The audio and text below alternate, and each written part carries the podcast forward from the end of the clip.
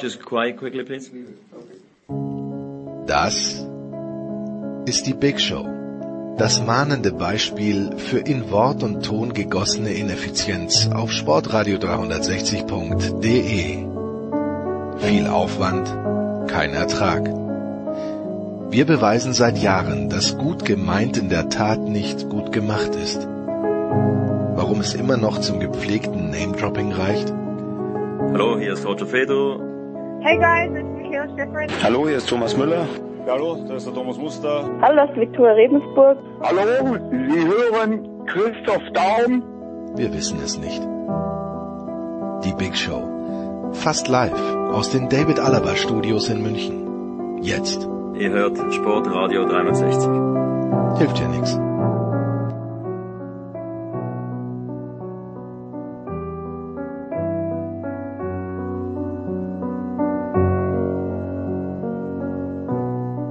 Herrschaften, los geht's in der Big Show 532 und wir beginnen mit Fußball, mit einer sehr spannenden Runde, wie ich finde. Zum einen wieder mal dabei, nach längerer Zeit, Marc Heinrich von der FAZ. Guten Morgen, lieber Marc. Hallo, guten Tag. Julius, Julian, Entschuldigung, Julian Franzke vom Kicker ist mit am Start. Auch er kümmert sich um die Frankfurter Eintracht. Julian, guten Morgen. Einen wunderschönen guten Morgen, grüßt euch. Und äh, Thomas Wagner. Wir wollten eigentlich über die Eintracht sprechen, Thomas, aber vielleicht, äh, wenn du uns kurz ein Bild malst. Du bist in Gladbach, wenige Stunden nachdem die Gladbacher, wir sprechen auch gleich über die Eintracht, aber nachdem die Gladbacher gegen Bayern 5 zu 0 gewonnen haben, liegt noch Konfetti auf den Straßen. Wie ist es in Gladbach? Also ich habe hier gerade ein paar Leute gesehen, die von der Geschäftsstelle kamen und irgendwie haben die alle denselben Gesichtsausdruck, so was Verklärtes. Ich würde mal sagen, wie so nach der ersten Liebesnacht. Und ich glaube, die meisten können es irgendwie auch noch gar nicht fassen, äh, was sich hier abgespielt hat. Eben war erst noch Nebel da. Ähm, jetzt bin ich hier gerade gekommen, mir geht gerade die Sonne auf, wird weniger mit mir zu tun haben, sondern mit diesem Rauschzustand. Ähm, ja, und ähm, jeder, mit dem man spricht, sagt, das war einfach historisch, da gestern dabei gewesen zu sein. Man muss ja auch sagen, also die ersten 20 Minuten von Gladbach, Sowas habe ich überhaupt noch nie gesehen. Ich liebe Clubs, die sich auch in den Rausch spielen können. Und eigentlich können die Bayern ja froh sein, dass sie nicht in der ersten halben Stunde noch mehr Dinger kassiert haben. Also das war schon mal richtig geil, muss man ehrlich sagen. Wird denn, und jetzt äh, spanne ich gleich den Bogen zu den Frankfurtern, Marc, der Sieg in München, danach kam nichts mehr, und das gab es ja schon mal bei den Frankfurtern. Wird auch die Gladbacher dieser Fluch treffen, Marc, denkst du? ja, also die Geschichte lehrt, die Geschichte lehrt, dass nach einem Sieg in München für die Eintracht es oftmals ähm, nicht sonderlich erfreulich weiterging. Nein, das, das, da fehlt mir der Einblick, was, was die Gladbacher Möglichkeiten angeht. Aus der Distanz ähm, halte ich sie unter Adi Hütter nach einem etwas holprigen Start auch in der Zwischenzeit für gefestigt genug, nicht ganz so abzurauschen, wie es die Eintracht gerade tut. Aber man muss ja auch eins sagen, der Sieg der Eintracht in München war ja doch ein, ein, ein glücklicher und äh, einer heroischen Abwehrleistung geschuldet, aber ähm, jetzt nicht, nicht sonderlich äh, ein, ein Indiz für die Klasse der Mannschaft. Hm. So, das, die Überschrift für dieses Kapitel hätte sein sollen, Julian, die letzten Tage von Oliver Glasner in Frankfurt. Wie viele Tage hat er denn noch oder sitzt er verhältnismäßig fest im Sattel? Ja, das ist, das weiß man dann immer, äh, bis, bis, es, bis er dann irgendwann nicht mehr da ist. Also ähm, der Sportvorstand hat sich ja gestern nochmal klar geäußert und äh, äh, dem Trainer da sein volles Vertrauen ausgesprochen. Ähm, nur wir wissen, wie schnell es im Fußball geht. Äh, sollten sie gegen Leipzig verlieren am Samstag, was ich nicht glaube, und äh, dann möglicherweise Fürth seinen ersten Bundesliga-Heimsieg in der Vereinsgeschichte feiern, ausgerechnet gegen die Eintracht vor der nächsten Länderspielpause.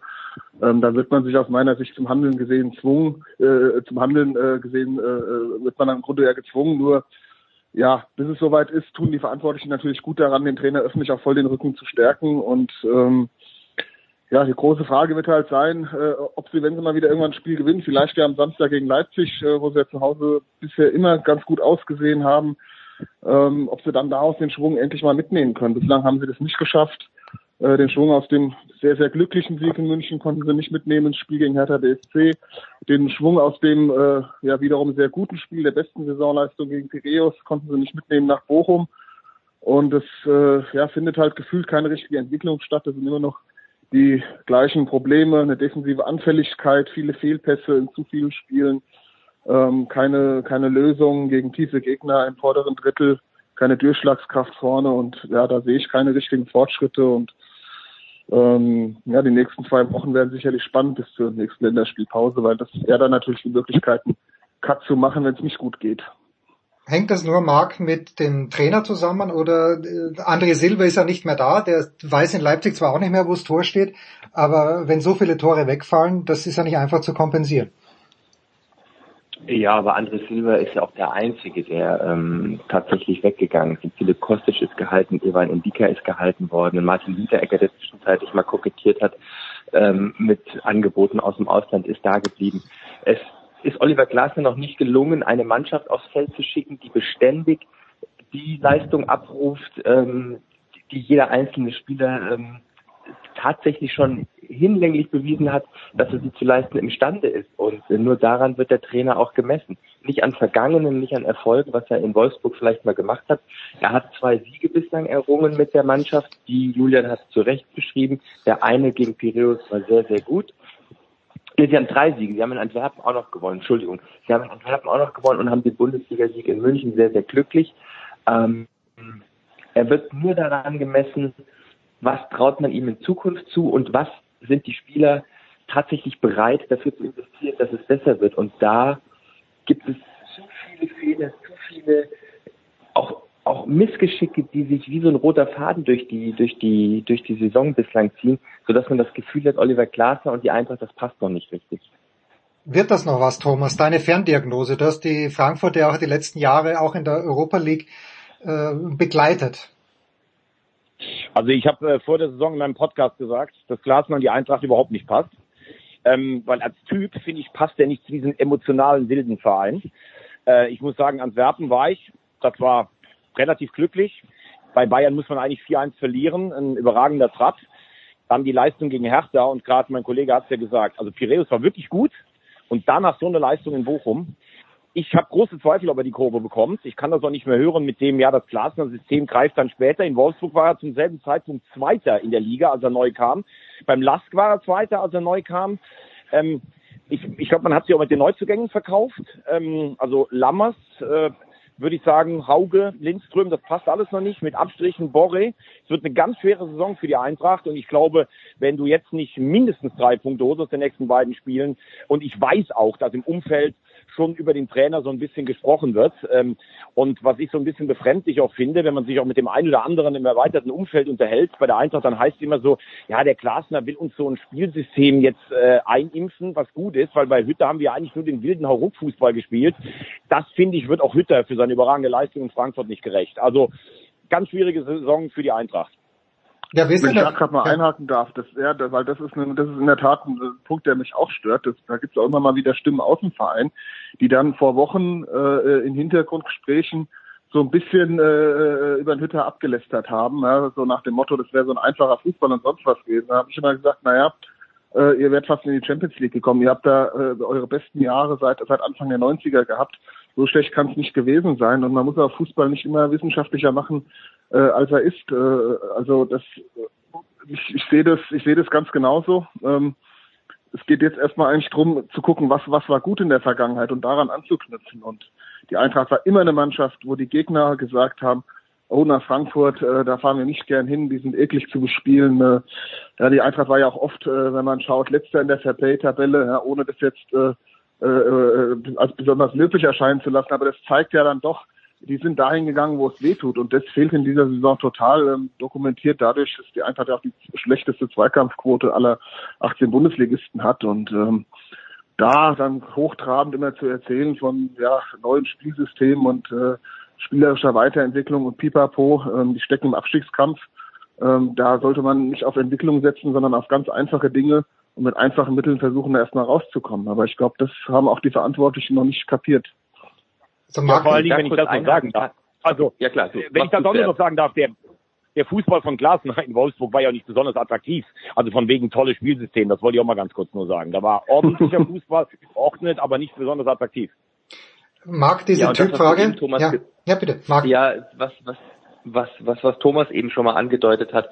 Also Glasner hat sich was vorgestellt, was er in Frankfurt implementieren will, ein Fußballsystem und hat danach zusammen in Zusammenarbeit mit Markus Krösche Spieler geholt, von dem bislang Boré mit Abstrichen, Jakic, der nachgeholt wurde für die sechs, ja, aber ansonsten ein Hauge, ein Lindström, ein Lammers, ähm, über einen Blanco müsste man auch mal reden, der gilt als eines der größten spanischen Talente und der muss mittlerweile im Training seine Einzelrunden drehen, weil er überhaupt nicht äh, zum Zug kommt und ähm, er sucht sein Glück jetzt in der in der A-Jugend, in der U19 und von ihm heißt es, seine Berater sondieren den Markt und lassen ihn im Winter am liebsten oder würden ihn am liebsten ähm, wieder ins Schaufenster stellen und nach England oder sonst wohin ziehen lassen.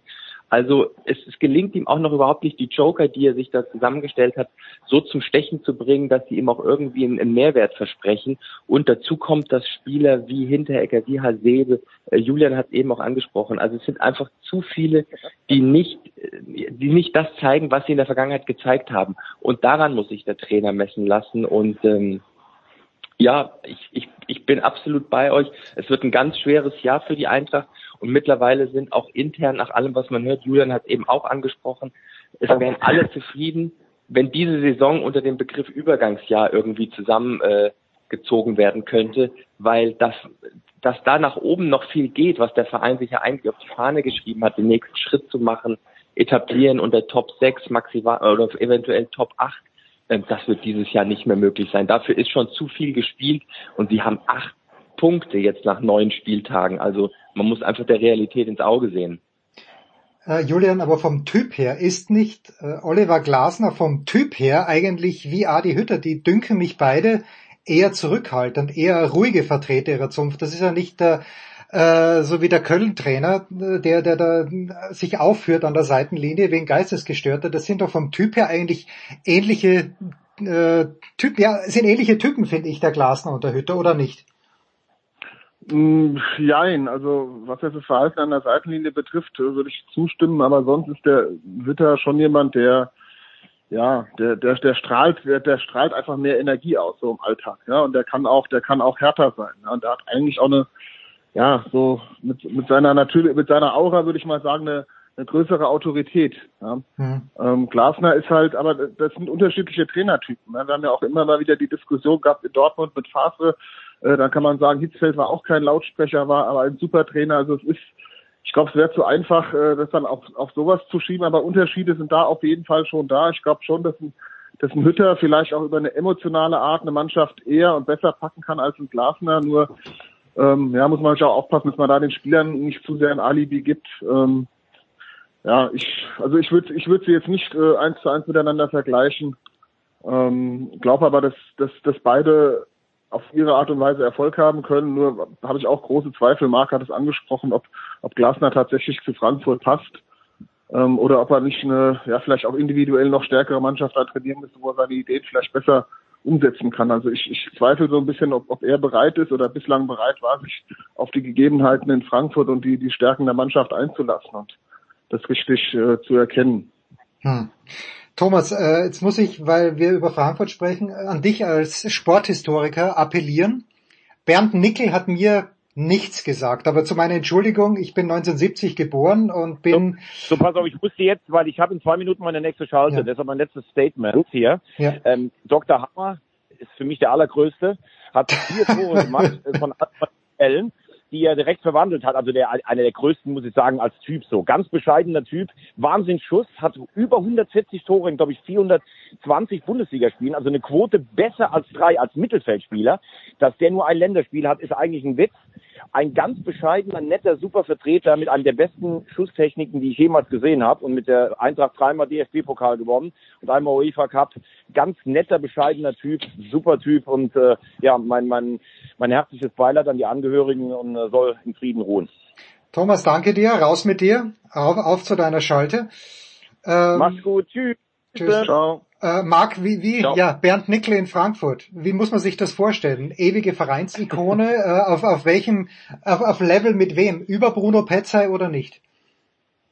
Oh, das, also, ja, das, mit Vergleichen tue ich mir das schwer. Ich habe ihn ja selbst auch nie gesehen. Ich habe es immer nur im Fernsehen und in den Nachrufen jetzt gelesen, unter anderem bei den Kollegen vom Kicker. Da ist mir noch eine schöne Anekdote aufgefallen. Dass Nickel im alten Waldstadion von allen vier Ecken ja. Tore erzielt hat. Und er ist bis heute wohl der Mittelfeldspieler in der Bundesliga mit den meisten Toren. Und das sagt ja einiges über seine Klasse aus. Und da würde ich ihn jetzt gar nicht so sehr in den Ranking irgendwie stellen wollen. Er hat für den Verein eine Bedeutung, Dr. Hammer ist ähm, sein Spitzname. Und das wird ihm gerecht. Und ähm, er ist ja, das, was Thomas eben sagte, Gedanken bei den Angehörigen, er ist zu jung gestorben. Und ähm, ja, es ist ein, für den Club ist es eine traurige und für die Familie noch umso mehr eine traurige Nachricht gewesen.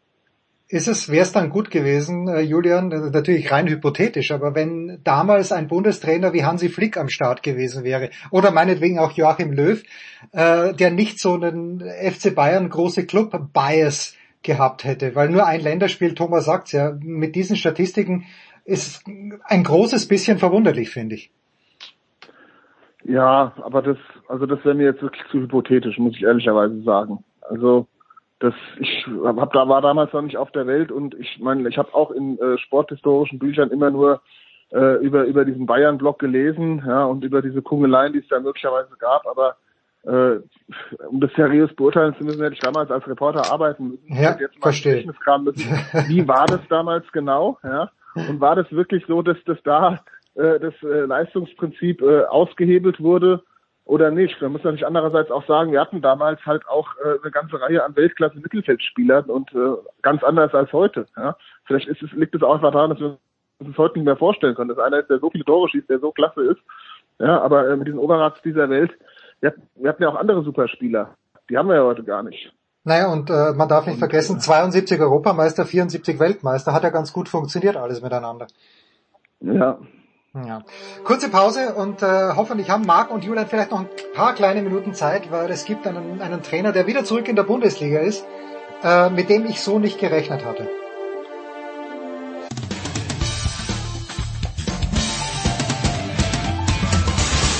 Hallo, hier ist Dennis Herrmann und ihr hört Sportradio 360.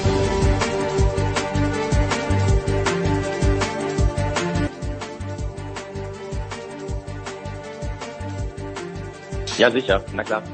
Weiter geht's in der Big Show 532 mit Fußball präsentiert von der Bet365, dem beliebtesten Online-Wettanbieter. Heute noch ein Konto abschließen bei Bet365 und Wettcredits von bis zu 100 Euro bekommen. Thomas Wagner ist in Gladbach. Er führt jetzt die Interviews, aber zum Glück noch dabei geblieben sind Marc Heinig von der FAZ und Julian Franzke vom Kicker. Und wenn wir jetzt sagen, Julian, ich beginne bei dir, wenn wir jetzt sagen, Oliver Glasner und äh, Eintracht Frankfurt ist vielleicht nicht die große Liebesheirat.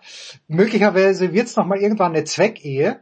Und wenn man dann aber sieht, dass in Wolfsburg Marc von Bommel mit dem Argument verabschiedet wurde, naja, der wollte hier Ballbesitzfußball einführen, der wollte eher spielen lassen. Und der Nachfolger ist dann aber jemand wie Florian Kohfeldt, der ja genau für das steht, dann verstehe ich das nicht. Verstehst du das, Julian? Da hast du mich natürlich jetzt auch wieder zumindest halb auf, dem falschen Fuß, halb, halb auf dem falschen Fuß erwischt, weil ich natürlich nicht weiß, äh, also ich glaube, wenn Wolfsburg sich so früh genötigt sieht, ähm, den Trainer zu wechseln, dann muss da auch intern ja, in der okay, Kommunikation ja. zwischen, zwischen Mannschaft und Trainer irgendwas falsch gelaufen sein. Sonst äh, äh sonst würde man normalerweise auch gerade nach dem guten Saisonstart, dann hätte man, glaube ich, ein bisschen, bisschen mehr Geduld gehabt, könnte mhm. ich mir vorstellen. Also ich glaube, ja. da muss einfach die Überzeugung vorgeherrscht haben, äh, äh, das, das geht einfach nicht. Und ähm, er kann vielleicht auch seine Ideen der, der Mannschaft nicht richtig vermitteln. Das heißt aber nicht, äh, Wolfsburg hat ja eine super Mannschaft. Also sie müssten eigentlich in der Lage sein, äh, auch, auch qualitativ verschiedene verschiedene Spielarten umzusetzen. Ja, das heißt ja nicht, dass, dass ein Kofeld ähm, äh, da da jetzt scheitern wird. Ja, der ja auch in in Bremen, ich erinnere mich anfangs, äh, äh ja sehr offensiv gedacht hat. Irgendwann äh, standen sie nur noch hinten drin und haben unattraktiv gespielt. Also ich ich bin mir auch noch nicht ganz sicher, für, für was Kofeld eigentlich steht. Ja, also das, das finde auch ich persönlich spannend, wie er dann in Wolfsburg, wo er jetzt deutlich mehr Qualität äh, vorfindet, ähm, welche, welche Ideen er dann da umsetzen will. Also ich glaube auch, das, das gilt es ja erstmal abzuwarten. Ähm, aber von außen, ich glaube, das ging also was, was erstmal überraschend, äh, dass überhaupt zu so einem frühen Zeitpunkt das zu diesem Wechsel kam. Auch wenn, glaube ich, in äh, diversen Tipprunden dieser Welt äh, Van Bommel als erste Trainerentlassung äh, getippt wurde, ja, nach äh, dem Fehler im DFB-Pokal und auch der schwierigen Vorbereitung. Ich hätte eher, ich habe öfter mal gehört, dass das Jesse Marsch in Leipzig treffen wird, aber da habe ich nicht wirklich dran geglaubt, weil wenn die Leipziger was sich in den Kopf setzen, dann, oder Red Bull sich was in den Kopf setzt, dann bleiben sie auch meistens dabei. Marc, warst du ein bisschen überrascht, dass Florian Kofeld so schnell irgendwo andockt, weil er ist halt einfach ein Bremer, genauso äh, wie Edin Terzic wahrscheinlich ein Dortmunder ist und ich kann mir auch Edin Terzic ganz schwer beim anderen Verein vorstellen. Vielleicht wird das irgendwann, war ja glaube ich auch im Gespräch, aber mich hat das schon sehr überrascht ja. äh, mit Kofeld. Wie geht's dir?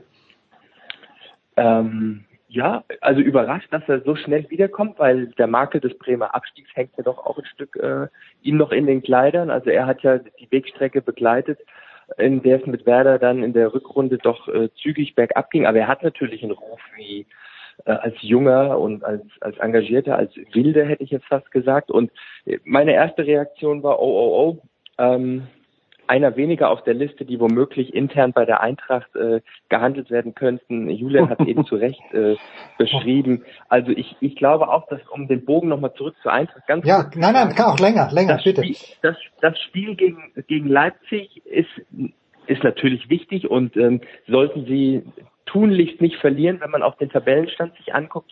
Aber das viel Entscheidendere vor der Länderspielpause wird dann das in Fürth, oder das Mitentscheidende wird vor, vor, vor der Länderspielpause in Fürth sein.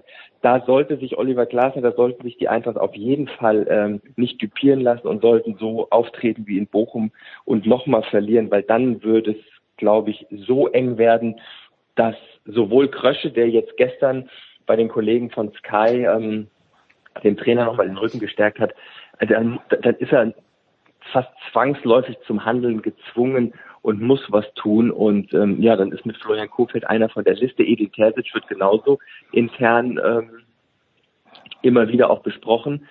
Ähm,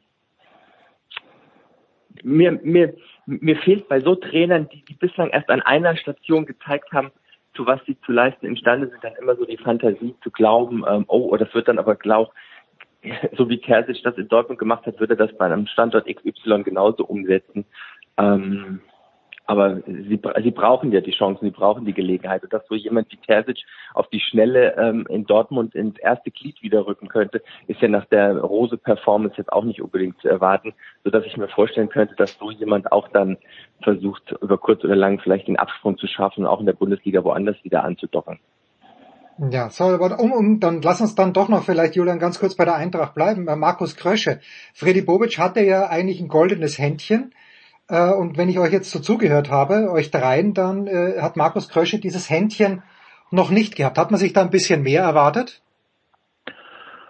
Ich würde sagen, es ist noch zu früh, das hm. Final zu beurteilen, weil er auch jetzt erst eine Transferperiode hatte, ähm, äh, die, wo er einen Transferüberschuss erzielen musste, äh, was, was sicher nicht leicht war.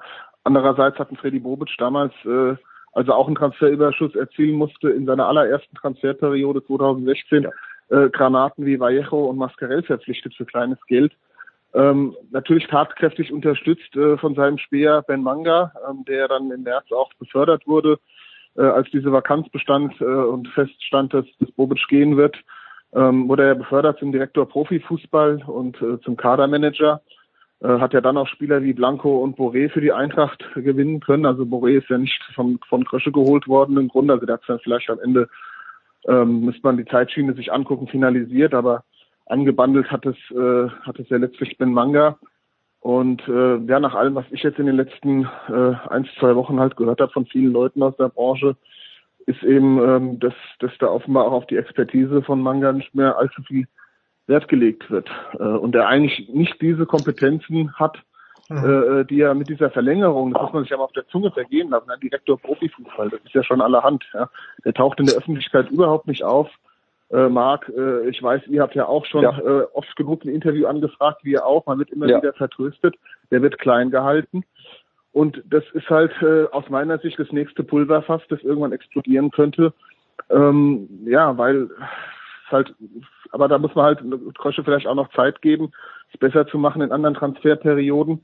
Es kann sein, dass Spieler wie Lammers, wie, äh, wie äh, Jens-Peter Heuge und äh, Jesper Lindström, es kann sein, dass, dass in zwei Jahren alle über die, äh, alle von denen schwärmen und sagen, klasse und es waren super Zukunftstransfers. Nur die Eintracht hätte natürlich in diesem Sommer äh, auch eins, zwei Spieler in der Offensive gebraucht, die sofort helfen und die stärker helfen und dann vielleicht ein Perspektivspieler nur. Und ähm, das wurde halt nicht geschafft und äh, das trägt halt auch zu dieser schwierigen Gesamtsituation bei. Und ich bin mal gespannt, wie es weitergeht. Halte aber generell nicht äh, viel davon, jetzt über über die Arbeit eines äh, Sportvorstandes, egal bei welchem Verein, äh, den Start zu brechen nach einer Transferperiode. Das, das wäre mir jetzt zu früh. Da muss man einfach abwarten, wie er und sein Team, er hat ja auch ein paar Leute mitgebracht, ähm, wie die das in Zukunft machen in den nächsten Transferperioden. Ich glaube, was man zu Kröscher noch anfügen kann, ist, ähm, es ist ihm noch nicht gelungen, so die, die Sternchen vom, vom Transfermarkt zu pflücken, die sich alle erhofft haben. Aber was, was er, was er gut gemacht hat oder wo er, wo er, wo er sich ähm, Pluspunkte erarbeitet hat, ist rund um diese Causa äh, Philipp Kostic, als der Streik anstand und als er in Bielefeld mhm. nicht mhm. auflief und alle irgendwie dachten, oh, jetzt da streikt sich einer weg. Und bei, aller, bei allem Dilettantismus, mit dem Lazio Rom ganz offensichtlich diesen Transfer eintüten wollte, ist er doch sehr ruhig geblieben, hat ähm, klare Kante gezeigt, ist, ist in der Öffentlichkeit nie auf Konfrontationskurs zu Philipp Kostic gegangen, sondern hat gesagt, wir, wir, wir lösen dieses Problem im Sinne von Eintracht Frankfurt. Und das ist ihm ja dann in der Kürze der Zeit auch so gelungen, dass Philipp Kostic jetzt ähm, noch die Saison auf jeden Fall in Frankfurt spielt, womöglich sogar verlängert. Und man muss sich mal vor Augen führen, also der Saisonstart der Eintracht ist wirklich wirklich nicht gut. Wenn man aber die Vorlagen und die Treffer von Philipp Kostic oder die Vorlagen von ja. Philipp Kostic, die zu Toren geführt haben und die Treffer von Philipp Kostic abziehen würde, ja, dann könnte man mal gucken, wo, wo Eintracht Frankfurt dann stünde und dann müssten sie sich, glaube ich, duellieren mit Kräuter Fürth um den letzten Tabellenplatz. Ja, das, mhm. ist das keine, kann auch noch kommen. Keine, keine guten Aussichten. Ähm, jetzt nur rein hypothetisch und ich alles, was ich von Oliver Glasner weiß und äh, ich habe auch mit, äh, das war noch Christian Sprenger hat ein Interview gemacht äh, mit einer Buchautorin, Name vergessen, aber der hat gesagt, äh, Oliver Glasner, ein unheimlich netter Mensch, äh, reflektiert, wie es so schön heißt, eigentlich ein Hasswort von mir, aber jemand, der halt wirklich nachdenkt, der viel zu sagen hat. Äh, aber wenn es wirklich so weit kommen sollte, jetzt hat Schalke ja nach wie vor wahrscheinlich zehn Trainer zu bezahlen. Wie geht's denn der Eintracht, Julian? Haben die, äh, ist das überhaupt kein Gedanke, dass man dann einfach einen Trainer zwei Jahre weiter bezahlt oder muss man sich da in Frankfurt schon auch Gedanken drüber machen? Also ich glaube, wenn man sich wirklich zum Handeln gezwungen sieht, dann darf man sich darüber keine Gedanken machen, weil wenn die Überzeugung fehlt, dann droht ja ein viel größerer wirtschaftlicher Schaden. Äh, generell ist natürlich schwierig zu sagen, wie sich das Ganze entwickelt. Wir sehen ja heute fast 30.000 Neuinfektionen. Äh, ich bin äh, wahrlich kein Corona-Panikverbreiter, äh, aber es kann natürlich auch sein, dass wir irgendwann in eine Situation kommen, äh, wo wir dann komplett 2G haben oder vielleicht auch, äh, jetzt dürfen sie ja gegen Leipzig erstmals voll machen. Kann natürlich auch sein, dass Politiker auf die, Idee kommen, demnächst das Stadion nur noch halb voll sein darf. Ich weiß es nicht. Ich möchte es auch auf gar keinen Fall beschwören. Ja. Nur äh, will damit nur sagen, es ist ganz schwierig zu sagen, wie sich das finanziell, da hängt ja sehr, sehr viel von der Stadionauslastung auch ab. Es ist ganz schwer zu sagen, wie sich das finanziell äh, äh, auswirkt alles in dieser Saison, jetzt gerade im Winter. Und äh, daher ist äh, das war ja jedes Heimspiel, ich weiß nicht, anderthalb, zwei, zweieinhalb Millionen, ich habe die Zahl jetzt nicht im Kopf, aber es ist ein stattlicher Betrag, äh, äh, äh letztlich kostet ohne Zuschauer. Ähm, sollte es da nochmal zu Geisterspielen kommen, äh, ja, man weiß es ja nicht. Also das ist, äh, ist deswegen schwer zu sagen. Ähm, aber ja, ich meine, am Ende natürlich sollte man es nicht so machen wie Schalke, dass, dass man permanent die Trainer wechselt. Der nächste Schuss müsste dann halt auch sitzen. Äh, insgesamt hoffe ich aber eigentlich, äh, das ist aber eher eine persönliche Sache, äh, wo, ich, wo ich eben auch einen Oliver Glasner so kennengelernt habe. Das ist wirklich ein sehr höflicher, sehr intelligenter und auch fußballfachlich guter Trainer ist. Ich würde ihm eigentlich wünschen, dass er in Frankfurt die Kurve kriegt und es noch schafft. Ähm, weil ich glaube, wenn er die Kurve mal kriegt, äh, dann, dann können alle zusammen noch eine gute Zeit haben. Ich habe zwar Zweifel, dass er das noch schafft, aber wäre eigentlich schön, äh, wenn das, wenn das passen würde. Marc, dann also abschließend noch. Bei ja. dir und was, ja, ähm, was, was ja zum einen für ihn spricht und zum anderen aber auch die Handlungsmöglichkeiten der Eintracht intern ein bisschen einengt ist. Es gibt niemanden in der zweiten Reihe oder im Jugendleistungs-, im Nachwuchsleistungszentrum, von dem man jetzt glauben könnte, da schart einer mit den Hufen, da gibt es das Trainertalent, mhm. so wie ein Thomas Tuchel dann in Mainz aufploppte oder so.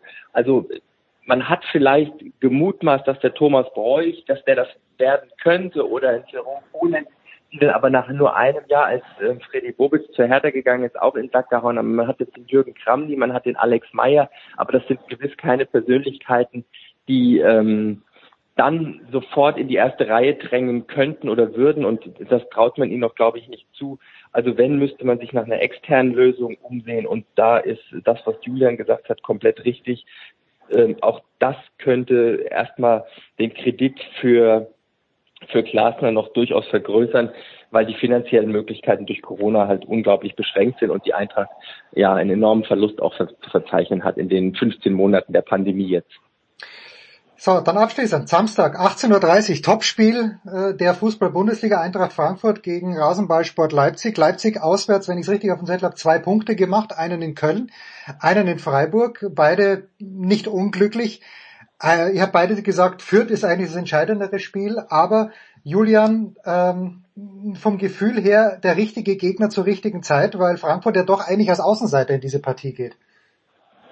Ja, würde ich sagen. Also ich tippe äh, einfach mal ganz äh, blind 2-1 für Frankfurt, äh, auch vor dem Hintergrund, dass Leipzig seit sieben Bundesliga-Auswärtsspielen nicht mehr gewonnen hat.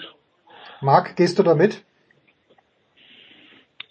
Ähm, ich hätte jetzt mal so ein Wischiwaschi-Tipp gemacht, so ein 1-1, weil die Schwäche der, die, die, die Schwäche der Leipziger auf der einen Seite, aber man muss natürlich auch sagen, die Eintracht ist zu Hause alles andere in dieser Saison als eine Macht. Ähm, da fehlt schon bislang äh, an, an Heimsiegen und äh, natürlich wäre es an der Zeit, ähm, allein nach dem, ich, ich vermag momentan kein ich habe noch kein Gefühl für die Mannschaft und auch das stimmt mich irgendwie ein bisschen skeptisch. Und ich glaube, das ist nach, nach neun Bundesligaspieltagen, man weiß noch nicht, für was diese Mannschaft steht, für was das Team Oliver Glasner und die Profis stehen. Du hast einen, einen wirklich famosen Auftritt gegen Piräus. Ähm, Julian hat es zu Recht eben nochmal erwähnt. Und dann kommt so eine Larifari-Startphase in Bochum zustande. Du gewinnst in München, müsstest eigentlich vor Selbstvertrauen strotzen trifft dann zu Hause auf Hertha BSC, die mal eben so eine, eine Profi- oder eine, eine Bundesliga-fähige Truppe zusammengestellt haben wegen Verletzungen und so weiter und lässt sich so abkochen. Ähm, ich, sie, sie bräuchten den Sieg, ja, sie, sie bräuchten drei Punkte. Ich, ich, ich bleib mal bei meinem Kicktipp, ich bleib mal bei 1-1. Es ist ganz lustig, das zum Abschluss, was du gesagt hast, Marc, weil ich habe hier einen befreundeten Vater, der dessen Tochter Hockey mit meiner Tochter spielt, ist ein ganz, ganz eingefleischter Frankfurt-Fan und der hat mir exakt wortgleich gesagt, er hat noch kein Gefühl für diese Mannschaft. Er weiß echt noch nicht, also ja. die, die Hütterjahre, gerade auch wie es in der Europa League so wunderbar gelaufen ist, das hat ihm so Spaß gemacht, aber für diese Mannschaft hat er noch kein Gefühl. Hoffen wir, dass es noch kommt. Ich bedanke mich herzlich bei Julian Franzke vom Kicker und bei Marc Heinrich von der FAZ. Danke euch beiden. Kurze Pause. Dann geht's weiter mit Michael Körner.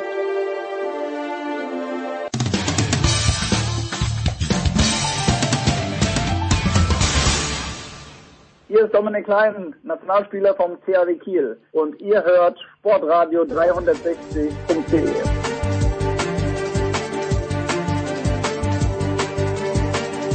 Es geht weiter in der Big Show 532 mit Michael Körner. Michael, guten Morgen. Guten Morgen, Jens. Michael, der 26. Oktober ist ja der österreichische Nationalfeiertag und äh, ich bin hier in Wien gewesen, bin es immer noch und bin so ein bisschen durch die Stadt gegangen, wie ich es jeden Tag mache. Und da waren mehrere Demonstrationen, äh, selbstverständlich alles äh, in Bezug auch auf die Corona-Thematik. Und weißt du, welche Korrelation ich festgestellt habe? Je kleiner unbedeutender und dümmer die Botschaften, umso größer die Fahnen, die die Menschen ah. in den Händen halten. Und ich glaube, in Deutschland ist das gleiche Phänomen, oder? Die mit den größten Deutschlandfahnen sind eigentlich die mit den ärmlichsten Messages. Würdest du das, könntest du diese Korrelation unterstützen? Ich finde es eine interessante Beobachtung. Ich selber habe es noch nicht festgestellt. Ähm, mir sind allerdings äh, neulich äh, habe ich eine nazi demonstration also eine Demonstration gesehen von Nazis gegen, ähm, gegen Homosexuelle und die hatten Fahnen, die ich vorher noch nicht gesehen habe. Also die hatten irgendwie so eine grüne Fahne. Das war wohl eine Fahne von ihrem ähm, von ihrem Verband oder wie immer man diese Zusammenrottung der Idioten da nennt, äh, die war grün und das fand ich ganz. Ich dachte erst, als ich das gesehen habe, ah, ich dachte irgendwie, da sind vielleicht irgendwelche Ökos oder sowas. und je näher ich kam, dachte ich mir, okay, die sehen nicht aus wie Ökos und was auf ihren ähm, Plakaten steht, hat auch nicht viel damit zu tun. Also man muss vor, ich glaube, man muss in heutigen Zeiten sehr vorsichtig sein, wer welche Fahne hebt und wie groß sie ist und was draufsteht. Ja, so herrlich. Da gibt's ja diese MFG-Partei, die in Oberösterreich aus dem Nichts heraus äh, in den Landtag eingezogen ist. Und mhm. die, die, die sind dann einfach getanzt. Ja, umarmt euch, wir tanzen jetzt einfach bis eine Stunde. Es war aber auch dann gewissermaßen schön in dieser Hilflosigkeit und in dieser kompletten Aussagefreiheit äh, ihrer Ansagen. Sehr, sehr schön. Michael. Ja, österreichische Politik ist ein, ein, ein tolles Thema. Ja, es ist großartig. Wir, hatten, wir haben äh, meine wie du ja weißt, meine Tochter ist aus Wien und ist gerade hier im Übrigen zu Besuch bei mir. Also äh, und wir haben darüber gesprochen, wie, wie, wie seltsam auch die österreichische Politik funktioniert, nach dem Motto, teilweise irgendwie, da wird der Bundeskanzler tritt dann zurück und irgendwie ist es auch allen egal. ja, aber ich glaube, es ist nur den Wienern egal, weil die natürlich schon ein bisschen aufgeklärter sind. Ich glaube, am Land wird schon sehr geweint, dass der Kurz im Moment nicht mehr, ja. nicht mehr Bundeskanzler ist, weil er doch so jung ist. Und äh, ja, okay. Michael, warum? Hm. Ich weiß schon, wahrscheinlich, weil sie äh, gemeinsam gegeneinander ausgelost wurden, aber warum spielt heute Abend Alba Berlin gegen den FC Bayern München in der Euroleague und vor allen Dingen, uh, who, who wants it more and who needs it more? Also ich bin ein wenig enttäuscht darüber, dass du nach so vielen Jahren den Modus der Euroleague wohl noch nicht verstanden hast. Man wird dort nicht zugelost, sondern es ist eine Liga, wie der Name schon sagt. Ja, aber ich dachte, dass es halt wenigstens zwei Gruppen gibt. Oder gibt es nur eine Gruppe? Spielt da jeder gegen jeden? Ist das eine 16er Gruppe? Ja, echt. Also du bist ja wirklich der totale Sportmaniac und du weißt nicht, ja, weil, Euroleague funktioniert. Weißt du, Euroleague ist was für dich und Buschmann, glaube ich, für euch Basketball-Afficionados. Nee. Das ist extrem traurig. Zum einen ist äh, Basketball gehört zu den Top drei der verbreitetsten Sportarten der Welt. Und ich glaube schon, dass man als Sportaficionado, das bist du nämlich auch, Jens, wissen sollte, wie die zweithöchste Liga funktioniert. Also es ist eine Gruppe, eine Gruppe, wenn man so will, also eine Liga von 18 Teams und da spielt jeder gegen jeden. Also okay, kapiert, ja. eine kleine Hilfestellung zu geben, so wie in der Fußball-Bundesliga. So stark. Die, die habe ich gerade noch so halb, halb auf dem Schirm. Ja, bitte. Also deswegen spielen heute äh, Berlin gegen München und die spielt übrigens auch, dann haben wir auch ein zweites Spiel in der Rückrunde. Es ist nicht wahr. Gleich, es ist nicht wahr. Genau. Um deine zweite Frage zu beantworten, ähm, ja, wer braucht es mehr da? Also die Liga ist wirklich extrem ausgeglichen. Also die ersten fünf, sechs Spieltage ist es, ja, es gibt natürlich Barcelona und Real und sowas, aber wir haben jetzt gesehen, 5 zu 0 Start von Mailand und die verlieren dann in München. Äh, die Münchner haben sicherlich jetzt so ein bisschen Fahrt aufgenommen, muss man sagen. Also die haben ähm, das beste Spiel gemacht der Saison am Dienstag gegen Mailand, äh, überragend gespielt. Mhm. Und Berlin hat ähm, ja ein Spiel abgeliefert, das teilweise gut war und das teilweise auch an den erfolgreichen Berliner Basketball vergangener, der vergangenen Saison erinnert. Aber das war teilweise auch defensiv nicht gut und es ist noch nicht konstant genug und sie sind die Berliner Spieler hat einen anderen Basketball, der, der braucht etwas mehr, mehr Zeit zur Entwicklung. Also die, ich sag mal so, das Korsett, in das sie ähm, gezwängt werden, ist sehr, sehr lose und locker. Der Trainer gibt zwar etwas vor, aber ähm, die Spieler können haben auch relativ große Freiheiten. Das nennt sich Read and React. Das heißt also, hm. man liest den Gegner, die Verteidigung des Gegners und reagiert darauf. Und das braucht einfach länger als ja andere Systeme, die du läufst dahin, du läufst dahin, dann wird der geblockt und dann wird, wirfst du.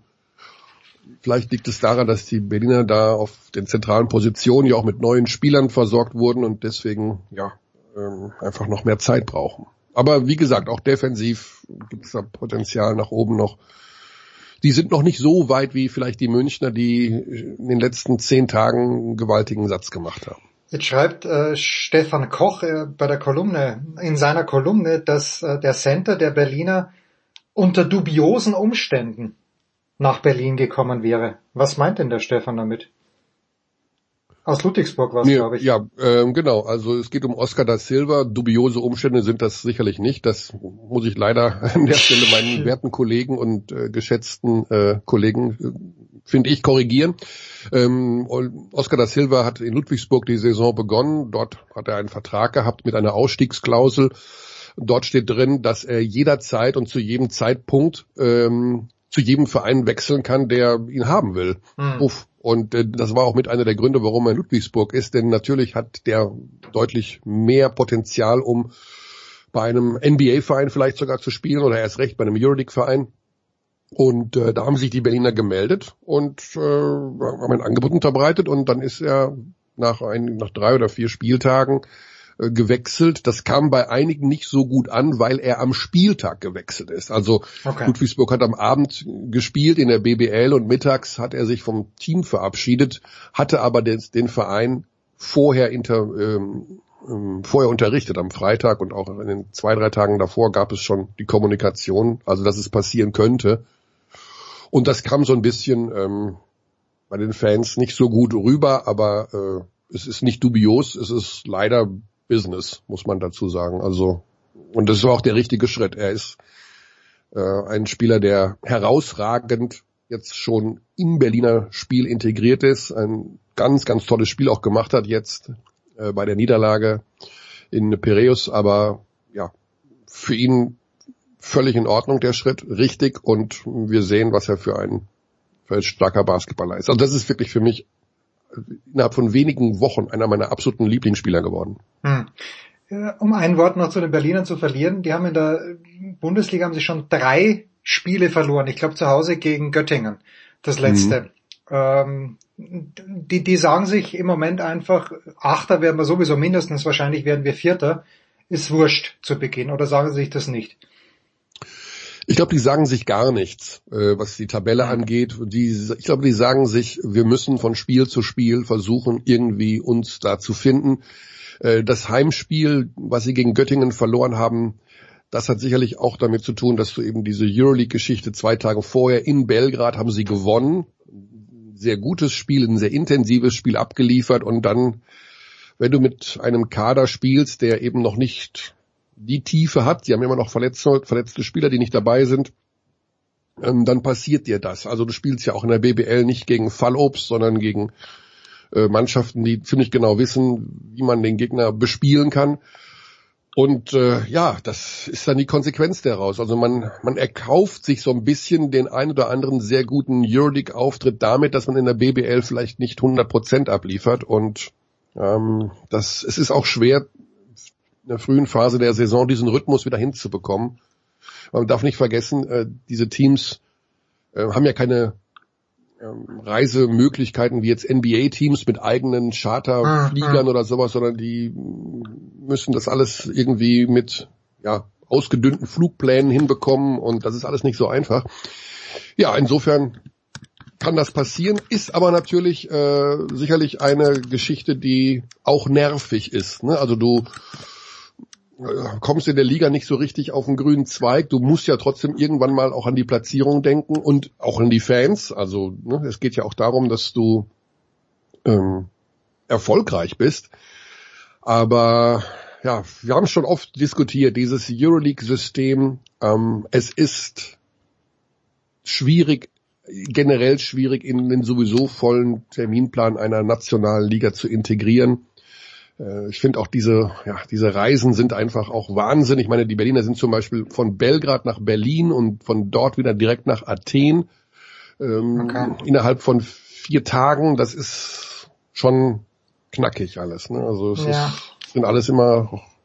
Es geht gar nicht oft um die Spiele, sagen die Spieler, nicht um die Belastung des Spiels an sich, sondern äh, Reisestrapazen. Das können wir uns, die so wenig reisen, und wenn wir reisen, dann fahren wir in Urlaub, ja. Äh, nicht vorstellen. Aber Manche sogar mit dem sehr, Wohnmobil. Sehr Manche sogar mit dem Wohnmobil, wie man hört.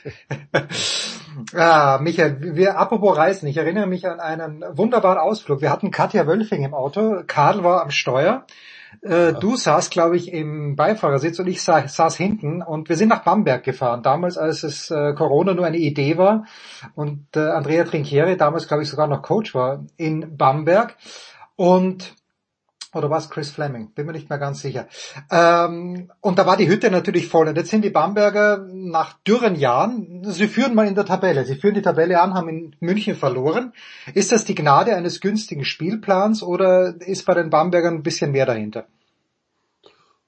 Oh, das ist eine gute Frage. Also, ich bin mir da noch nicht so hundertprozentig sicher, weil die Bamberger haben ja jetzt auch dann ein Spiel verloren. Ähm, die Liga ist wie gesagt, so ausgeglichen, dass da momentan wirklich auch jeder jeden schlagen kann. Es gibt nicht das dominante Team.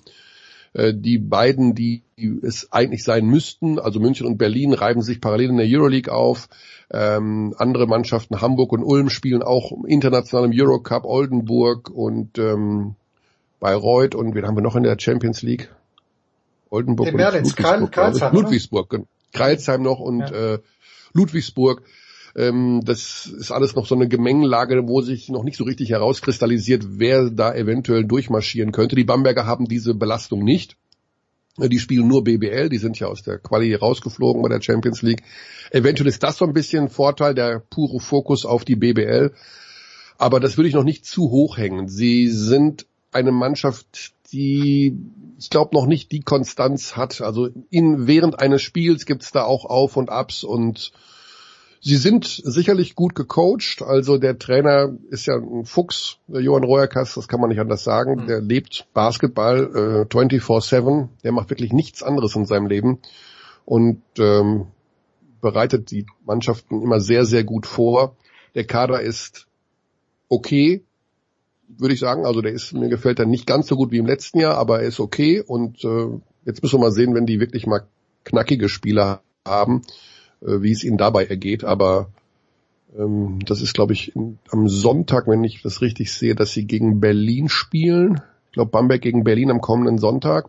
Das wäre so eine Bewährungsprobe. Dann könnte man in einer Woche nochmal darüber reden, wie sie da gespielt haben und da vielleicht schon mehr zu sagen. Wir sprechen in zwei Wochen drüber, Michael, weil das ist immer der Rhythmus. Ah. Nächste Woche ist ja Götzi Ah. dran wieder, weil Ah, okay. Götzi Wusste nicht, dass ich, ich bin in einem Rhythmus mit Götzi. Das ja, du bist, der, du bist der Gö- Götze ist quasi dein Gegen, dein Gegenpart, weil er erzählt mir dann immer was von der stärksten Liga der Welt. Mit beim Handball selbstverständlich. Vielleicht Mhm. hat er sogar recht, wahrscheinlich hat er sogar recht. Es ist zumindest die ausgeglichenste Liga der Welt. Und äh, jetzt, jetzt mit Magdeburg und mit Berlin sind ja da auch zwei Mannschaften im Moment vorne. Bei Magdeburg dachte man sich's ja, bei den Füchsen ist es ja äh, erfreulich früh und überraschend. Ist auch spannend, die ganze Geschichte. Jetzt wollte ich noch was ganz Sinnfreies fragen. Ja. Ähm, es ist mir fast entfallen, aber ich habe hier, Michael, ich, das muss ich dir sagen, ich weiß, du bist ein Aficionado, du hast, du gehst zwar nicht mehr ins Kino, aber du hast äh, den Film studiert. Ähm, aber es gibt von Wes Anderson einen neuen Film, den möchte ich dir dringend ans Herz legen. Oh ja. The French Dispatch. Und da geht es um, es ist eine Reminiszenz oder eine, eine Hommage an den New Yorker, an das Magazin, das ich zwar kenne, aber ehrlicherweise nie gelesen habe, weil es sind sehr, sehr viele Longreads drinnen. Es ist, es ist brillant in Teilen. Es gibt eine, das sind verschiedene Episoden und die erste Episode mit Benicio del Toro und Lea Seydoux ist, äh, also es ist, es ist, ist zum Niederbrechen schön. Das würde ich dir ans Herz legen. Vielleicht sogar mit Okay. deiner Tochter, mein lieber Michael. Ähm, ist, das ist, hier steht bei mir Romanze und Komödie. Das finde ich schon mal sehr, sehr gut. Also, äh, dass es kein Blut fließt. Das stimmt, es fließt, jetzt wo du sagst, es fließt kein Blut, es ist, äh, und was, äh, Wes Anderson neigt ja dazu, immer den gleichen Cast einzuladen und grundsätzlich Ja. jeder Film mit Bill Murray ist eigentlich fast sehenswert. Owen Wilson, äh, Adrian Brody, es, es macht echt, es ist großartig. Und das Schöne ist, ich habe jetzt nämlich mitgenommen, ich war hier in Wien im Kino, übrigens sehr, sehr streng in Österreich, diese, diese 3G-Problematik. Beim Tennis Mhm. ist sogar nur 2G und die haben auch alle so einen Scanner und äh, das, das muss dann auch passen mit dem Impfzertifikat. Aber Tilda Swinton dabei und die haben da so einen kleinen achtseitigen Prospekt auch, was man ja ganz selten sieht im Grunde genommen. Äh, Man sieht es eigentlich nie. Zum Film, den nehme ich mit nach München und werde dir den vielleicht bei nächster Gelegenheit in die Hand drücken, falls du noch nicht mit deiner Tochter oder alleine dort gewesen bist. Sehr, sehr schön, Michael. Kann ich dir nur Ja, ich, empfehlen. ähm, ich schaue gerade, in welchen Kinos er hier läuft. Leider nicht in dem. Wir haben das Kino in unmittelbarer Nachbarschaft übrigens vor dem Schließen gerettet. Ja, also, nein, nein, das wollte ich dich fragen. Das, das Ja. Kino, weil das habe ich nämlich gelesen, dass dieses Kino ähm, geschlossen werden soll. Es wird nicht geschlossen, in Groß sollen ist es, glaube ich, oder? Kino? Ganz genau, ja. Es, wir haben ja noch ein, ein Stadtteil-Kino, wenn man so will. Also Ja. das gibt's ja auch extrem selten. Ähm, in einem normalen Haus, würde ich es mal nennen. Also von außen nicht unbedingt als Kino erkennbar, aber absoluter Kult natürlich. Und das sollte geschlossen werden. Und da muss ich zugeben, waren die äh, sozialen Medien und beziehungsweise auch die Online-Möglichkeiten mit Petitionen etc. Äh, dann so schnell, ähm, dass sich das alles hier in Windeseile verbreitet hat und innerhalb von einer Woche war das Thema der Schließung tatsächlich äh, vom Hof. Also das war, das Kino wird es weitergeben und insofern nochmal ganz kurz, ich, ja, ich gehe nicht mehr so ins Kino, wie ich es mal gegangen bin, aber wer macht das noch? Also nennen wir nenn mir die Menschen, die sagen, äh, sie gehen mehr ins Kino als vor zehn Jahren. Ich glaube, da gibt's gibt's nicht. Nee, gibt's ganz wenig. Warum auch, ja. Ähm, ich habe aber das fand ich schon ganz nett. Auch auf der anderen Seite, die Hütte war voll. Ich war am, am ah. Sonntagabend. Ähm, viele junge Menschen auf engem Raum, wenige mit Maske. Also ich bin schon mit Maske drin gesessen, weil das war mir dann doch ein kleines bisschen suspekt. Und äh, ich war übrigens auch im Kabarett, am Kabarett uh. in Österreich am Samstagabend bei Alfred Dorfer. Volles uh. Haus im Stadtsaal hier in Wien. Und da sind aber wirklich alle Leute mit Maske drin gesessen. Das fand ich, fand ich okay dann. Ja, ging, ging ganz gut. Und äh, Dorfer, ich weiß nicht, ob er dir was sagt, aber Dorfer äh, der kleinere Bruder im Grunde genommen von Josef Hader. Josef Hader ist Champions League, Dorfer versucht sich gerade für die Europa League zu qualifizieren, aber war trotzdem ein sehr, sehr netter Abend, das Ganze. Ah, okay. Mit Maske. Du bist also kulturell momentan unterwegs, finde ich gut. Ich war in der Albertina, war ich auch. Ähm, mhm. ähm, sehr schöne Ausstellung über, äh, also sie haben also Wahnsinn, Michael. Ein Schweizer, nein, ein Lichtensteiner Anwalt, Baldliner, äh, der seinen Nachlass der Albertina vermacht hat. Und in diesem Nachlass sind meinetwegen 20 Bilder von Picasso, Monets, Manets drin. Und ich denke mir, wie kann ein simpler Steueranwalt in Liechtenstein so viel Kohle haben, dass er solche Bilder besitzt? Und ich hätte eine eindeutige Antwort, aber nachdem er schon gestorben ist, möchte ich ihm nichts nachrufen. Ja, also die Antwort ist Liechtenstein. Ja, ja. so ist also, es. Und die Brief, die Briefkasten an der richtigen Stelle montiert. Ja, genau. Michael, wirst du heute Abend in die Bütt gehen bei Magenta Sport? Ich glaube, das Spiel kommt sogar im frei übertragbaren Internet. Das ist korrekt, ja, aus Berlin. Das macht aber die Berliner Crew. Insofern bin ich da äh, maximal als Zuschauer. Oder ich bin auch bei irgendwelchen wilden äh, Ausflügen oder äh, Ausstellungen. Das, der Tag ist noch nicht geplant. Wie alt ist dein Enkelkind jetzt, wenn ich das fragen darf? Sechs. Ach so, da kann er schon Ausflüge machen. Wenn du jetzt gesagt hättest ja, ja. zwei, dann hätte ich es auch geglaubt. Aber sechs ist ja ein mhm. überragendes Alter. Ja, ja, die kann, die latscht überall mit hin und guckt und wie, wie man mit sechs so ist, ne? Neugierig und ähm, unbefangen. Wie man mit sechs noch ist, muss man sagen. Noch irgendwann, ist, ja. irgendwann hört es auf.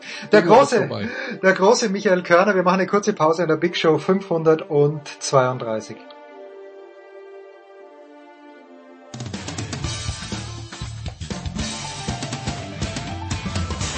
Hallo, Sie hören Christoph Daum, Sportradio 360.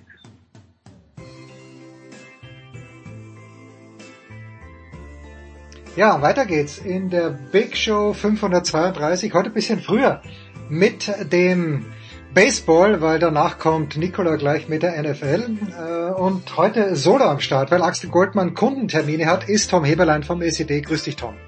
Servus. Tom, bevor wir, es steht 1 zu 1 in der World Series, die Braves haben das erste Spiel relativ deutlich gewonnen, die Astros haben das zweite Spiel relativ deutlich gewonnen, dazu kommen wir gleich, aber bevor wir auf diese Series eingehen, mal so eine grundsätzliche Frage, gerade bei den Los Angeles Dodgers werden viele Spieler Free Agents, unter anderem Max Scherzer, der das ganze Jahr nicht da war.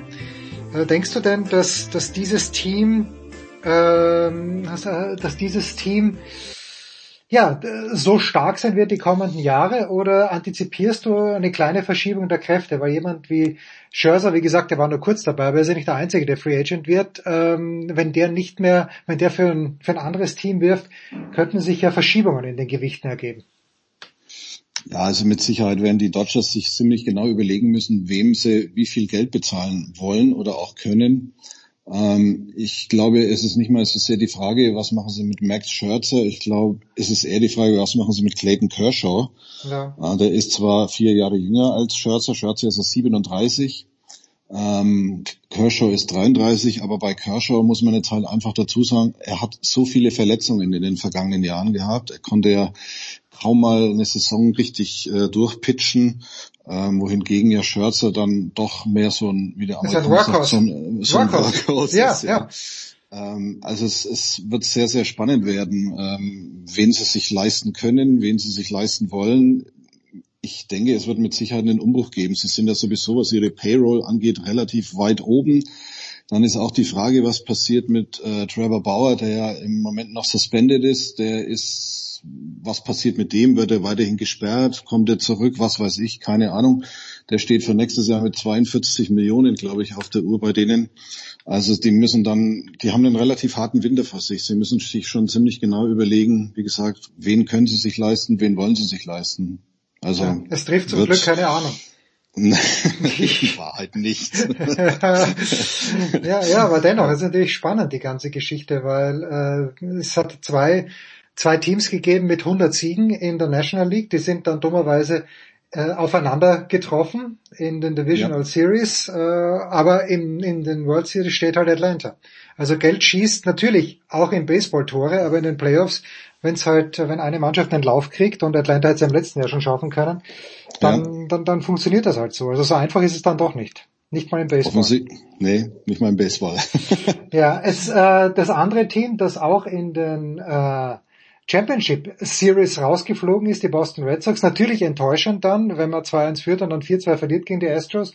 Aber jetzt haben wir den Axel zwar nicht da, aber als objektiver Beobachter könntest du wahrscheinlich auch sagen, alles in allem A, hätte niemand damit gerechnet und B, äh, gute Saison. Auch wenn für Boston wahrscheinlich außer dem Titel nichts gut ist, aber gute Saison, gute Saison, oder? Ja, ähm, gute Saison, aber in Amerika ist es halt auch einfach so, dass der zweite der erste Verlierer ist. Gell? Ja, ja, also ja. das muss man halt einfach auch dazu sagen. Und was halt einfach schade ist, ähm, die waren so on a roll, nachdem sie dieses Wildcard-Game gegen die Yankees gewonnen haben, dass du eigentlich schon ein bisschen darauf spekulieren konntest, dass sie dir so dieses Momentum mitnehmen. Und sie haben sich da irgendwie, keine Ahnung, wurden da echt übelst ausgebremst. Also ich glaube, wenn du mal, wenn du mal eine Postseason mit so einem Wildcard-Sieg gegen die Yankees anfängst und dann so richtig ins Laufen kommst, dann musst du es eigentlich schon fast durchziehen, weil wer weiß, wann diese Chance nochmal kommt. Gell? Also man sieht es jetzt ja auch an den Dodgers oder auch an den Giants, die ja beide als die großen Favoriten auf die World Series gegolten haben. Gut, die sind jetzt aufeinander getroffen, aber einer von beiden blieb ja trotzdem übrig. Aber da ist jetzt halt einfach auch Schluss. Also so dieses Repeat, was die Dodgers vielleicht angestrebt haben, den Titel erfolgreich zu verteidigen, das hat halt auch nicht stattgefunden. Und ich, du, das ist jetzt eine Plattitüde logischerweise, aber du musst halt, wenn du mal ins Laufen kommst, dann musst du halt einfach schauen, dass du das so weit wie möglich bringst, weil wer weiß, wie gesagt, wann du mal wieder in so einer Position bist. Und die Red Sox, fand ich, waren in einer relativ guten Position. Ja. Ich habe ja nicht nur zur Freude vom Axel gesagt, dass ich glaube, dass sie es bis in die World Series schaffen.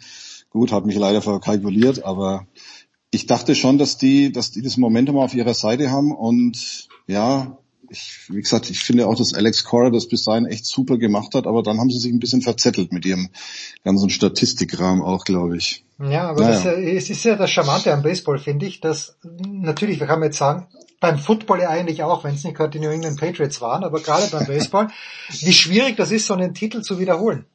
Weil äh, das, was die San Francisco Giants zwischen 2010 und 2014 geschafft haben, war natürlich enorm, dass die da innerhalb von fünf Jahren dreimal die World Series gewonnen haben. Natürlich auch immer, aber dann ist immer einer dabei gewesen wie Madison Baumgartner, der herausgestochen ist. Und ich glaube schon, für mich macht das, Tom, auch den Charme des Baseballs aus, dass jedes Team mit Ausnahme der Pittsburgh Pirates im Grunde genommen eine Chance haben, die World Series zu gewinnen. Und die New York Mets, die nehme ich mit rein.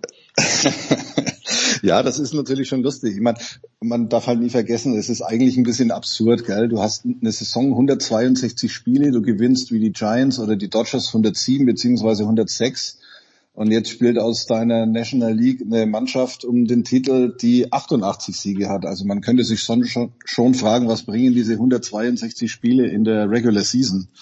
Aber okay, so ist es nun mal. Concession, ähm, Concession-Einnahmen, das ist es, was sie bringen. Selbstverständlich. Ja. nee, aber du, es ist halt einfach so, du, du hast dann halt mal so wie die, so wie die Braves, die haben halt nach der Trade Deadline haben die so ein bisschen den Schwung aufbekommen.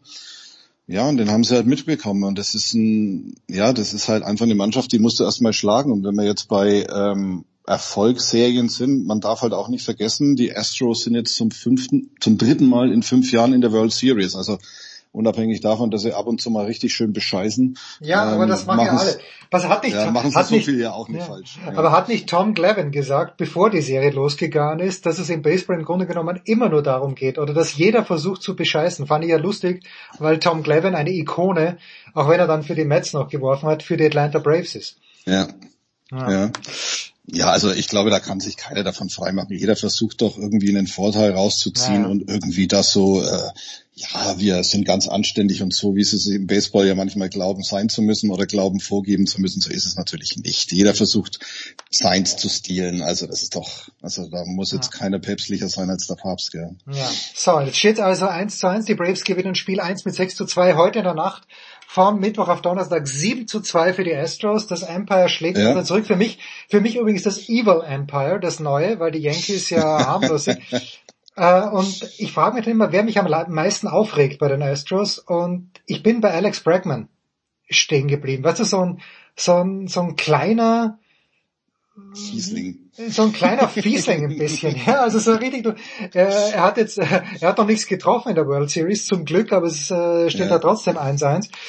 Aber es ist natürlich schon, wenn man das so, so durchgeht, es ist eine ganz überragend gute Line-Up, die die, die Astros haben und äh, wahrscheinlich fürchte ich, dass das der, der Game Changer jetzt war, Spiel 2.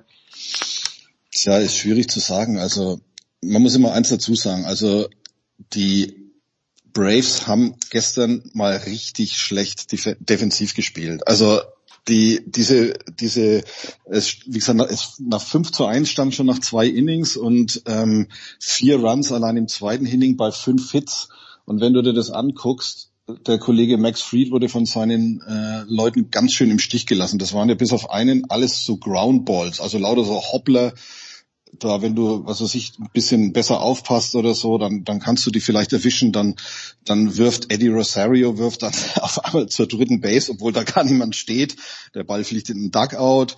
Der Ozzy Albies lässt einen Ball fallen und äh, verhindert dadurch ein Double Play. Also ja, das sind so kleine Details, die so ein Spiel dann entscheiden, aber ich glaube jetzt nicht unbedingt, dass es ein Gamechanger ist, weil ich bezweifle, dass die Braves, die ja wirklich eine super Defense haben, sonst wären sie nicht so weit gekommen, dass die beim nächsten Mal nochmal so eine schlechte Defense haben werden. Also ich, ich würde es nicht als Gamechanger bezeichnen. Ja. Was übrigens bemerkenswert ist, was übrigens bemerkenswert ist, der erste Sieg einer Heimmannschaft ähm, seit äh, 2018 in der World Series. Ach was, die Statistik Ja. hatte ich hatte ich hier auf dem Zettel. Weil Ja. ich überlegt habe, ja. Okay, Du, 2019. letzte, ne? letzt, letzt, letztes Jahr, letztes Jahr ja alles im, äh, in, im Global Life Field in Arlington. Also Ja, stimmt, stimmt, hat das ja stimmt, praktisch ja, keiner Heimrecht. Und 2019 ja diese legendäre World Series, wo keine Mannschaft ein Heimspiel gewonnen hat. Ja, in diesem Jahr äh, haben, haben wir diesen Monkey off our back. Was denkst du denn? Also für die Braves, die haben zwar das erste Spiel gewonnen, aber natürlich, dass Charlie Morton diesen Ball äh, so früh äh, an die Fibula bekommt. Ich möchte mich jetzt Ja. medizinisch nicht zu weit aus dem Fenster lehnen, aber er wird auf jeden Wadenbein. Fall Wadenbein, ja. unten. Er wird wird auf jeden Fall nicht mehr. Also ich habe das dann auch nur, ich habe es bei der Zone angeschaut und Tobi Dietrich Ja. sagt auch, naja gut, hat er, das ist ja nicht das erste Mal, dass ein Pitcher einen Ball an, ans Bein bekommt, aber mh, denkst du, Der das, ist raus. Der ist, der ist raus, der ist raus. Der ist Äh, raus, ja, die haben ihn schon, die haben ihn schon rausgenommen. Also Kann er ersetzt ist- werden, ist meine Frage. Nee, kann er nicht. Ich glaube, ähm, nee, das, also wie gesagt, ist, ist es als Starter, ist es glaube ich, Tucker Davidson ist jetzt glaube ich äh, äh, eingeplant. Äh, der ist kein schlechter, aber er ist halt einfach auch ein Rookie und Charlie Morton ist halt einfach auch so ein altes Workhorse, dass halt man allein schon die Tatsache, dass er, dass er praktisch dieser Beinbruch hat ja im zweiten Inning stattgefunden und er hat weiter gepitcht und er hat im dritten Inning noch das erste Out geschafft, bis sie dann festgestellt haben, hallo, der spielt, mit, einem gebrochenen, der spielt mit einem gebrochenen Bein. Vielleicht sollten wir ihn dann doch mal raustun. Also ähm, ich glaube, es ist weniger die Tatsache an sich, dass er nicht mehr pitchen kann, sondern er ist halt einfach ein Clubhouse-Leader. Das ist jemand, der für gute Stimmung sorgt, der, ähm, der den Erfolg vorlebt. Ich glaube, dass die das mindestens genauso hart treffen wird, wie die Tatsache, dass er, dass er nicht mehr pitchen kann. Also das ist schon, das ist schon relativ heftig, muss man sagen. Also ihn gleichwertig zu ersetzen, wird nicht möglich sein. Man muss natürlich auch dazu sagen, bei den äh, Astros fehlt natürlich auch äh, Lance McCullers. Also es ist jetzt ja. nicht so, dass es irgendwie ungleichmäßig verteilt ist, was so die, äh, was die Verletzungen angeht. Aber Charlie Morton ist allein schon wegen seiner Präsenz im, im Clubhouse ist der natürlich schon ein sehr, sehr großer Verlust für die Braves. Ja, es geht weiter ja. in der Nacht von Freitag auf Samstag mit Spiel 3 dann in Atlanta. Äh, Nicola übernimmt ja. jetzt gleich und später gibt's dann noch das Segment zum alpinen Skisport mit Lukas Saar und mit Roman Stelzel. Der Roman war ja dort. Tom, was hast du mhm. denn, was hast du denn fernmündlich was war für dich der, der überragende Eindruck oder was hast du mitgenommen aus dem ersten alpinen Skiwochenende? Was, was wird dir in Erinnerung bleiben, wenn dich deine Enkel in 30 Jahren fragen, Weltcup-Auftakt 2021 Sölden, woran erinnerst du dich? Das, das müsste ich erstmal Enkel haben, aber falls ich sie bekommen sollte.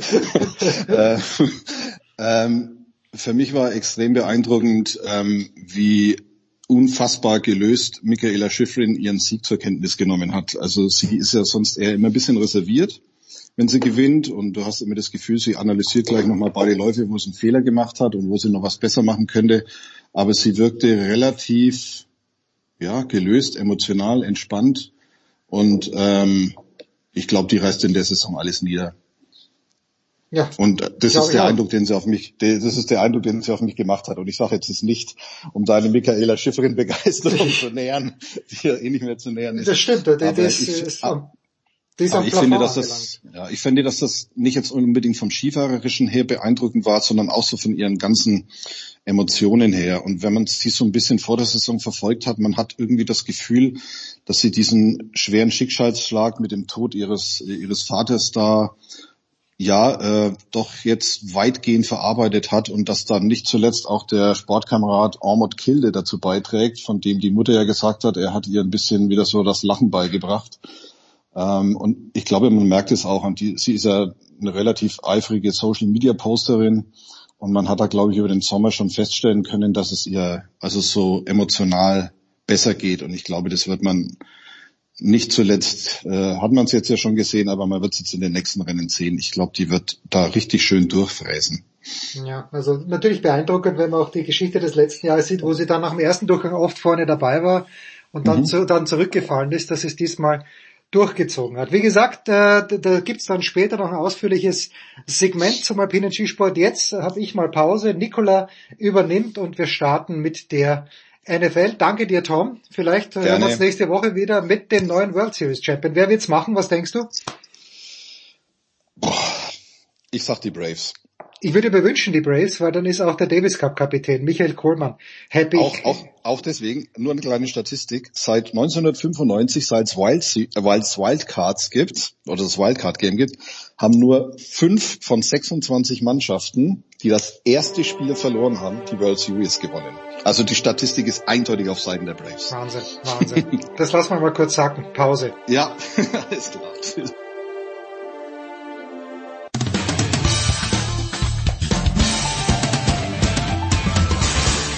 Hi, hier ist Dritter Steffen und ihr hört Sportradio 360.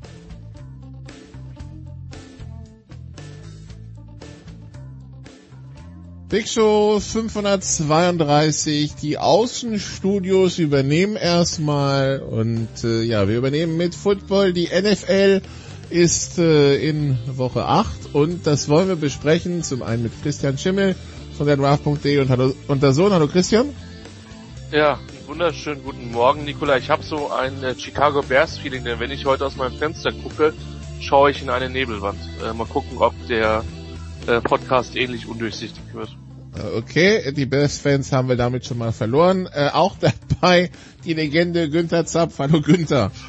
Hallo Servus. Ich habe mehr so das äh, New England-Feeling, wenn ich aus dem Fenster schaue. Indian Summer, wie sie es immer so schön nennen, aber es gibt's ja bei uns in Bayern oder in Deutschland quasi an jeder Straßenecke diese schönen bunten Herbstbäume. Äh, Günther, du wirst dich erinnern, letzte Woche sind wir quasi eingestiegen in die Materie mit dem Auftrag vom Producer. Äh, lass mal Baltimore jinxen. Hat ja gut funktioniert, ne? Ja, haben, haben wir hingekriegt, oder? ja, es war, war durchaus äh, eine, eine positive Überraschung. Denn ich finde immer so Bewegung im Football äh, tut gut und was in der AFC gerade abgeht, äh, finde ich echt klasse. Also dass sich da plötzlich ganz andere nach vorne spielen. Schauen wir mal, wie es weitergeht. Äh, Christian, wie, wie hast du diese, diesen doch dominanten Sieg der Bengals gegen die Ravens gesehen? Ich meine, wir wissen alle, was in Burrow drinsteckt seit dieser LSU-Saison. Da war halt immer die Frage, kriegt das auf die NFL transponiert? Äh, die Antwort scheint zu lauten, auch nach dem Kreuzbandriss, ja, das funktioniert. Wie habe ich das wahrgenommen? Überraschend. Ähm, zumal ich, war es die Woche davor, als sie die Chargers so verprügelt haben? Ja. ja. Ähm, das war für mich eine der dominantesten Vorstellungen von einem AFC-Team, vielleicht vergleichbar mit dem, was die Bills äh, gegen Kansas City gemacht haben. Ähm, das war überraschend und das Ding ist halt, dass, äh, dass man sich immer schwer tut, die Bengals for real zu nehmen, weil ähm, weil sie nie wirklich viel Geld in der Free Agency in der Hand, in die Hand genommen haben. Dieses Jahr haben sie es gemacht mit Trey Hendrickson, der auch dann brav den, ich glaube, das ist mittlerweile der dritte Right Tackle, der für Baltimore spielt, verprügelt hat. Ähm, nicht nur er, waren auch noch ein paar andere dabei. Ähm, und Burrow sieht sehr, sehr gut aus. Das wird nie der Joe Flacco-Typ werden, für den es übrigens offensichtlich immer noch einen Trademark gibt, aber gut, das, das ist ja mal der, Ja, genau. Ähm, es wird nie der Typ werden, der, der dir 20 tiefe Pässe im Spiel bringt, äh, wie, wie, wie Herbert oder ähnliche Kaliber. Aber der ist einfach sehr, sehr, sehr, sehr akkurater Quarterback, ein Quarterback mit einem guten Gefühl fürs Pocket. Und ähm, jetzt hat er auch langsam eine O-Line, mit denen er, mit der er arbeiten kann. Ja, Jonathan Williams, den man sich gedraftet hat, der vermutlich, der aussieht wie die Langzeitlösung auf Left Tackle. Ähm, und ein paar andere Kandidaten und das kann schon was, was werden. Jamar Chase, finde ich die wunderbarste Scheindebatte, äh, die wir, glaube ich, in diesem Jahr hatten, als man gesagt hat, oh, Drops Preseason, äh, was sich aus, ausschließlich auf die Preseason bezogen hat. Ähm, und jetzt ist er, keine Ahnung, Top 10 Wide Receiver in der NFL, vielleicht mehr, weiß ich nicht, stand jetzt. Äh, man muss immer zu früh sein, die Leute zu, zu hoch zu loben. Äh, ich mache jetzt gerade. ähm, aber das, was der produziert, ist halt fantastisch. Und äh, die haben da wirklich eine, eine Offense, auf der sie aufbauen können und eine Defense, in der sie jetzt tatsächlich auch mal was investiert haben. Ähm, und die sind auf jeden Fall mit dabei. Ähm, für mich sind die Bills ein Stück weit über dem Rest und danach gibt es eine Gruppe an Teams, da gehören die Raiders rein, da gehören die Titans rein, da gehören die Bengals, die Ravens und die Chargers mit Sicherheit rein, vielleicht noch eins, zwei mehr, die wirklich dann Chiefs auf jeden Fall, die, die auf jeden Fall contenten werden. Der AFC-Fan der letzten 20 Jahre muss sich ein bisschen schütteln, wenn quasi äh, Buffalo die Elite ist, Günther und die Bengals und die Raiders in der Verfolgegruppe sind. Also da muss, da muss man sagen, das sind so die Namen, die hatten wir in den letzten 20 Jahren Woche 10 für hm, Top 5 Pick oder doch Top 3, ne? Äh, das ist, ist, ist äh, wie zu meinen Fernsehabfangszeiten, so Ende der 80er, Anfang der 90er, als der Buffalo anfing mit, mit, mit vier Super Bowls, als Cincinnati sich gegen San Francisco in den 80ern äh, im äh, Super Bowl duelliert hat. Aber dann kam lange nichts mehr. Nee, also ich habe es ja vorhin gesagt, das ist echt toll. Äh, bin da völlig bei Christian. Äh, AFC ist vollkommen offen. Vielleicht tatsächlich Buffalo ein Schritt auch durch die Erfahrung, ein Schritt weiter oben, aber auch die sind zu schlagen, wie wir gesehen haben. Also es ist völlig offenes Rennen. Schöner kann es doch äh, kann's doch gar nicht sein. Und, und sind sie, habe ich ja letzte Woche, glaube ich, aber drüber gesprochen, dachte, die sind im Aufbau, dass sie noch nicht so weit sind. Aber was ich vor allem äh, positiv überrascht hat und was natürlich äh, viel ausmachen wird, ist, dass die Defense auch sehr, sehr sattelfest ist. Also sind sie diese Woche bei den Jets, bei den äh, Mike White Jets, weil Zach Wilson ist verletzt und Joe Flacco ist noch nicht so weit, für, für den jetzt frisch getradet wurde aus Philadelphia. Ja, äh, das bei den Jets, äh, naja, wir drücken mal die Daumen, dass es die nächsten Jahre besser wird. Diese Saison scheint dann wieder in der Kategorie zum komplett vergessen zu sein. Wir schauen auf Thursday Night Football und da wird uns ein Kracher geboten, wo natürlich der eine oder andere sagen wird, es ist schade, dass es in der kurzen Woche passiert, aber nichtsdestotrotz, die 7-0 Cardinals, Günther, haben die 6-1 Green Bay Packers zu Gast, also die zwei heißen Teams in der NFC ähm, mit äh, allen auf beiden Seiten das eine oder andere Problemchen. Also bei den Packers ist der Defense Coordinator raus, weil er positiv für äh, weil er Corona positiv ist. Es fehlen, glaube ich, drei Receiver. Ähm, ist natürlich für so eine Offense ungünstig. Vor allem natürlich welche Receiver. Ich muss ja sagen, wenn, wenn Adams fehlt, der, ja. glaube ich, momentan sind wir uns einig, äh, mindestens ein, äh, mindestens zwei, wenn nicht eins. Also viel besser geht's nicht. Und, und auch von, vom Zusammenspiel mit Aaron Rodgers natürlich. Dann hast du Lassard, der auch äh, raus ist. Also der wird auf keinen Fall äh, spielen können, weil er ja nicht geimpft ist. Äh, bei Adams ist es theoretisch noch möglich, muss man, muss man abwarten, was der Test heute ergibt. Dann könnte er noch nachfliegen, ist ja gar nicht mit angereist. Also das ist schon, das ist schon bitter. Äh, EQ hat die Chance, sich zu beweisen. Die letzte wahrscheinlich in seiner NFL-Karriere. Das, das ist das Positive aus deutscher Sicht, sage ich mal, in der Situation, weil er, weil er Aaron Rodgers, dem ist egal, wen er anwirft, solange er ein grünes Shirt trägt und frei ist. Von daher muss man sich da keine Sorgen machen. Aber das, das ist natürlich schon bitter für so ein tolles Spiel, für, für solche Voraussetzungen, dass das unter solchen äh, Voraussetzungen stattfindet. Äh, positiver Lichtblick natürlich für Aaron Rodgers, dass ja Arizona auch nicht ganz äh, unbeschadet äh, durch die Woche gegangen ist. Und wenn man jetzt heute mitkriegt, dass JJ Watt wohl die ganze Saison ausfallen wird wegen der Schulterverletzung, das wäre ein herber Dämpfer für die, für die Super Bowl-Ambitionen. Genau, Christian. JJ Watt, das ist das, was heute Morgen jetzt rauskam. Die Schulterverletzung angeblich nicht nur fürs Green Bay Spiel ein Problem, sondern da steht anscheinend eine OP an und die wäre dann Season Ending. Das wäre ein Schlag ins Kontor für diese Monster Arizona D9. Ja, wär's. Also für die Monster Front 7 möchte ich was sagen. Äh, ich meine, Chandler Jones hat sich ja in Woche 1 schon entsprechend eingeführt, indem er nicht nur, aber auch Taylor Levan 5-6 verpasst hat. Ähm, und das war, das war schon bemerkenswert. Und Watt ist halt immer noch einer, der trotz seines Alters und trotz dessen, dass der ja auch schon einige Verletzungen ähm, miterlebt hat, äh, ein absolut wichtiger Faktor in, in dieser Line. Ja, und äh, zumal man hatte schon Probleme, das hat man in einem Drive der, der Jaguars, ja tatsächlich der Jaguars gesehen, ähm, gewisse Phasen des Laufspiels tatsächlich zu stoppen. Und äh, das könnte durchaus ein Gameplan sein, den Green Bay eben, Günther hat es ja so wunderbar erklärt, in Anbetracht der Receiver-Situation, ähm, vielleicht ein bisschen lauflastiger daherkommt, als man sich das denkt. Ja, und langfristig ist es, äh, ist es natürlich ein, ein Problem. Ich war bis jetzt wirklich überrascht und, und über, also mittlerweile auch überzeugt von den Cardinals. Die sind offensiv in jedem Jahr in den Statistiken besser geworden. Das war Cliff Kingsburys Job. Mittlerweile hat man auch die Defense aufgerüstet. Für mich meiner Meinung nach das spannendste Linebacker-Paar in der gesamten NFL, wo man jetzt im Prinzip einen Rookie hat plus Isaiah Simmons, den man letztes Jahr hochgedraftet hat, im Prinzip zwei relativ positionslose Spieler, ähm, die du aber total flexibel einsetzen kannst. Hast mit, mit Buda Baker einen Safety, der unglaublich viel Spaß macht. Also da ist schon Talent in der Defense, nur dieses Jahr sieht man es halt auch tatsächlich mal auf dem Platz. Okay, dann, ähm, also das Spiel heute Nacht um 2.20 Uhr, äh, wie gesagt, die ungeschlagenen äh, Cardinals gegen die 6 und 1 Green Bay Packers.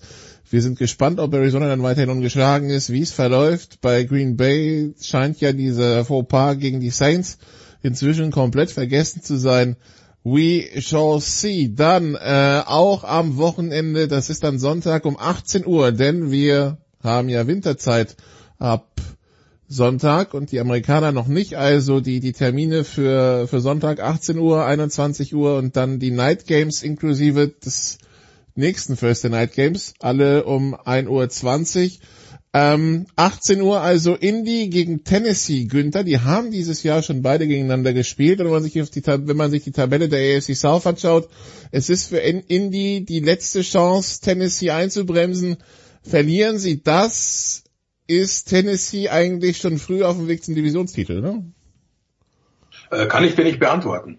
Wir, wir hatten die Frage, glaube, äh, weiß nicht wann es war, vor zwei oder drei Wochen, äh, wie ich Tennessee einschätze und ich kann es immer noch nicht.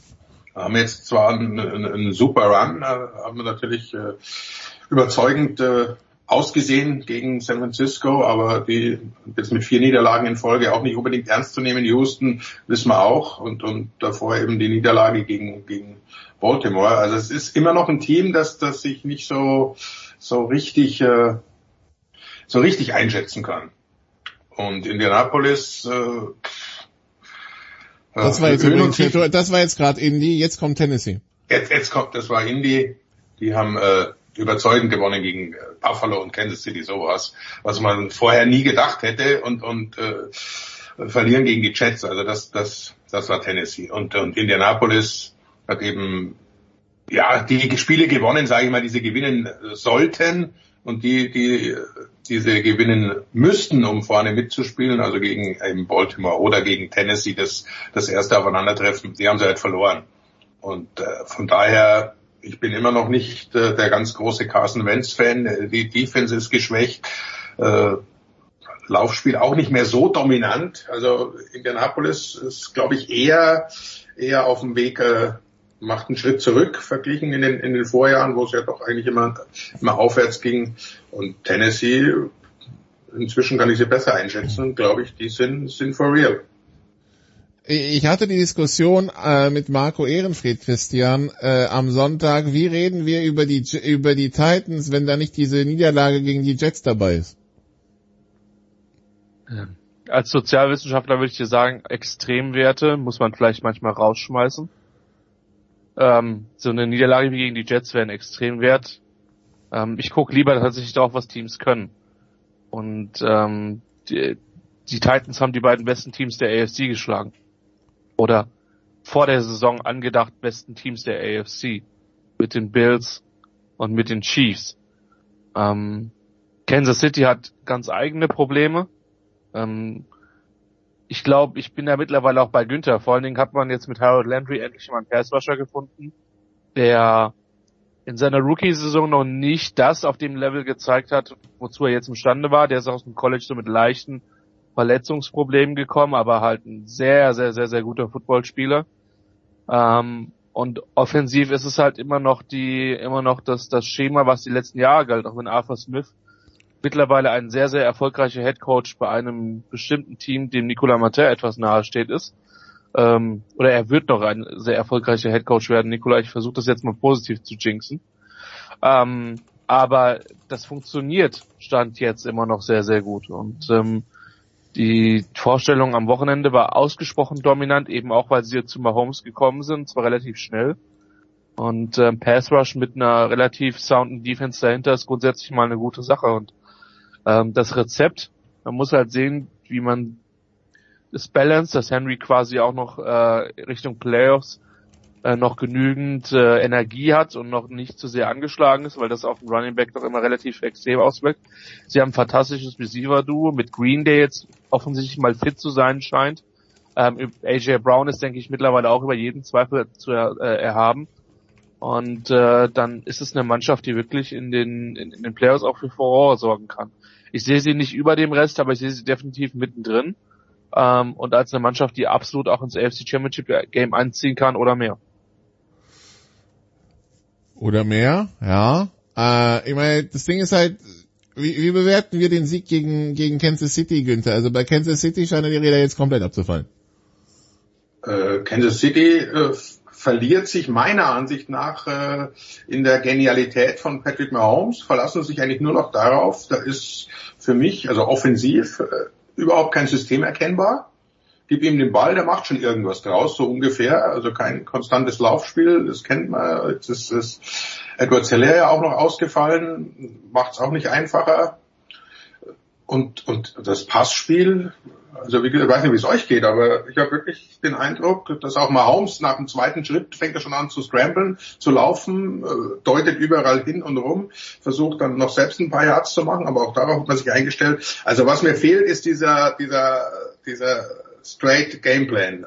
Dass du mal auch aus der Pocket raus, das muss auch ein Patrick Mahomes und das können und das kann er natürlich auch, das wissen wir, aber das ist wirklich mal einen Drive gibt, der so läuft, wie man sich vorstellt und nicht jedes Mal da rumgescrambled wird, worauf sich eben die Defenses einstellen. Die Receiver sind auch nicht mehr so gut. Kelsey ist irgendwie äh, verschwunden. Tyreek Hill okay, aber jetzt auch nicht. Lässt dann auch ab und zu mal wieder einen Ball fallen in, in wichtigen Situationen. Und über die Defense müssen wir, glaube ich, kein Wort verlieren. Die war schon immer katastrophal, wurde dann zu den Playoffs deutlich besser. Wie sie das hinkriegen, ist eine andere Geschichte. Aber das ist momentan, müssen die oben überhaupt nicht mitreden. Die müssen schauen, dass sie irgendwie äh, ihren Hand zum Laufen kriegen und, und äh, so vielleicht dann noch eine Chance haben auf die Playoffs. Und da, da hast du natürlich mit Tennessee genau das Team, das sowas äh, gnadenlos ausnutzen kann durch, äh, ich habe jetzt die genauen Zahlen auch nicht äh, vor Augen, aber die waren bestimmt doppelt so lang am Ball wie Kansas City, also mindestens Und damit kannst du natürlich äh, wunderbar über, über Henry das, das Timing kontrollieren. Hast du, ihr habt es ja gerade ausgeführt, eine, eine eigene sehr, sehr solide, sehr, sehr gute Defense, die solche Chancen natürlich nutzt, wenn der Gegner eh angeschlagen ist und, und nicht weiß, was er tun soll. Also das, das ist ein Sieg, der natürlich, wenn es auf dem Papier siehst, 27 zu 3, das erste Mal mal Holmes ohne, ohne Touchdown, also in dem Spiel, in dem er dabei ist, äh, klingt brutal, aber wenn man es analysiert, zerlegt, äh, dazu ist Tennessee in der Lage.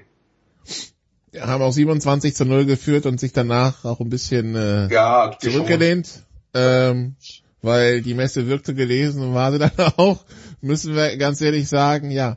Äh, aber Tennessee, Tennessee und Indy, also jetzt in diesem Duell um die um die um die NFC South, in dem wir glaube ich auch sagen können, dass wir wissen, dass weder Houston noch Jacksonville da eingreifen werden, Christian, ne? An dieser Stelle könnte eine lange Antwort stehen oder ein Ja, das wissen wir.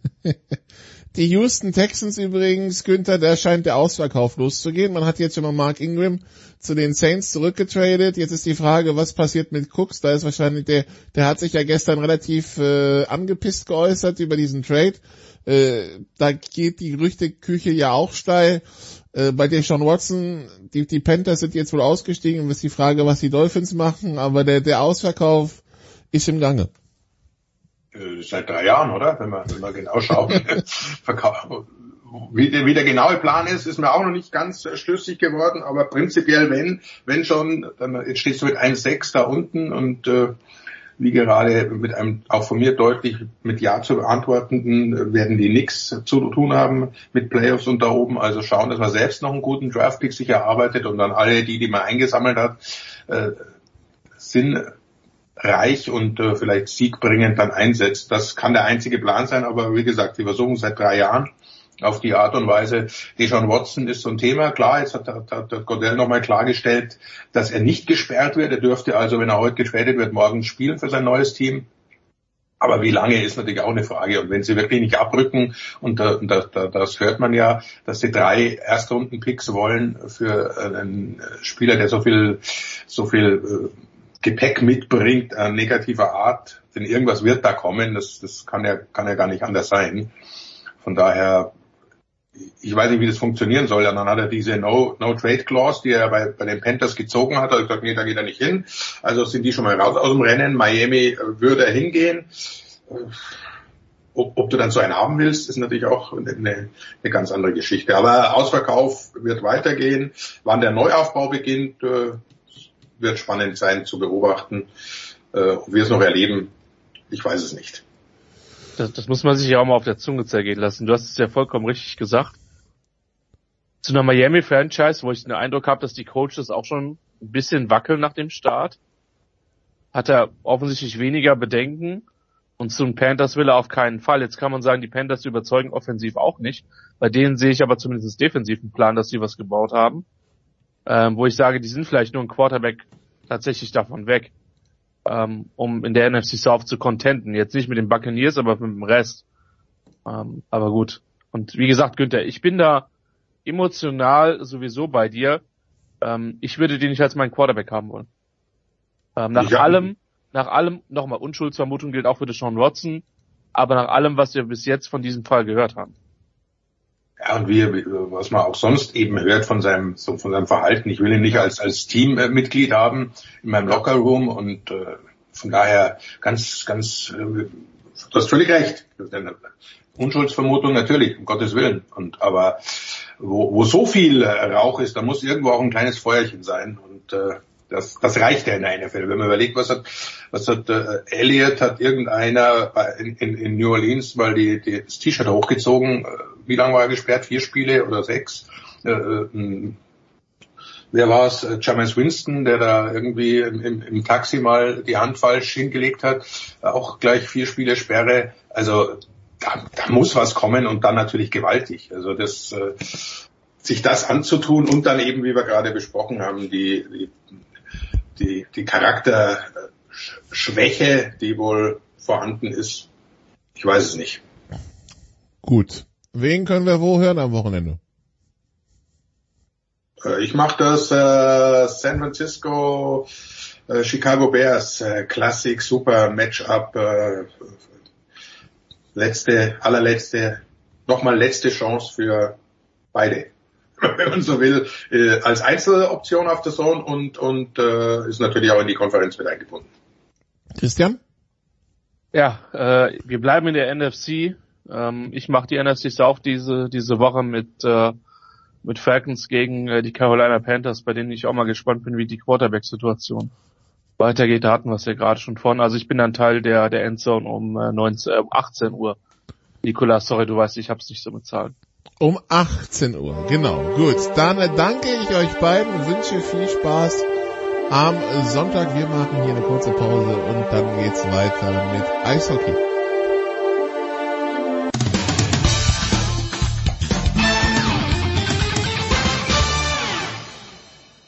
Hallo, hier ist Dirk Nowitzki und hier hat Sportradio 360.de.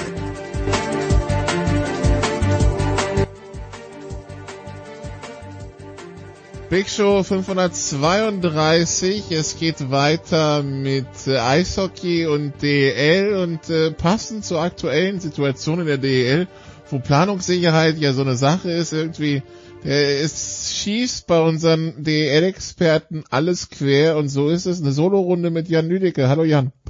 Hi, servus. Stromausfälle, äh, Terminkalender, die sich noch gefüllt haben, alles dabei. Äh, ja, passiert manchmal ähm, und äh, es ist nicht, es ist nicht immer einfach, alle dann auf einen Termin zu bekommen. Aber dann, dann fangen wir mal tatsächlich mal an mit der Situation in der DEL, die Münchner Warnenquarantäne, Düsseldorf, Iserlohn, Spiele geschoben. Ähm, ja, wie, wie, wie, also ich möchte jetzt nicht sagen, wie fühlst du die Temperatur in der Liga, aber ja, wie, wie, wie geht man in der Liga im Augenblick damit und was ist es dein so dein Gefühl? Ähm, ja, es ist so ein bisschen Alarmstufe Rot, würde ich mal sagen. Also es ist so, dass, dass die Situation noch zu handeln ist, aber es ist wohl auch klar, dass wenn jetzt noch mehr passieren sollte, und wirklich noch deutlich mehr Spiele ausfallen, dann wird es einfach eng mit, mit Nachholterminen. Also das sieht man ja allein da schon, daran schon, wie, wie die Münchner Nachholspiele terminiert sind. Die spielen, glaube ich, irgendwann drei Tage am Stück hintereinander drei Spiele.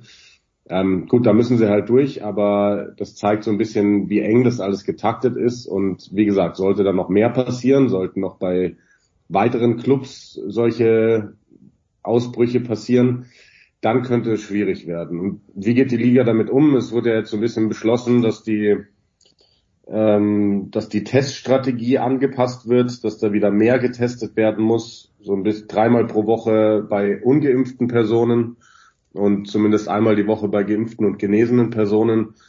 Ähm, ja, weil man halt, glaube ich, gesehen hat, dass, dass einfach schnell was passieren kann, wenn man diesen Impfstatus einfach so stehen lässt und, und kaum noch testet. Also ja, die Teams, äh, wie gesagt, da muss fleißig geschoben werden. Ich meine, wir haben eine lange Olympiapause. Wäre es denn überhaupt denkbar, da, wenn wirklich alle Stricke reißen, dann doch Spiele stattfinden zu lassen? Ich meine, es wird ja nicht jeder Nationalspieler abstellen, aber natürlich das ein oder andere Team wahrscheinlich schon.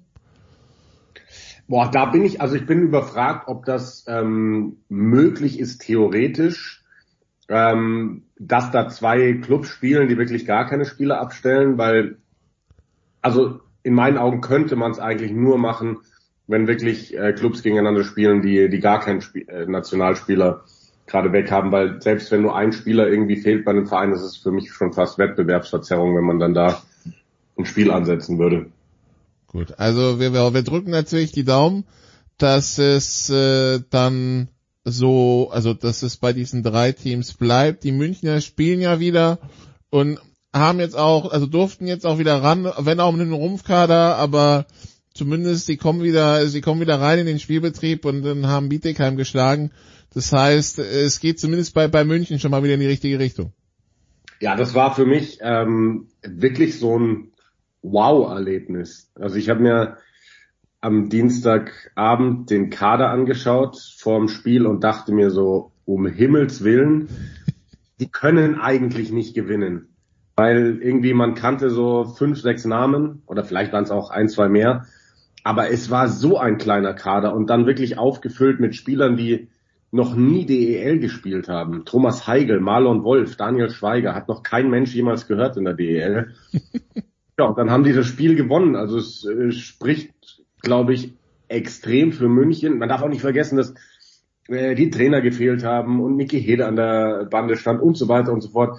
Aber spricht halt schon extrem für München oder dieses ganze RB-Projekt, dass die halt so gut arbeiten in der Academy, dass die sogar mal so einen Notfall mit jungen Spielern überbrücken können und am Ende wirklich ein Spiel zu null gewinnen. Das ist schon sehr bemerkenswert, möchte ich sagen. Wenn wir uns den, den äh, Saisonverlauf äh, jetzt anschauen, also ein Viertel der Saison grob ist gespielt, plus minus ein, zwei Spiele, je nachdem, ob Quarantäne oder nicht und äh, wie halt die Spiele lagen. Also alle Teams zwischen zwölf, München und äh, 15 Spielen. Ähm, ja, wenn wir auf die Tabelle schauen, die Mannheimer sind vorne, die, die Münchner könnten, wenn sie die Nachholspiele gewinnen, auch ausschließen. Und dann hätten wir quasi die Situation, die wir ja vor der Saison erwartet haben, oder? Mhm. Das muss man wirklich so sagen. Also, dass Mannheim da so dominant oben steht, davon war wirklich auszugehen. Dass München, Berlin dahinter kommen, davon war auszugehen. Wenn man jetzt ein bisschen weiter schaut, dann ist vielleicht überraschend, dass Ingolstadt noch so weit unten drin hängt. Die sind noch nicht so richtig ins Laufen gekommen. Wolfsburg hatte ich da oben erwartet. Iserlohn haben viele vor der Saison gesagt, die könnten oben reinstechen. Ähm, dann ist vielleicht ein bisschen überraschend für viele, glaube ich, dass Düsseldorf und Köln bis jetzt so gut funktionieren. Aber das ist ja eh klar, dass in so einer DEL-Saison es den einen Ausreißer nach oben, nach unten gibt. Und ähm, wir sind ja auch noch sehr früh in der Saison, da wird sich schon auch noch vieles verschieben. Das wäre jetzt die Frage. Wir haben Viertel durch. Wie gut hast du das Gefühl, kannst du die, Team hier, kannst du die Teams jetzt einschätzen? Ja, das ist schon so, dass man einen gewissen Eindruck davon bekommen hat, so wo funktioniert was gut, wo funktioniert was vielleicht noch nicht so gut. Aber das wissen wir ja auch, das sind immer alles Momentaufnahmen zu so einem Zeitpunkt der Saison. Also wenn wir jetzt zum Beispiel sehen, wie Düsseldorf funktioniert, eine Mannschaft, die viele wirklich ganz unten drin erwartet hatten, wo viele gesagt haben, da geht's nur um den Klassenerhalt. Die sehen so gut aus, weil dieses Team unfassbar gut harmoniert und funktioniert. Ähm, aber wir wissen ja auch nicht, ob das so weitergeht. Das kann ja auch mal sein, dass die auf einmal eine Negativserie haben von vier, fünf Niederlagen und dann hängen sie halt wirklich unten drin. Es kann auch sein, dass Ingolstadt auf einmal aufdreht, ähm, fünf Spiele gewinnt und oben drin steht. Aber klar, so, so, so einen ersten Eindruck hat man und, und kann zumindest abschätzen, wo die Reise hingehen könnte. Dann äh, schauen wir mal, wo, wo diverse Reisen hingehen. Wobei die eine Sache müssen wir noch aufräumen. Äh, bei, bei, bei Grizzlies und Iserlohn hat man das mit dem Handschlag nach dem Spiel irgendwie missinterpretiert, habe ich jetzt gelesen. Äh, die, die haben sich nach dem Spiel geprügelt, habe ich richtig gelesen, ne? Ja, das ist korrekt und das ist, ähm, also ich finde, da sollte man auch gar nicht zu viele Worte drüber verlieren. Das ist ein absolutes No-Go und die Spieler sind dafür gesperrt worden und das ist auch absolut richtig, weil das hat nichts auf dem Eis zu suchen. So, diese ganzen Handgreiflichkeiten, das ist okay, das gehört dazu zum Eishockey, aber nicht mehr nach Abpfiff nicht mehr nach Abpfiff. Dann, dann rollen wir das Ding mal von unten auf. Äh, Im Augenblick einsamer Tabellen, letzter wegen der mehr gespielten Spiele, Schwenning. Ähm, ja, wie, wie tief ist da die, wie, wie, wie groß ist die Gefahr, wie tief ist die Krise? Ähm, ja, das ist ähm, tatsächlich auch eine große Überraschung, dass die da unten drin stehen. Wo, also, wobei, man muss das vielleicht mal von mehreren Seiten sehen. Also vor der Saison gab es ein Zitat von ähm, Herrn Allerware aus Mannheim, der vor allem den nordeuropäischen Spielermarkt sehr gut kennt. Und Schwenningen hat ja auch durch Niklas Sundplatz Beziehungen sicherlich viele Schweden reingeholt. Und Alavara hatte gesagt, Schwenningen sieht er bis Weihnachten unter den Top 4, glaube ich sogar. Wie es danach weitergeht, das, das äh, kann er nicht einschätzen. Achso, stimmt, das Zitat, das erinnere ich mich, genau. Äh, Weihnachten zu den Top 4 und danach, ja. Das genau, wirkt eh schon komisch, ja. Da sieht man ja so ein bisschen, dass Schwenningen echt gut eingeschätzt war in der Liga. Und dann ist es überhaupt nicht gelaufen. Und das kann man auch ein Stück weit an diesen Schweden festmachen, weil wirklich performt haben die größtenteils nicht. Also da stehen relativ große Namen auf dem Eis, aber also ich habe die Frage aufge also ich, als ich dieses Zitat gehört habe, habe mir gedacht so, boah, ich weiß nicht, ob Schwenningen wirklich so gut ist, wenn ich mir den Kader anschaue, weil ich manche Spieler da auch ein bisschen überschätzt finde. So bin ich ganz ehrlich, zum Beispiel die Spink-Zwillinge, die halte ich nicht für so gut, wie es viele andere tun. Ähm, aber dass sie so tief unten drin stehen, überrascht mich dann schon, muss ich ganz ehrlich sagen. Aber da hat man das Gefühl, dass die zum Beispiel als Mannschaft noch so überhaupt gar nicht funktionieren. Also das ist momentan irgendwie hat man den Eindruck, so eine zusammengewürfelte Tru Truppe, aber ein richtiges Team noch nicht. Eins drüber und äh, wir hatten ja vor der Saison mit dem Kollegen Jennemann von der Nürnberger Zeitung äh, gesprochen, sind die Ice Tigers, äh, die hängen auch ganz tief drin. Ja, gut, aber das war ja auch ein Stück weit zu erwarten, weil da ist halt einfach nicht mehr das Budget da von früher, von Thomas Sabo Zeiten. Und ähm, dementsprechend war klar, das wird eine Saison gegen den Abstieg, sehr wahrscheinlich. Ähm, muss sagen, so ein schlechtes Bild von Nürnberg habe ich gar nicht. Da waren gute Auftritte dabei. Und ähm, von daher ist das so ein bisschen erwartungsgemäß, dass die weit unten stehen. Da wird es darum gehen, irgendwie Platz 13 oder besser hinzukriegen. Und das wird ein langer Kampf. Vier Spiele, äh, nee, 13 Spiele, äh, vier Siege, neun Niederlagen.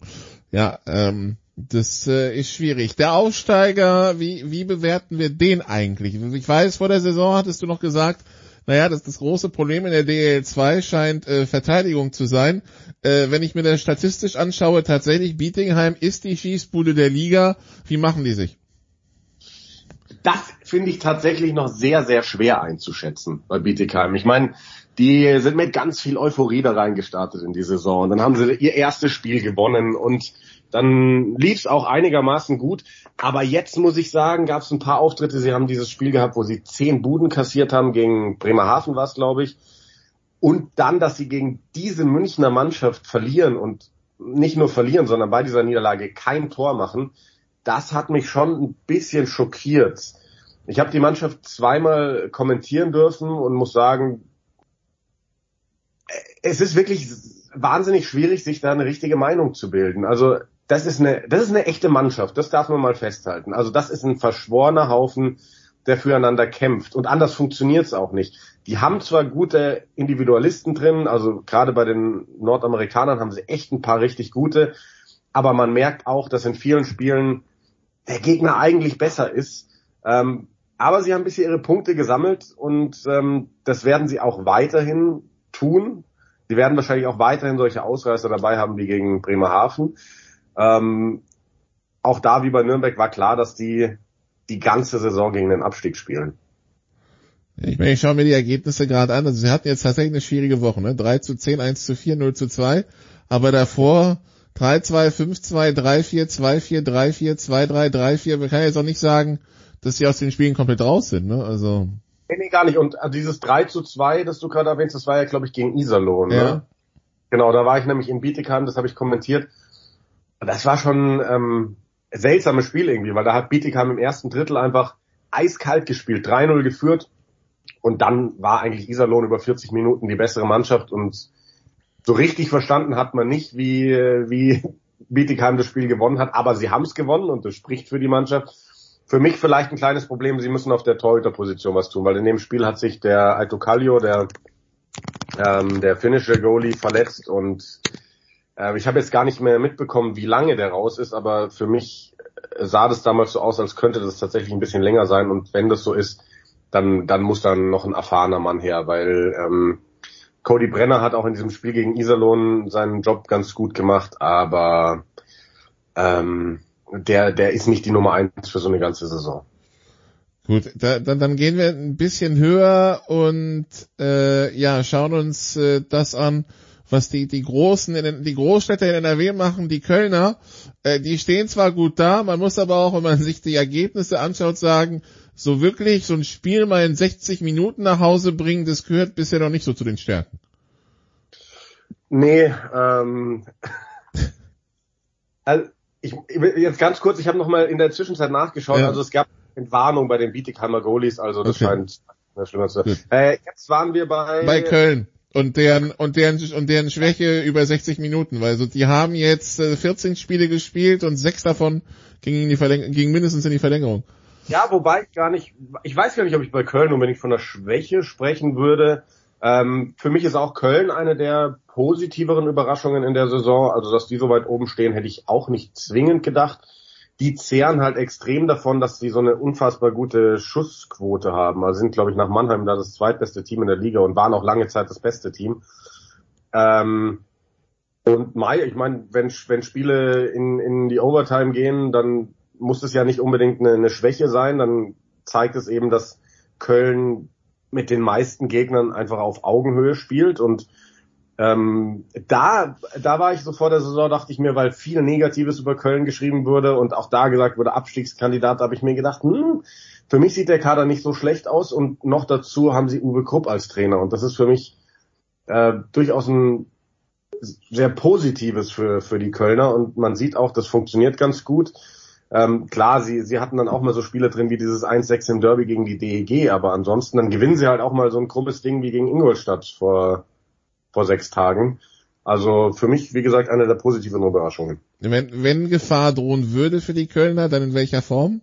Also wo, wo siehst du, wo siehst du sie am ehesten wackeln? Ähm, wackeln weiß ich nicht. Ähm, großes Problem könnte es natürlich werden, wenn es mal mehrere Ausfälle gibt. Das haben sie zu Saisonbeginn noch ganz gut weggesteckt. Ähm, der Sill ist lang ausgefallen, dann der Holles hat sich ja verletzt, haben sie dann nachverpflichtet. Aber wenn mal eine Phase kommt, wo Köln vielleicht wirklich gerade auf den Importpositionen drei, vier Verletzte haben sollte oder drei, vier Ausfälle, ich glaube, dann könnte es wirklich ein bisschen eng werden. Gut, dann der, man möchte, ja, der Lokalrivale Düsseldorf, ähm, auch die, hast du ja gesagt, äh, machen sich da im äh, äh, ja im Augenblick sogar auf Playoff-Position ja ganz gut. Weil wie zuversichtlich bist du da, dass das über die Saison gut geht und äh, wenn Gefahr drohen sollte, wo da? Ähm, eigentlich ähnlich wie bei Köln. Auch da glaube ich, wenn es mal mehrere Ausfälle geben sollte, dann kann es sehr, sehr eng werden. Aber ich traue denen nach den Eindrücken wirklich zu, dass die eine sehr, sehr gute Saison spielen, weil das scheint eine sehr gut zusammengestellte Mannschaft zu sein, in der es einfach gut funktioniert. Und ähm, das kann halt dann auch mal vieles andere wettmachen. Und ich weiß jetzt nicht, ob sie am Ende auf der 6 stehen. Ich meine, da kommen auch noch ein paar Teams von unten, die wirklich Druck machen werden, Bremerhaven, Ingolstadt und so weiter und so fort. Aber äh, ich traue ich trau denen auch zu, da oben zu bleiben. Also ich traue denen durchaus die direkte Viertelfinalqualifikation zu. Warum nicht? Sie haben ja noch, äh, Sie haben ein paar weniger Spiele eben durch diese Quarantäne-Geschichten. Da müssen wir natürlich schauen, wie sehr, wie gut Sie da alle wieder rauskommen. Also die drei Betroffenen, Düsseldorf, Iserlohn und jetzt München wieder. München hat wieder losgelegt. Die beiden anderen äh, müssen noch. Ähm, ja, äh, wenn wir jetzt das Kräfteverhältnis anschauen, also Mannheim, München, Berlin, da vorne, okay. Die dahinter, also wie, also wie nah oder wie, wie weit weg sind sie und ähm, also wenn du dir das so anschaust, sind das dann, ja, also müssen wir jetzt schon mit Mannheim gegen München im Finale rechnen oder ist da, ist da noch Potenzial, dass dahinter nochmal Absets kommen? Also ich glaube, wir rechnen prinzipiell irgendwie immer mit Mannheim gegen München im Finale. Aber, also Mannheim muss ins Finale kommen, weil der Kader, der ist einfach so wahnsinnig gut. Ähm, bei München muss man jetzt halt dann auch mal abwarten, so wie gut stecken sie diese ganze Corona-Geschichte wirklich weg. Also klar, jetzt haben sie mal ihr erstes Spiel gewonnen gegen Bietigheim mit Rumpftruppe, ähm, aber man weiß ja nicht, was für Auswirkungen das hat auf den weiteren Saisonverlauf. So kommen wirklich alle Spieler wieder zu 100 Prozent oder gibt es da vielleicht bei dem einen oder anderen noch ein Problemchen? Ähm, führt diese Pause dann vielleicht zu Folgeverletzungen? Das, das weiß man nicht. Und das, das gilt ja aber für alle Mannschaften, weil es kann ja im Endeffekt jede Mannschaft mal erwischen irgendwie im Saisonverlauf. Und ähm, ja, prinzipiell, wie gesagt, rechnen wir immer mit Mannheim gegen München. Aber Berlin als amtierender Meister mit einer Top-Mannschaft ähm, darf man auf gar keinen Fall abschreiben. Und dahinter, mein, es ist halt in der DEL so, du hast Mannheim und München, dann ist die Frage, zählst du Berlin noch zu diesem Top-Trio oder siehst du Berlin irgendwie zwischen den Zweien und dem Rest der Liga? Aber ich würde jetzt mal von diesem Top-Trio sprechen und was dann dahinter passiert, das ist dann von so vielen Faktoren abhängig. So, wann bist du auf deinem Peak? Wann hast du einen Lauf? Ähm, wie kommst du durch die Saisonverletzungen, Corona und so weiter und so fort? Aber ich sehe gerade bei, bei Teams wie Wolfsburg, Bremerhaven, Ingolstadt schon durchaus das Potenzial, auch so einen ganz großen, wenn denn alles passt, auch in den Playoffs mal zu ärgern. Ich will ja irgendwann mal wieder eine DEL-Halle, aber ab Hamburg ist das ein bisschen problematisch, weil irgendwie es ist hier so ein bisschen das, das Eishockey-Niemandsland, äh, was die DEL betrifft. Also die Optionen sind dann halt Bremerhaven oder Wolfsburg. Äh, dann muss das noch terminlich passen. Also ist mein Auge jetzt auf Wolfsburg gefallen, wird wahrscheinlich zwischen den Jahren was. Ähm, ja, die, die Grizzlies ähm, immer oben dabei, aber nie wirklich Elite oder wie schätzen wir die ein?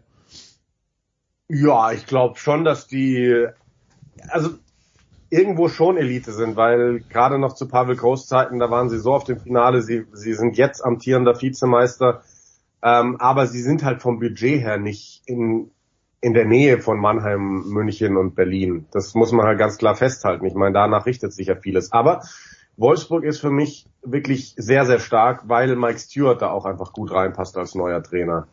Und die haben auf den Importpositionen einfach wahnsinnig vieles richtig gemacht. Also was ein De Sosa da spielt, das ist halt einfach nur Wahnsinn. Und äh, dementsprechend Wolfsburg ganz klarer Aspirant auf Halbfinale oder wer weiß, vielleicht sogar mehr. Ja, in so einer Serie wie, ähm, also in so, solchen Serien dann in den Playoffs natürlich immer vieles möglich. Äh, wie ist jetzt dieses Jahr eigentlich der Rhythmus? Ähm, ist es 5-7-7 oder? In den Playoffs meinst du? Ja, best of. Soweit, wenn ich das jetzt richtig im Kopf habe, nagel mich bitte nicht fest, wird dieses Jahr durchgehend äh, Best of Five gespielt. Also alles fünf, okay, gut. Ja. Ja, in fünf Spielen, warum nicht? Also wenn du vier gewinnen musst, ist immer noch mal eins mehr, ist noch mal eine Ecke stärker, aber Best of Five. Kannst du mal zwei gewinnen und direkt Druck aufbauen, ne? Ja. Ähm, von daher, warum nicht? Ja, also die DEL, ähm, ja, stolpert sich die letzte Woche, die letzten zehn Tage ein bisschen durch, aber wir drücken natürlich die Daumen, dass es, dass es besser läuft. Wo hören wir den Kollegen Lüdecker eigentlich am Wochenende? Ähm, am Wochenende gar nicht, sondern heute. Ähm, Donnerstagsspiel in der DEL. Ähm, Ingolstadt gegen Köln werde ich heute Abend moderieren beim Magenta Sport. Ingolstadt gegen Köln. Äh, ja, okay. Äh, irgendwas äh, bist du bei der Endzone dabei, wenn wir schon die, wenn wir schon die genau. Football-Kollegen eben hatten? Sonntag bin ich in der Endzone. Da ist also auf The Zone zu hören beim American Football. Jetzt muss ich ganz kurz reingucken. Da ist gerade eben auch die Einteilung rausgegangen. Ich glaube, ich mache Titans at Colts, wenn mich nicht alles täuscht. Jo, so ist es. Da ah, das haben, wir, das haben wir eben besprochen. Das äh, trifft sich ja. sehr gut. Gut. Dann äh, ja, danke, danke Jan, dass du das Solo bestritten hast, nachdem die Kollegen alle ausgefallen sind. Wie gesagt, es passt irgendwie zu, zu dieser DEL-Phase. Und äh, wir machen eine kurze Pause und verlassen die verlassen die Kufen, verlassen das Eis, gehen auf den Asphalt und schrauben nochmal einen Motor drauf. Hier geht's gleich weiter mit dem Motorsport.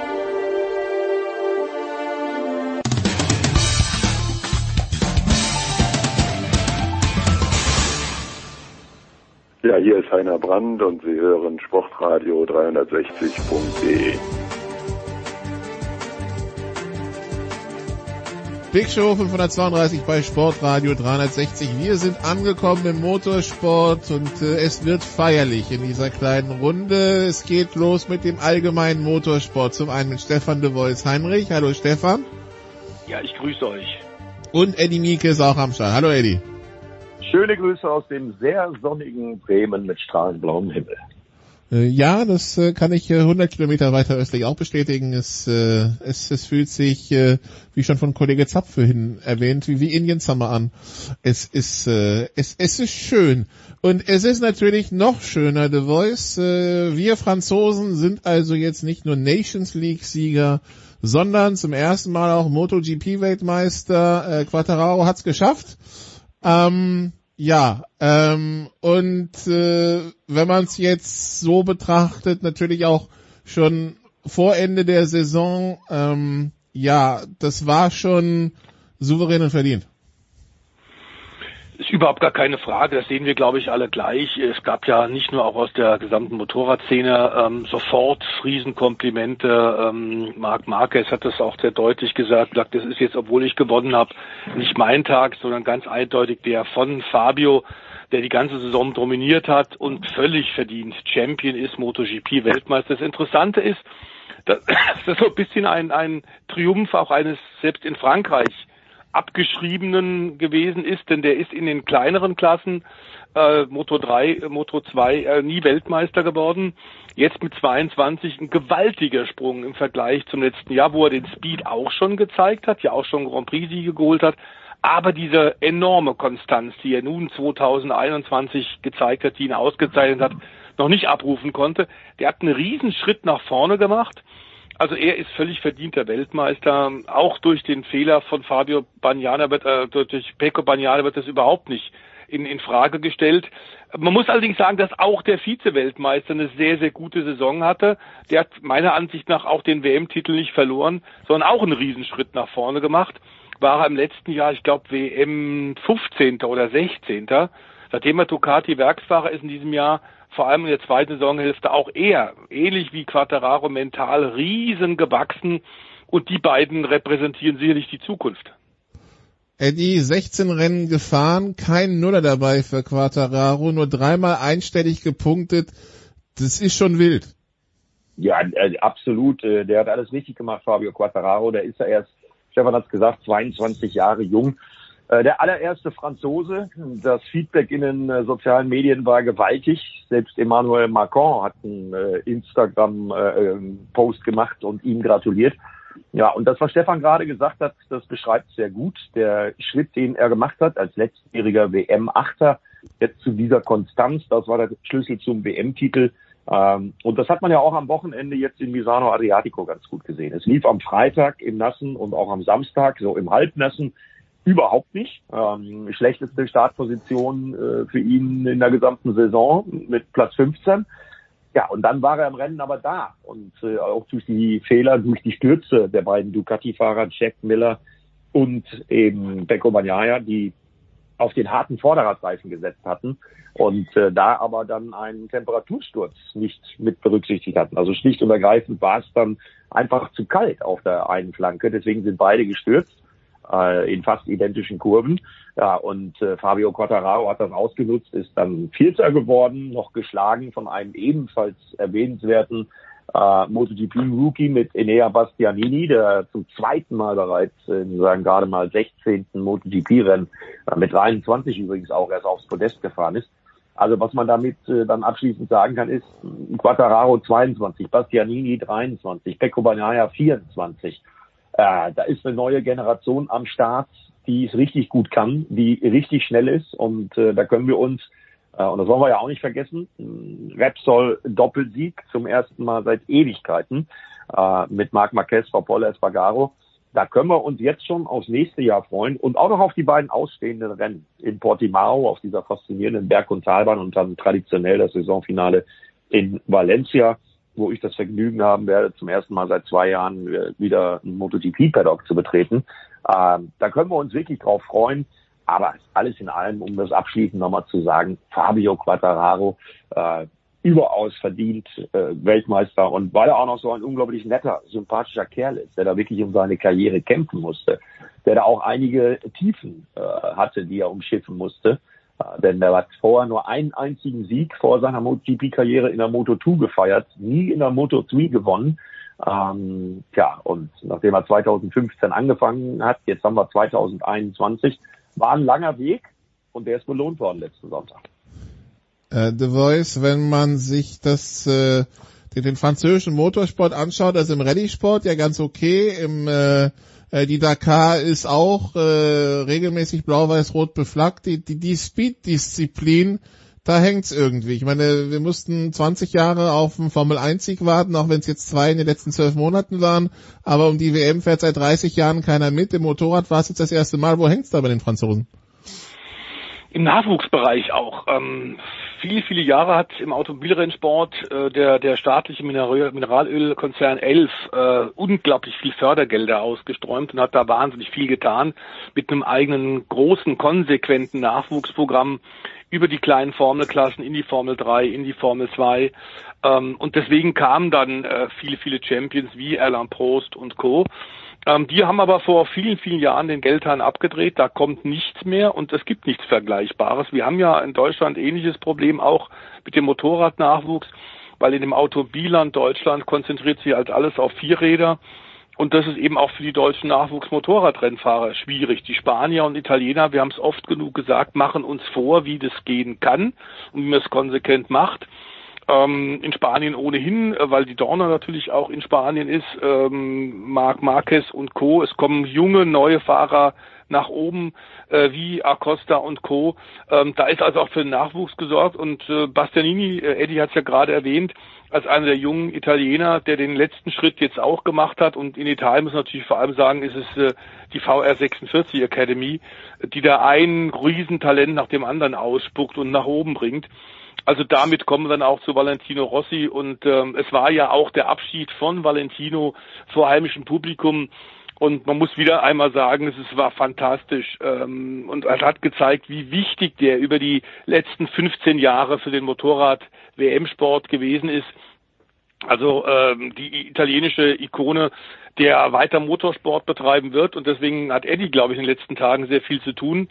Der will ja unbedingt GT-Rennen fahren. Und ich glaube, Eddie, du bist du bist da auch ein bisschen dran, vielleicht die Reise nach Valencia auch deswegen, um zu gucken, ob da was geht, ob wir den vielleicht im nächsten Jahr auf der Nürburgring Nordschleife sehen. Ja, da hast du äh, richtig nachgelesen. Das ist natürlich eins der Themen, was im Moment äh, besprochen wird. Also wir haben da noch nicht verhandelt oder sonst irgendwie was, sondern das sind Ideen, äh, die ich, da auch eingebracht habe, die ich in Richtung des Managements von Valentino deponiert habe. Und wir werden uns da sicherlich in Valencia drüber unterhalten. Mehr ist das noch nicht. Ansonsten bringt Valentino Rossi erstmal seine Saison sauber zu Ende. Ähm, das war, wie du schon gesagt hast, natürlich faszinierend zu sehen. Und natürlich muss man sich mal von den Emotionen her vorstellen ähm, für Valentino Rossi, weil Tavulia 13 Kilometer gerade mal entfernt, dann seine Strecke, ähm, wo er ja auch ständig mit den Jungs aus seiner Akademie auf der Kartstrecke in Misano und auch auf der richtigen Rennstrecke äh, mit Serienmotorrädern trainiert. Ähm, also viel mehr Emotionalität geht nicht, aber ich glaube, dass es dann beim letzten Rennen in zweieinhalb Wochen in Valencia, wenn dann wirklich der allerletzte Schlussstrich fällt. Und ich weiß von vielen, vielen deutschen ähm, Valentino Rossi-Fans, die es irgendwie geschafft haben, sich Karten zu besorgen für Valencia. Äh, und ich glaube, das ist mit Beschränkungen in Spanien, was das äh, Zuschauerpotenzial angeht, auf den Tribünen auch nicht mal ganz so wild. Ich glaube, da wird es nahezu ausverkauft, äh, in Richtung ausverkauft gehen. Das wird dann nochmal richtig emotional. Aber viel, viel wichtiger noch äh, bei der ganzen äh, Thematik, Stefan, du hast es gesagt, ähm, du hast die französische Situation beschrieben. Ich glaube persönlich, dass Fabio Quattararo da eine Ausnahme ist. Äh, also das heißt jetzt nicht, dass wir einen Franzosen nach dem anderen in den nächsten Jahren in der MotoGP sehen werden oder in den anderen Klassen. Da müssen wir ja auch nur durchgucken. Also die französischen Motorradrennfahrer haben es genauso schwer wie die Deutschen. Ja, und das ist wirklich ein Thema, was man äh, wirklich nicht vergessen darf, denn äh, ich habe ja viele Jahre MotoGP gemacht und ich weiß, dass es ähm, noch nie so schlecht um den Motor Motorradsport äh, auf WM-Niveau, auf WM-Ebene in Deutschland stand wie im Moment. Wir haben mit Marcel Schrötter noch einen einzigen permanenten Starter äh, in den mhm. äh, drei Klassen, plus äh, Lukas Dulovic in der Moto E, ja, aber bleiben wir mal bei den drei permanenten Klassen. Marcel Schröter ist 28. Ähm, und da ich ja auch immer den Stream für die Motorpresse Stuttgart in der deutschen Meisterschaft mache, äh, sehe ich da vor allen Dingen ein generelles Problem. Fabio Quattararo zum Beispiel, der neue MotoGP-Weltmeister, der ist im Grunde genommen von Kindesbeinen an durch die spanische Motorradschule gelaufen. Geburtsort ist Nizza bei Fabio Quattararo, also der war nah dran an Spanien. Und äh, der galt die ganze Zeit auch immer so ein bisschen als halber Spanier, weil er seine ganze Jugend im Motorradrennsport in den offiziellen Nachwuchskategorien, in den Junioren-Weltmeisterschaften der Dorna verbracht hat. Ähm, das erklärt so ein bisschen den Aufstieg von Fabio Quattararo, dass er sich da letztendlich durchgesetzt hat. Sowas klappt aber bei deutschen jungen Nachwuchsfahrern nicht, einfach weil das Schweine teuer ist, weil das viel Geld kostet und weil die Sponsoren in Deutschland einfach nicht da sind. Und da kommen wir zum Kern des Problems. Das ist nämlich meiner Meinung nach die Tatsache, dass wir eben keine WM-Klassen, also wir haben keine Moto 2 und keine Moto 3 Motorräder in der internationalen deutschen Meisterschaft, sondern Supersport 300 und Supersport 600. Ja, und wenn man dann da anfängt als 15, 16, 17-Jähriger, dann ist der Weg eigentlich schon vorgezeichnet in die zweite Liga, in die Superbike-WM-Szene. Das ist dann das Maximum, was geht. Team Freudenberg aus Deutschland versucht da immer sehr, sehr viel für den Nachwuchs. Das ist sehr, sehr löblich. Aber so richtig vorwärts kommen wir damit auch nicht, weil auch da fehlt einfach die Unterstützung. Und ich mache mir da wirklich richtig große Sorgen um meinen Lieblingsmotorsport. Na, die, die Perspektiven klingen ein bisschen trüb.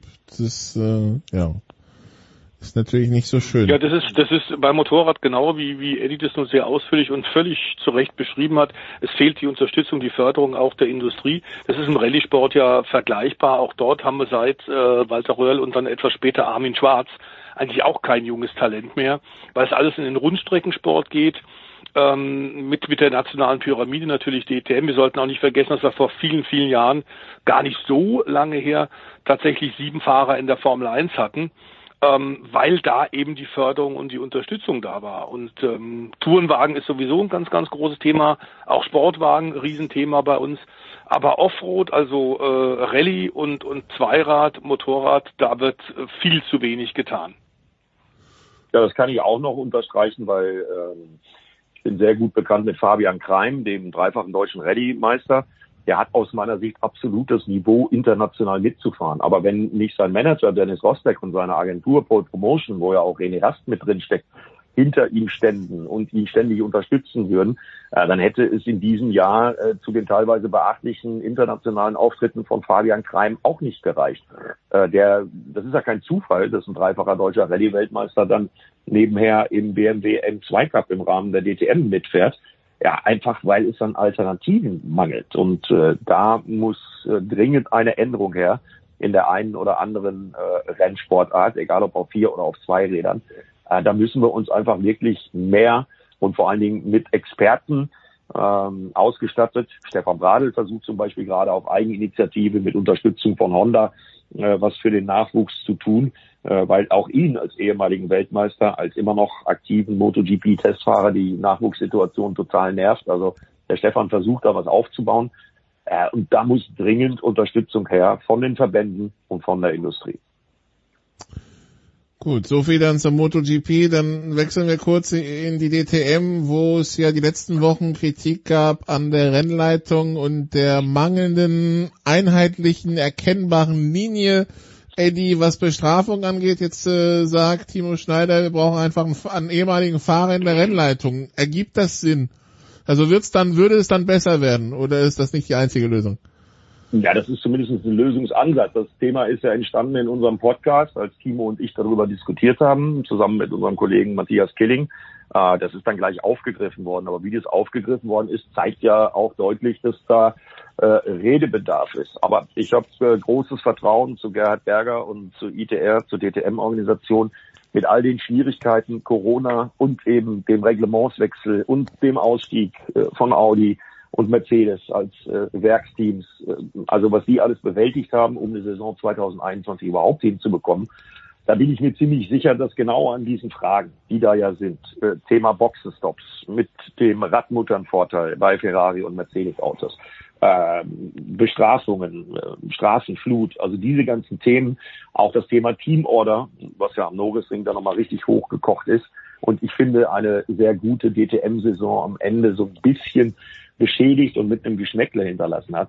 Auch das Thema wird angegangen und da bin ich sicher, dass man da in Richtung 2022 Lösungen präsentieren wird. Klingt aber The Voice erstmal nach kleineren Problemen als das, was man die letzten Jahre von der DTM gehört hat.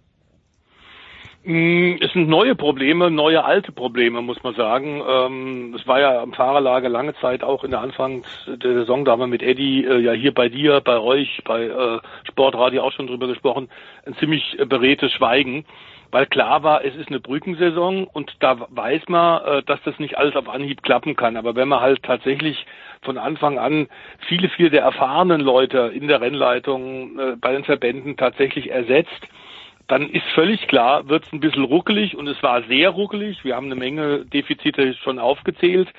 Ähm, es ist aber klar, da ist eine lange To-Do-List und ähm, wenn, das haben wir ja schon gesagt, als Gerhard Berger von Hans-Werner Aufrecht vor vielen Jahren übernommen hat, wenn einer tatsächlich das Standing hat, ähm, das Know-how und vor allem auch das Netzwerk, tatsächlich Dinge in, in eine positive Richtung für den deutschen Tourenwagensport, in diesem Fall GT-Sport, zu verändern, dann ist es sicherlich Gerhard Berger.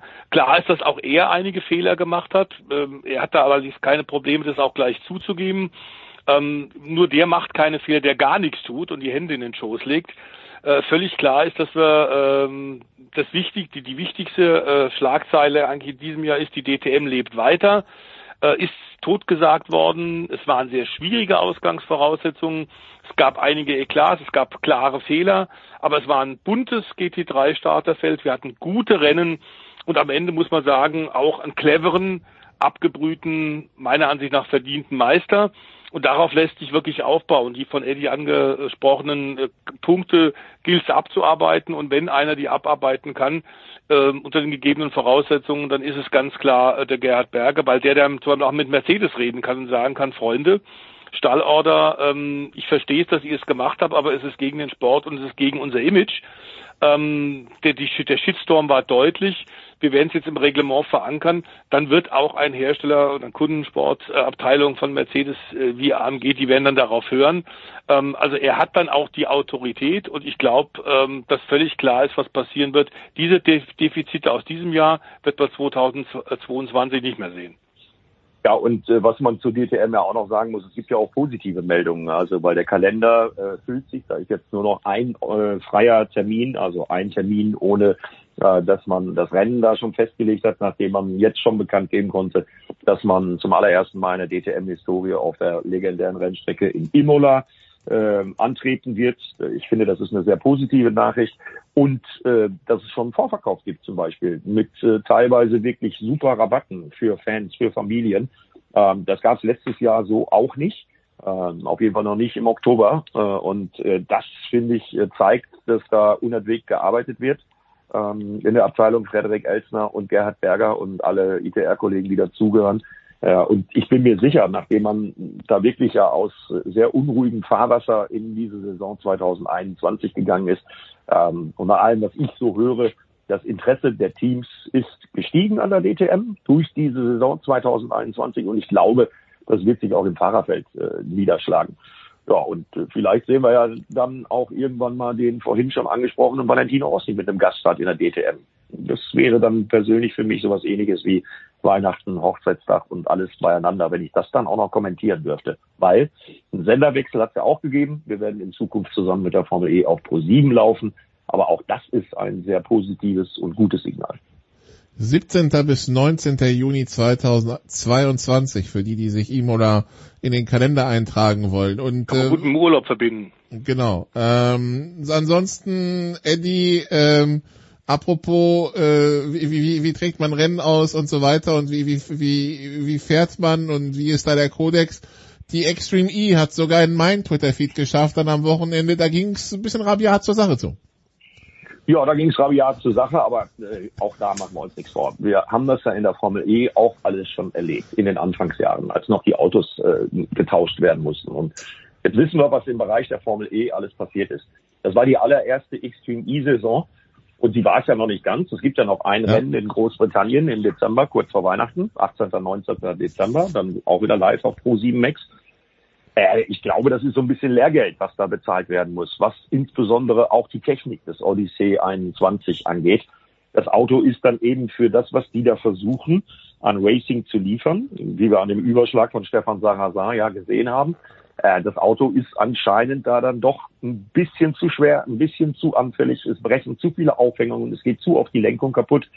Äh, aber faszinierend anzuschauen fand ich war es trotzdem. Also die Bilder waren schon ein ziemliches Spektakel aus meiner Sicht die Bilder aus Sardinien, ja, und Robin is Racing war dann auch dabei und dann gab es ein Halbfinale mit vielen Diskussionen. Also ja, also es war, es war ordentlich was los. Äh, sollte man sich vielleicht aufschreiben dann tatsächlich. Jetzt, wo es ja live läuft. Das war eigentlich ganz anders geplant, ne, wenn ich es richtig verstanden habe. Ja, die haben ja auch häufiger Reglementsänderungen vorgenommen äh, an, an ihrem System, an ihrem sportlichen Reglement. Das ist aber eben halt in einer Premieren, in einer Debütsaison so. Und äh, vor zwei Jahren haben noch alle möglichen Menschen Alejandro Agag einen Vogel gezeigt, als er mit der Extreme E-Idee nach äh, ja, der gelungenen Formel E-Idee um die Ecke kam. Äh, jetzt ist er schon wieder eine Stufe weiter. Jetzt plant er gerade schon wieder das Ganze auch aufs Wasser zu bringen, natürlich elektrisch angetrieben. Äh, der Mann hat halt Ideen und ich finde, man muss ihm jetzt die Chance geben, auch was die Extreme E angeht und damit muss man der Extreme E auch eine Chance geben, äh, im zweiten Jahr das Ganze an der einen oder anderen Stelle. Und äh, das will ich überhaupt nicht bestreiten. Das ist äh, notwendig, das ist absolut notwendig, äh, einfach ein wenig besser zu machen und vielleicht auch an dem Auto äh, nochmal die eine oder andere Veränderung vorzunehmen. Aber die Teams sind da, große Namen sind da. Nico Rosberg läuft darum, Lewis Hamilton ist Teamchef. Äh, Jean-Eric Verne war im Fahrerlager. Äh, André Lotterer war im Fahrerlager. Also da ist schon eine Menge los und ich plädiere dafür, dann so einer neuen Serie doch ein bisschen mehr Zeit zugestehen, ähm, als sie in diesem Lehrjahr hatten. Gut. Und dann als Übergang zur Formel 1, Eddie, sehen wir Nico Hülkenberg nächstes Jahr in einem Indycar? Ja, ich hoffe, dass wir Nico Hülkenberg überhaupt auf einer Rennstrecke sehen, in irgendeinem Auto. Ich muss dann als Fan von Nico Hülkenberg ganz klar sagen, mir eigentlich egal, in was für einer Serie, in welchem Auto. Am liebsten, am liebsten wäre mir natürlich, er wird ein DTM-Auto fahren. Ähm, aber ich glaube, davon sind wir weit weg und äh, die Option da in den USA scheint ihm ja zu gefallen und äh, ich finde, das hätte was, weil äh, so darf aus meiner Sicht so ein großartiger Rennfahrer wie Nico Hülkenberg es aus meiner Sicht ist, seine Karriere äh, nicht beenden. Also so austrudelnd, ohne dass er da nochmal ein richtiges Highlight setzen kann. Also das hätte er nicht verdient, das hätten seine Fans nicht verdient. Und von daher hoffe ich auf irgendeine Lösung, wie immer die auch aussieht. Gut, dann bedanken wir uns bei Eddie, machen hier eine kurze Pause und dann besprechen wir das, was sonst so in den USA los war am Wochenende. Nach einer kurzen Pause hier in der Big Show 532.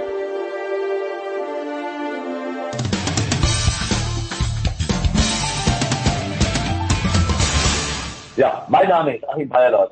Sie hören Sportradio 360. Big Show 532, es geht weiter mit Motorsport. Wir sind angekommen in der Formula One, äh, Austin, Texas und äh, ja, äh, Mr. Verstappen und Mr. Hamilton und äh, wie sie alle heißen, also zu Gast im Land der unbegrenzten Möglichkeiten. Die durften schon hin, wir Normalsterblichen können dann in zehn Tagen endlich, wenn wir wollen, hinterherfliegen. Wir haben drei Experten in den Leitungen, die das mit uns besprechen wollen. The Voice ist dabei geblieben, neu dazugekommen, Stefan Ehlen. Hallo Stefan. Servus. Und Christian Nimmervoll. Hallo Christian. Hallo. Ja, am Ende ist es also ein Sieg für Verstappen, Christian. Äh, Hamilton gewinnt den Start, äh, dann äh, äh, geht's über die Boxen, quasi wird's wieder gedreht und dann Hamilton zwar mit einer guten Leistung kommt aber an Verstappen nicht vorbei. Verstappen gewinnt also in Austin. Äh, ja, ist das jetzt, äh, wie, wie fühlt sich Mercedes nach so einem Rennen? nicht gut, glaube ich, weil sie schon die Hoffnung hatten und das auch so ein bisschen genereller Konzerns, Konsens in den, unter den Experten war, äh, auch von Red Bull, glaube ich, so eingeschätzt wurde, dass Austin theoretisch eine Strecke sein sollte, die eher dem Mercedes entgegenkommt.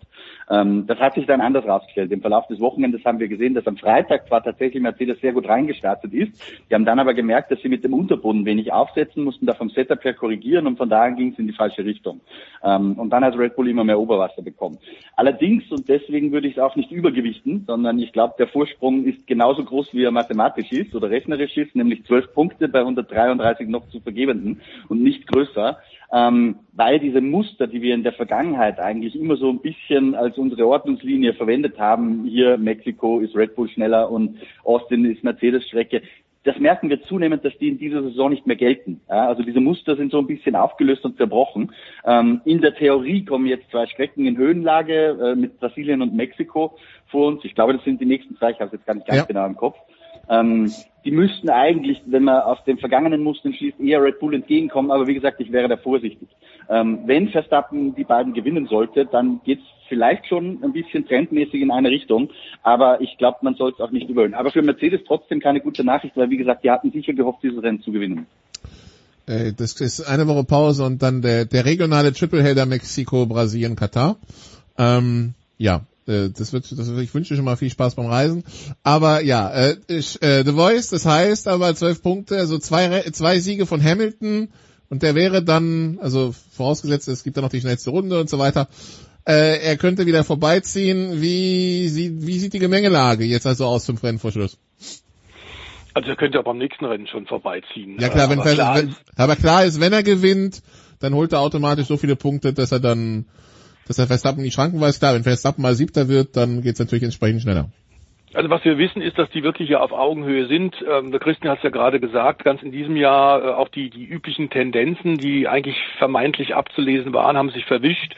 Ähm, es ist wirklich äh, Spitze auf Knopf und auch die zwölf Punkte sind kein beruhigendes Ruhekissen, überhaupt nicht. Ähm, es wird, glaube ich, tatsächlich vermutlich bis zum Ende der Saison gehen. Aber klar ist, ein Stockfehler jetzt oder ein Ausfall könnte die ganze Sache vorzeitig entscheiden. Umso, glaube ich, äh, angespannter sind sie auch gerade bei Mercedes, was die Motorensituation angeht. Das ist ja wirklich erstaunlich. Ähm, seit 2014, seit Einführung der Hybridmotoren, ein Musterbeispiel an Zuverlässigkeit, die Mercedes-Aggregate. Und jetzt, 2021, gibt es ein Problem nach dem anderen. Äh, auch Vettel und Russell mussten ja äh, nach hinten in der Startaufstellung von Austin. Äh, bei Bottas war es, glaube ich, jetzt der dritte, äh, die dritte Startplatzstrafe in den letzten vier Grand Prix. Äh, es wird auch spekuliert, ob Hamilton nochmal einen neuen Motor braucht. Also das sind so die Dinge, die momentan, äh, glaube ich, sehr, sehr äh, interessieren. Und was man wirklich auch sagen muss, abgesehen von diesem elektrisierenden, tollen und spannenden Zweikampf, ähm, Amerika hat die Formel 1 wiederentdeckt, überhaupt gar keine Frage. Also das war schon eine irre Resonanz und riesen Zuschauermaßen, eine tolle Atmosphäre und Riesenbegeisterung in Austin. Das kam so ein bisschen überraschend, denn man muss sagen, lange Zeit tatsächlich hat das nicht richtig funktioniert.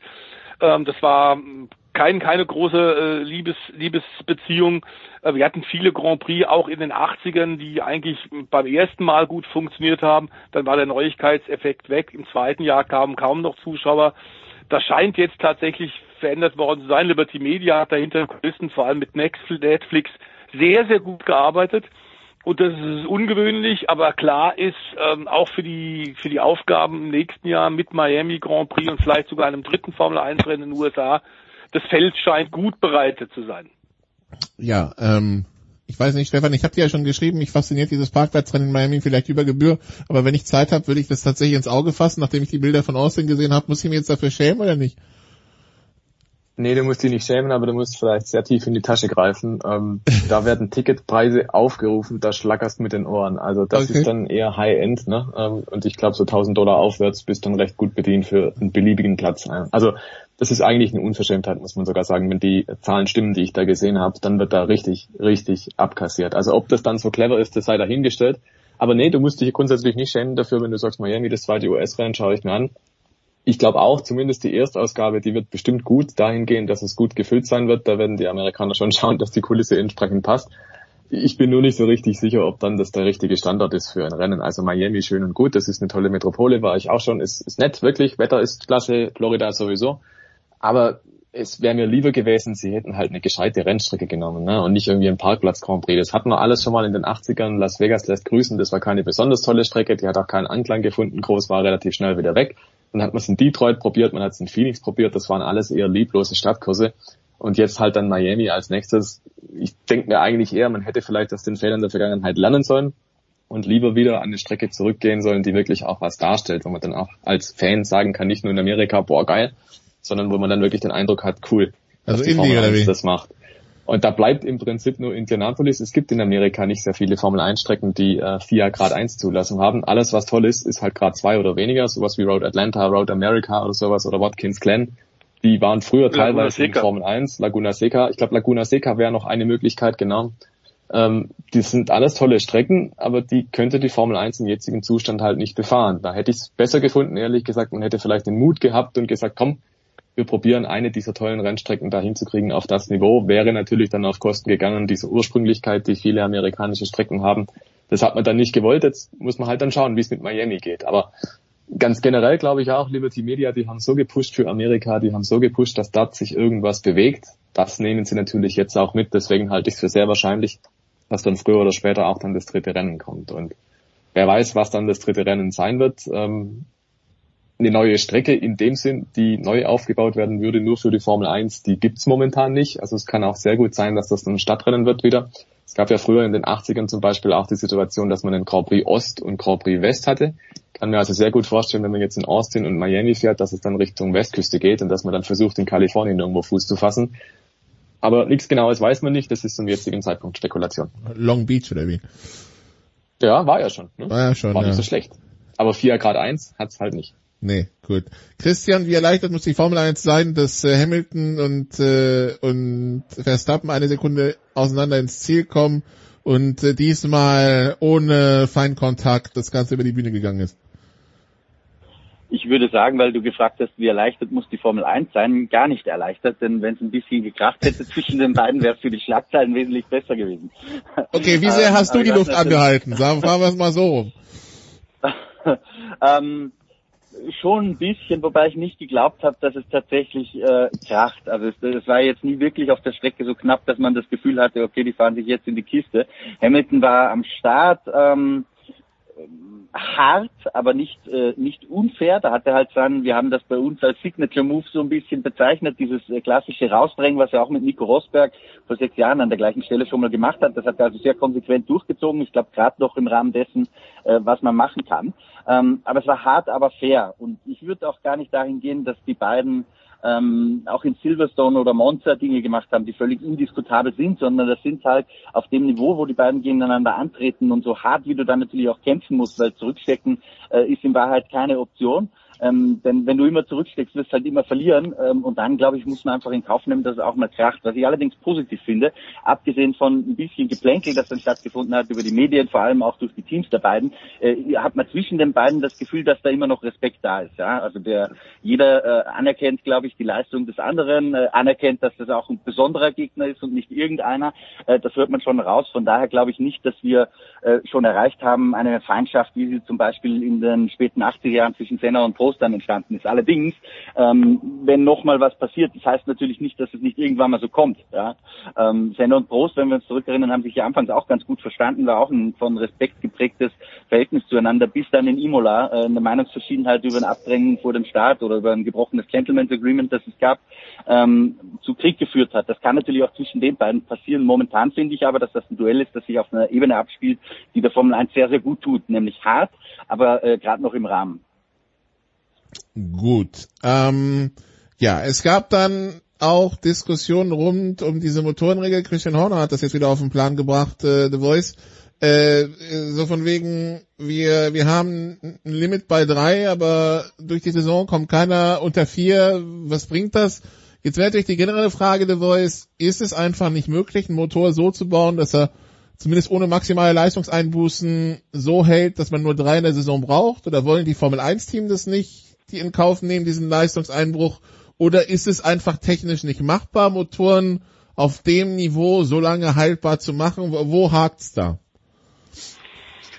Das Haken ist, ist ein falscher Ansatz. Ich glaube, natürlich kannst du Motoren bauen, die auch ein ganzes Jahr halten, aber die haben dann einfach ja, das, die, die, diese das, das tun unsere Motoren in unseren Autos ja durchaus schon, aber die werden eben, ja auch nicht so eben, gefordert. Aber es ist die Frage, ob die uns alle auf der Rennstrecke sehen wollen mit unseren äh, genau. Privat-Pkw, ob dann auch so viele ja, Autos kommen, über 300.000 aus sind wenn, wenn wir mit unseren Kisten Volllast auf einer Rennstrecke fahren, sind die auch nicht erst nach 100.000 Kilometern oder noch mehr hin, ja, sondern gehen, geben die auch früher den Geist auf. Also prinzipiell äh, ist, ist natürlich ist das, ist das von der FIA gewollt, auch eine Absprache mit den Herstellern, weil die Kosten in den Griff bekommen werden sollen. Wir hatten früher in der Turbo-Ära, wir erinnern uns, äh, Mitte der 80er Jahre tatsächlich Motoren, die bis zu 1500, 1600 PS hatten ähm, vor allem unter anderem auch den, den Vierzylinder von BMW, die sind dann aber eigentlich verglüht und du hast nach jedem Qualifying und nach jedem Rennen die Motoren komplett weggeschmissen. Da war im Grunde nichts mehr zu gebrauchen. Äh, das geht halt wahnsinnig in die, in die Kosten, zumal jetzt seitdem wir die Hybridmotoren haben, ist das alles noch, noch sehr viel teurer geworden. Und deswegen hat man gemeinsam beschlossen, okay, wir müssen Motorenlimit machen. Äh, das ist also keine technische Grenze, ähm, sondern es ist einfach eine, eine Grenze, die man versucht hat einzuziehen, um die Kosten nicht überhand nehmen werden zu lassen. Und Christian Horne, ich kann verstehen, dass er so denkt, aber auf der anderen Seite äh, ist es, glaube ich, eine ganz gute Regelung. Es ist ein Balanceakt jetzt für die Ingenieure, einen Motor leistungsfähig und haltbar zu machen.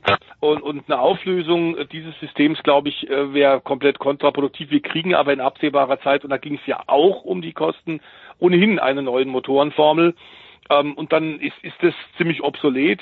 Äh, aktuell glaube ich tatsächlich, dass die so rausgepowert sind, dass man merkt, bei Mercedes ist man an der Grenze, wobei es Interessante ist, dass Mercedes sagt, es hat mit den Abgängen unserer Cheftechniker und vieler Ingenieure nichts zu tun.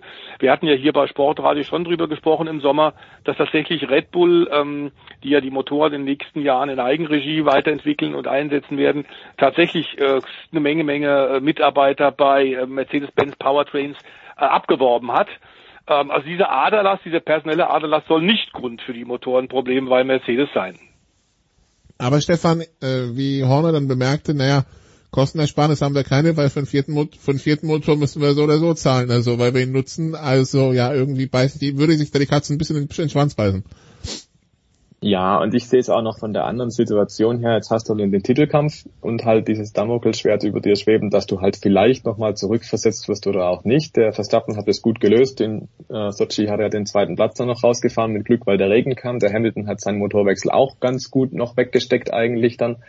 Aber ganz ehrlich, das willst du eigentlich nicht sehen. Im, gerade im Ende der Saison in der Schlussphase willst du doch eigentlich sehen, dass diese auf der Strecke untereinander ausmachen. Und dann fände ich, wäre es extrem schade, wenn dann diese Startplatzstrafen reinhauen und die nach hinten versetzt werden. Also das hat für mich auch eine gewisse Künstlichkeit. Ähm, wir kennen das aus anderen Sportdisziplinen. Wir kennen es unter anderem vom NASCAR. Da hatten wir dieses Chase-Format, dass es wirklich zugespitzt wird, dass die Spannung wirklich bis zum letzten Rennen offen gehalten wird, aber halt künstlich.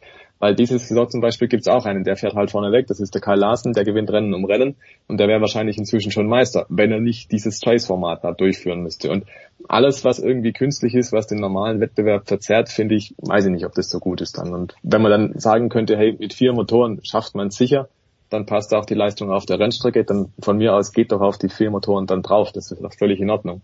Und was man halt, glaube ich, schwer vermitteln kann, ist dem Gelegenheitszuschauer, ja, wieso steht jetzt der Verstappen auf einmal auf Platz 18 oder Platz 19 oder so, ne? Wenn man das Wochenende nicht ganz genau verfolgt hat, man kann sich vielleicht dann schon denken, aber diese Stadtplatzstrafen waren seit jeher in der Hybrid-Ära ja irgendwo ein Witz. Ich erinnere da stellvertretend an McLaren, die standen mal in Belgien, glaube ich, bei plus 72, die wären also fast in Lüttich losgefahren.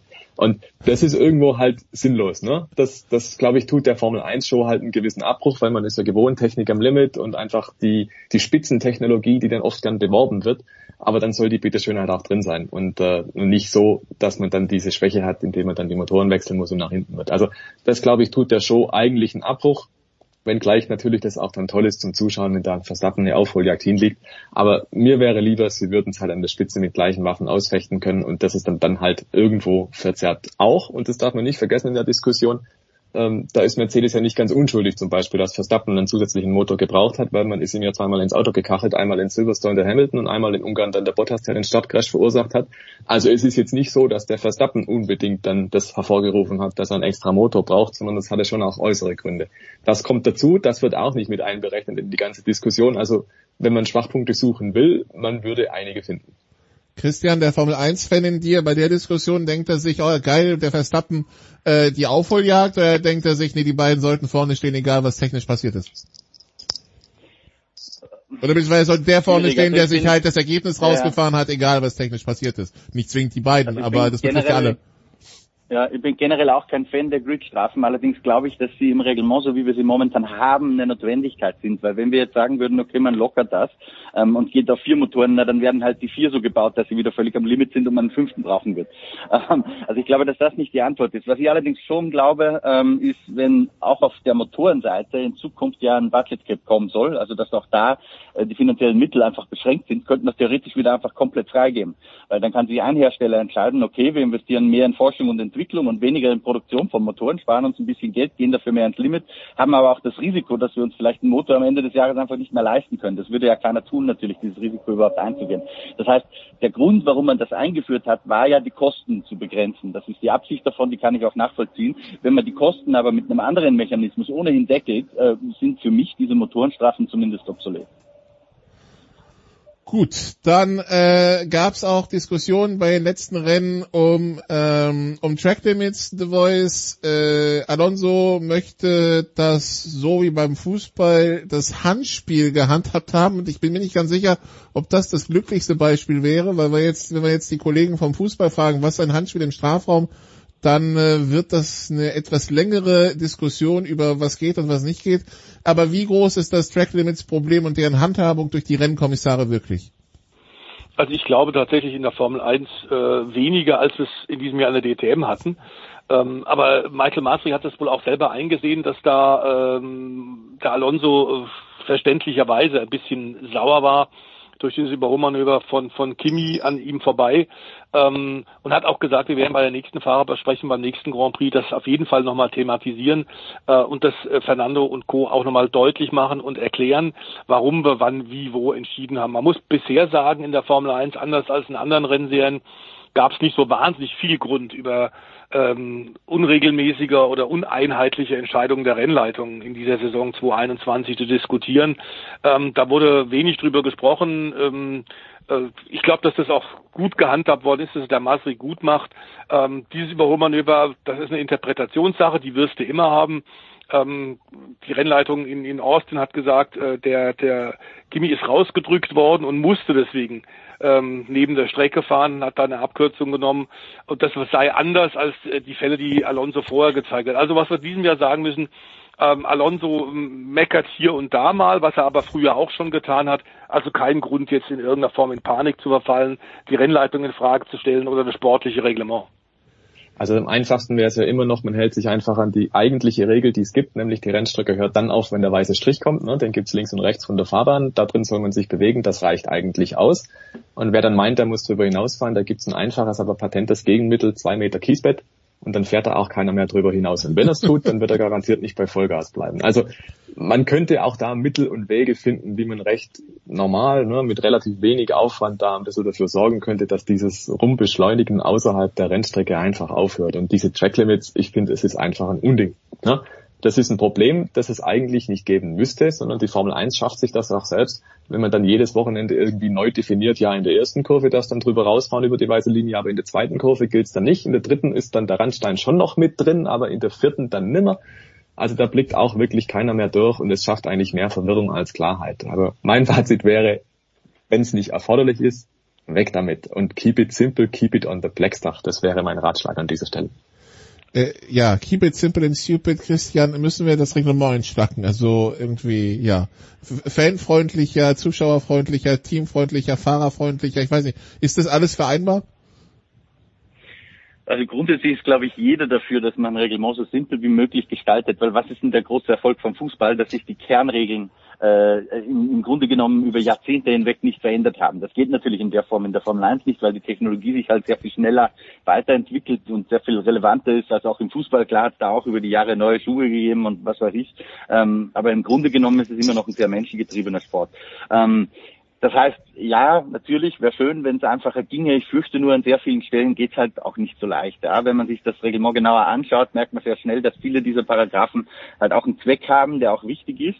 Ähm, ansonsten treibst wieder irgendwelche Blüten ähm, aller teure technische Innovationen und das wäre halt auch nicht, äh, nicht sehr positiv. Was ich aber schon glaube, und das knüpft da an zu, was ich vorhin schon gesagt habe, ähm, wenn du das Budget mal gedeckelt hast, glaube ich, dass du Möglichkeiten hast, dass du wieder ein bisschen mehr Freiheit zulässt für die Ingenieure auf, auf anderen Bereichen, weil sehr viel war ja argumentiert immer mit Kosten, ja, um Kosten einzugrenzen, hat man diese und jene Routen, ähm, die die Technik eingeschlagen hat, unterbunden. Und wenn aber die Kosten gedeckt sind, das ist übrigens was, was Max Mosley schon vor, ich weiß nicht, 15, 20 Jahren gefordert hat, der äh, FIA-Präsident, der kürzlich verstorben ist, äh, dann glaube ich, dass man vielleicht an der einen oder anderen Stelle auch wieder ein bisschen lockern kann. Und die äh, Motorenstrafen sind sicher ein sehr gutes Beispiel dafür. Und äh, was ist jetzt mit den Mercedes-Aufhängungen Voice? Ist das Thema durch? Das Thema scheint durch zu sein. Ähm, da wurde darüber diskutiert, das Absenken des Hecks, was ganz offensichtlich passiert. Ähm, äh, scheint aber im legalen Bereich zu sein. Äh, Red Bull hat deutlich gemacht, dass sie da nicht protestieren werden, keine Chance sehen. Also die werden jetzt die restlichen Rennen so weiterfahren. Ähm, so schnell nachbauen kannst du es auch nicht. Das ist auch, glaube ich, nicht, nicht der, der, der Ansatzpunkt, weil die Konzepte beider Autos tatsächlich ziemlich unterschiedlich nach wie vor sind. Ähm, also das ist dann ein Nebenkriegsschauplatz, der jetzt nicht mehr wesentlich und relevant ist. Und wir können uns damit tatsächlich auf diesen fantastischen Zweikampf zweier außergewöhnlicher Fahrer konzentrieren. Ähm, und man muss sagen, das war schon eine, eine fabelhafte Leistung von Verstappen. Äh, in Anbetracht auch der Tatsache, dass er genau wie Sergio Perez offenbar auch gesundheitlich etwas angeschlagen waren. Ähm, das dann auf so einer Rennstrecke bei solchen Temperaturen ist schon eine außergewöhnliche Leistung. Und ähm, mal gucken, ob der Perez tatsächlich auch in Mexiko dann vor heimischen Kulisse so helfen kann. Das war tatsächlich eine große Hilfe in diesem Fall in Austin, dass er vorne mitgespielt ist, zumindest mitgespielt hat im ersten Stint. Dadurch konnte Red Bull tatsächlich mit beiden Autos vorne äh, strategisch Druck auf Mercedes ausüben. Die mussten dann reagieren. Das war ein, ein, eine Takt, was taktisches wirklich für Feinschmecker, dieses Rennen auf dem Circuit of the Americas. Ähm, und wir freuen uns auf die nächsten Grand Prix. Also es ist ein fantastischer Zweikampf, auf den wir viele, die Fans viele, viele Jahre lang wirklich gewartet haben. und es ist weder eine gemähte Wiese für den Herausforderer noch tatsächlich äh, für, für den Serienchampion. Es ist komplett offen. Wie geht man das jetzt überhaupt an, Stefan? Man war in Texas, das nächste Rennen ist in Mexiko. Fliegt man da zwischendurch nach Hause mit dem ganzen Krempel in die, nach Großbritannien und tut da was? Oder ist das jetzt eine gechillte Woche in Cancun und dann geht's weiter? ähm, da es ohnehin kaum mehr Entwicklungsarbeit gibt mit dem ganzen Krempel, ähm, glaube ich schon eher, dass man da den eher kurzen Weg nimmt. Aber die Formel 1 scheut ja auch nicht irgendwelche Mühen. Du sagst ja, es gibt einen Tripleheader, der regional eingegrenzt ist. Man fliegt ja auch mal dann innerhalb von einer Woche nach Katar rüber. Also möglich ist alles. Grundsätzlich ähm, sind die Fahrer aber dann natürlich schon wieder zu Hause. Die gehen auch ins Werk. Also die sind in der Fabrik dann, die setzen sich auch in Simulator, die werden dort Nachbesprechungen haben. Also das findet schon alles in den Teamzentralen statt und dann fliegt man hinterher also wieder aus. Aber sicherlich werden einige Mitarbeiter dann den eher direkten Weg dann nehmen. Und das wäre natürlich für den Transport auch sinnvoll. Man müsste nicht alles wieder in alle Welt karren, sondern könnte es direkt dann hintun. Aber ich glaube, das obliegt den Teams, wenn die der Meinung sind, sie müssen die Fahrzeuge und die Motoren alles zu Hause nochmal im Werk warten. Wenn man der Formel 1 Zeit gibt, das ist ein bisschen das, was der Christian gemeint hat vorhin mit, wenn es das Reglement hergibt, wenn es das Reglement hergibt, dann werden die das auch wahrnehmen und tun. Sprich, wenn die Zeit ausreicht, um alles nach Großbritannien wieder zu schaffen oder nach Italien oder in die Schweiz, ähm, dann macht man das selbstverständlich und fliegt es dann hinterher wieder aus. Also die Notgroschen hat die Formel 1 dann schon noch zur Hand. Die nächsten drei Rennen Mexiko am 7. November, Brasilien, dann Christian wieder mit Sprint Qualifying am 14. November und Katar am 21. November, gerade auf Sprint Qualifying. Ich, ich ahne schon, alle freuen sich wieder drauf. Ja, ähm, ja, ich weniger, um ganz ehrlich zu sein. Ich bin nicht der größte Fan des Sprint Qualifyings. Allerdings ähm, Motorsport Network und Nielsen Sports haben ja gerade eine große Umfrage gemacht und da gibt es einen äh, Überhang von sieben Prozent der Fans, die tatsächlich Sprintrennen grundsätzlich gut finden. 60 Prozent finden nur, äh, dass es schlecht wäre, wenn es bei jedem Rennen war oder 67 Prozent, irgendwas in der Größenordnung. Also ich beug mich der Mehrheit und nehme es in Kauf, ähm, dass das wohl tatsächlich, ich glaube vor allem von Fans, die jetzt vielleicht noch nicht so mit der Formel 1 aufgewachsen sind, wie wir das hier sind, ähm, da schlägt wahrscheinlich in uns allen ein bisschen mehr das Herz des Traditionalisten, auch in mir. Also wenn es nach mir ginge, würde es die ganz eindeutig nicht geben. Ähm, aber die meisten Fans, glaube ich, freuen sich schon drauf. Und on, on the bright side muss man sagen, Interlagos ist sicher eine gute Strecke dafür, ja, ähm, wo das für ein bisschen Action sorgen könnte. An den Argumenten dagegen, da hat sich allerdings wenig geändert, dass nach wie vor der Lohn im Sprint äh, als Zweiter, wenn du bist, äh, ein Manöver zu versuchen, wo du vielleicht auch ausscheiden könntest für einen Startplatz, den du letztendlich damit gewinnst.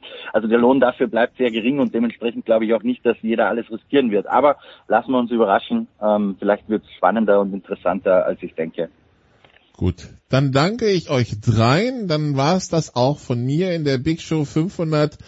Darf ich am Ende noch ganz kurz ja, was sagen? Natürlich. Was, was äh, uns, glaube ich, alle auch erfreut hat nämlich tatsächlich, dass Bernie Ecclestone einen neuen Job beim internationalen Das wäre nämlich jetzt meine Überleitung gewesen. Du wolltest? Ganz genau nämlich. Also da siehst du mal, es kann auch 80-Jährige können äh, quasi die Zeichen für die Zukunft sein. Genau, Wenn also man bei einem innovativen Verband ist wie der F, der dem Skiverband. Genau, Bernie ist jetzt äh, beim FIS und hier geht's weiter nach einer kurzen Pause mit dem Producer und mit Skifahren dem äh, Lieblingssport der Österreicher, nicht wahr, Christian? Und ähm, ja, also das nach einer kurzen Pause. Der Producer, ob er über Benny spricht, keine Ahnung, aber tatsächlich, das war die Überleitung von der Formel 1 zum, zum Skifahren, weil es sich gerade so anbietet. Also danke Christian, danke Steff, danke an die beiden Stefans, danke liebe Zuhörer bis hierher und jetzt also weiter mit Jens Hulber.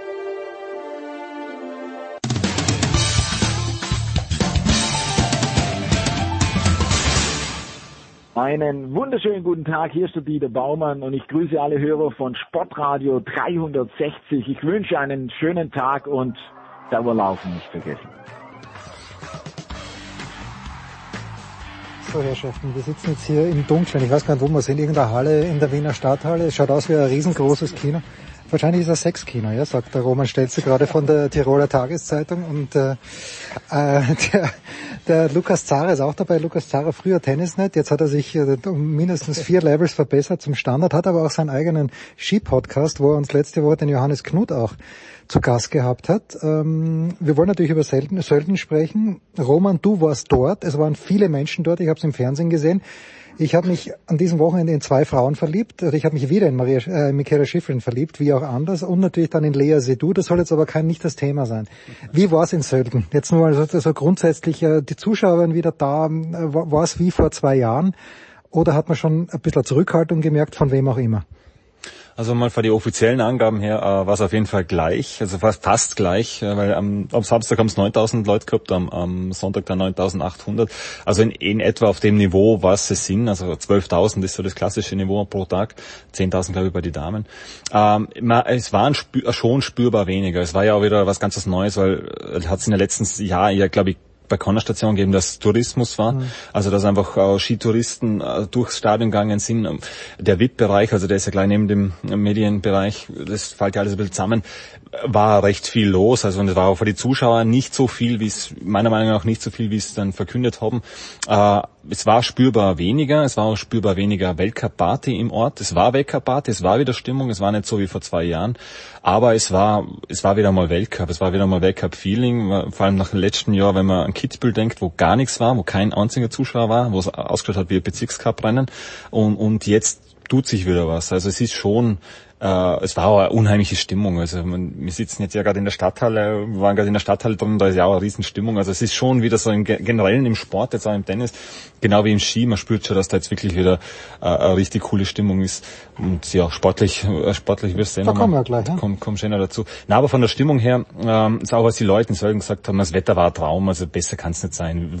De facto windstill äh, Top-Verhältnisse, sogar Felix Neureuter hat davon geschwärmt, obwohl er, obwohl er davor nicht geschwärmt hat, hat er danach geschwärmt. Und äh, also es war äh, mehr, mehr als gelungen, das Ganze, ja. Und schön, wichtig. Schön. Und wenn äh, Roman Schretz sagt, wir sitzen in der Stadt, möchte ich schon noch, äh, I will paint you a picture. In Wien ist es heute nicht warm, aber Roman Stelzel, der alte Vorarlberger, der immer gerne ein Tiroler geworden wäre, sitzt in der kurzen Hose hier und war vorhin in der kurzen Hose draußen. Ja. Samstag die Frauen. Äh, Lukas, wenn man jetzt aufs Ergebnis schaut, äh, schon nach dem ersten Durchgang könnte man ganz frech sagen, zwei Klassengesellschaft. Äh, Lara Gutberami hat geführt beim ersten Durchgang, ist dann zweite geworden hinter Schiffrin. Abstände waren enorm. Hast du das so erwartet? Hm, gute Frage.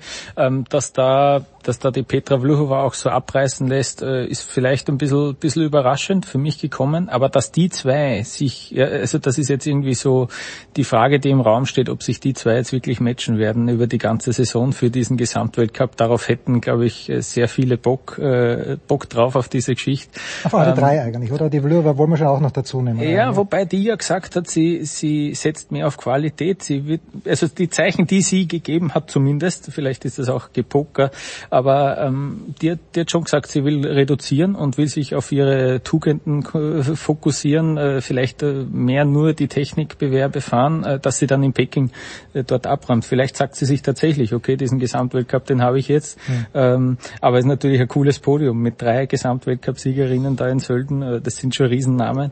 Und äh, ja, diese, diese Abstände haben wir schon, haben wir schon gesehen auch in den letzten, in den letzten Jahren. Ähm, äh, bei den Frauen finde ich, ähm, das ist jetzt für mich nicht so überraschend. Das war auch schon in der letzten Saison, auch in, die Technik bei den Männern, die war, die war deutlich, deutlich enger beisammen als, als bei den Frauen. Ja, ja ähm, ein Wort noch zu Schifrin. Der Johannes hat ja auch in der Süddeutschen geschrieben, es war fast zu befürchten für die Konkurrentinnen, dass wenn sie wieder voll fokussiert ist, wenn sie fit ist, dass sie alles zerreißt. Aber ähm, die, die Lara Gut ist schon extrem ernst zu nehmen, außer dass sie halt nicht Slalom fahren kann. Die Frage ist, wie viel Speed wird die Schifrin fahren in diesem Jahr? Ja, jetzt momentan, ich glaube, es ist einmal, einmal super aufgestellt. Ich glaube, momentan ist Speed, ja, sie wird, sie wird mitfahren, aber ich glaube auch nur, wie immer, ausgewählte Sachen. Man, die Lara gut Bechrame bei dem, bei dem Weltcup-Kalender, den es gibt, äh, ich bin jetzt, weiß jetzt ehrlich gesagt nicht, ob es jetzt in Lechzürs mitfällt, mhm. was de facto dann auch wurscht ist, weil es eh viele Leute jetzt dann auslassen, äh, Herren wie wahrscheinlich auch bei Damen. Äh, de facto wird es so sein, sie hat 27 Rennen, wo sie punkten kann, wo sie super punkten kann. Die hat eigentlich das Paket, was der, was der Kilde mitbringt. Und die hat auch ebenfalls 27 Rennen, wo er punkten kann. Also, äh, bei den Herren ist, bei den Herren ist es ein bisschen andere Konstellation, bei den Damen ist mal neun Super-G, neun Abfahrten und neun äh, Riesentorläufer, wo mhm. es wirklich gut sind. Das Programm müsste Michaela Schiffrin dann mitfahren, beziehungsweise in neun Slaloms, was sie ja unbestritten ja locker gewinnen, also nicht locker, aber was sie auf jeden Fall gewinnen kann, wenn sie, wenn sie sich fokussiert, muss sie auf jeden Fall das Paket mitbringen, was jetzt der neue Weltcup-Kalender einfach fordert, glaube ich. Gell. Man, Jetzt ist Lake Louise schon auf der Kippe, gell? Man jetzt mal bei den Herren, bei den Damen eher weniger, aber die, man, die haben, ich habe zusammen im Vakuswalder gleich in der Wochenende, man, die haben grüne Wiesen, ist man dann auf der Webcam angeschaut, die können ja mal die Schneekanonen einschalten, also da wirklich komplett grün bis auf, auf über 3000 Meter geht aha, das ja, gell?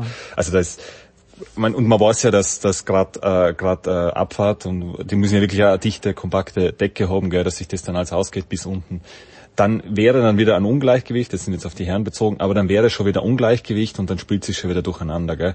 Jetzt wegen Corona, mit, mit der Covid-Situation wird es jetzt wahrscheinlich hoffentlich nicht so viele Ausfälle geben, wetterbedingt. Wenn sich was verschiebt, dann ist wieder schon wieder anders und das betrifft dann meistens die Speedrennen, weil einfach da größere, weil der 800 Höhenmeter Unterschied vorhanden sein müssen und es meistens dann auch weiter oben ist.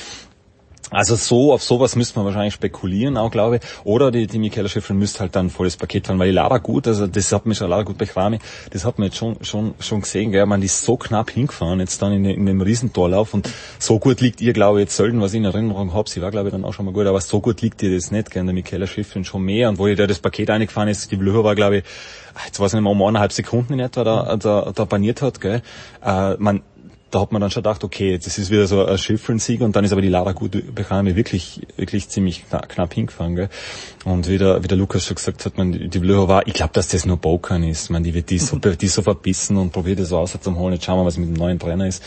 Ähm, aber auf jeden Fall glaube ich, dass die, dass die da auch volle, volle mitwischen wird, aber meine, es fallen jetzt einfach viele, viele de facto schwierige Rennen bzw. unsinnige Rennen weg, also mit, das, mit der Kombination und sonstiges, gell, bis auf ein parallel. Also es ist schon sehr viel fokussiert auf, auf, auf richtig, also auf Kerndisziplinen, ja, auf Kerndisziplinen. Und ich, ich glaube auch, weil ich, ich meine, der Odermann, die, dem traue ich so viel zu, der ist, das habe ich dir schon davor gesagt, der Odermann, ich glaube, dass der das heuer, dass der das heuer macht, weil der so gut drauf ist. Ähm, aber eben, es, der kann ja auch alles gewinnen, der Odermann, gell? Also fast alles. Und ansonsten sind solche Fahrer, die einfach super Speeds können und super Riesentorlauf können, wie Lara Gutbechrami oder wie Akilde, einfach für mich heuer in der besseren Lage. Ja. Ja gut, aber Schäferin kann alles bitte. Das möchte mir natürlich jetzt gar nicht reinreden lassen. Wenn wir jetzt hier schon zusammensitzen, Lukas, ich weiß nicht, bist, du bist ein Wiener oder ein Steirer? Ich bin ein Wiener. Ja, ja mit Recht. Mhm. Gut, also wir haben einen Wiener, einen Vorarlberger und einen Steirer. Wir müssen schon über die Österreicher auch sprechen und äh, so wie sich die Steffi Brunner gefreut hat dann im Ziel, das da habe ich mich mitgefreut. Und die Liensberger ist auch ganz gut. Äh, glaubst du, dass man von der Frauenseite her, mal zu den Männern kommen, von der Frauenseite her zufrieden sein darf beim ÖSV? Wenn dann vor allem deswegen, weil es äh, im zweiten Durchgang, glaube ich, dann sogar sechs äh, im, im zweiten Durchgang war. Fünf auf jeden Fall in die, in die Top 15. Also so irgendwie die Zahlen habe ich jetzt noch im Kopf. Ähm, also ich finde mannschaftlich, das war, das war aus ich habe es nicht erwartet, dass da nach dem Erstdurchgang zumindest der Brunner auf drei, auch eine Ricarda Haser auf einmal noch äh, in die Top 12 äh, vorne dabei, Ramona Siebenhofer hat sich dann verbessert. Ich finde diese Breite, äh, die ist, äh, die ist sicher, sicher super. Franzi Gritsch hat dann den zweiten Durchgang gar nicht erreicht, könnte man eigentlich auch noch äh, erwarten von ihr. Also das, äh, das schaut sehr gut aus. Mit der Liensberger gibt es sowieso eine, die, die in der Technik Weltspitze ist und dass sich da dahinter vielleicht noch was entwickeln kann. Es schaut zumindest so aus, natürlich müssen wir vorsichtig sein, nur ein Rennen. Jeder sagt immer, das ist ein bisschen Ausreißer, das ist nur mitten in der Aufbau, in der Trainingsphase. Aber das schaut einmal nach einem vorsichtigen Trend aus. Äh, ja, müssen wir, müssen wir im, im Blick haben. Aber ich glaube, da darf man vorsichtig, äh, zuversichtlich sein. Wer wäre dafür verantwortlich, Roman? Bitte? Wer wäre dafür verantwortlich? Für was man dafür, dafür, dass wir jetzt vielleicht ein bisschen optimistischer, gerade in der Ach technischen so, Disziplin, wir als österreichische Skifans schauen. Bei den Damen jetzt nach wie vor, oder?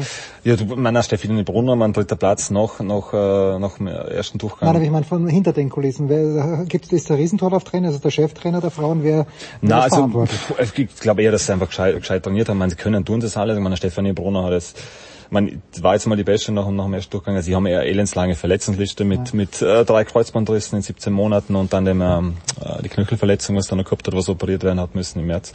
Also das Paket passt. Meiner Linsberger zieht jetzt vorne weg und die ziehen hinterher. Trainermäßig haben sie nicht wirklich viel unter. Jetzt zum Christian Mitter äh, die Lorbeeren anzu oder aufzusetzen, glaube ich, ist zu schwierig äh, oder zu einfach wahrscheinlich, weil das wird's nicht sein. Also mhm. ich glaube einfach, dass die haben ja alles, das, das bringen ja alles das Paket mit. Die Linsberger kann ja wie der Lukas sagt, die kann das ja, kann das ja auch. Man, die kann Slalom sowieso unbestritten, ist jetzt wahrscheinlich, ehrlich gesagt, mal momentan die Beste.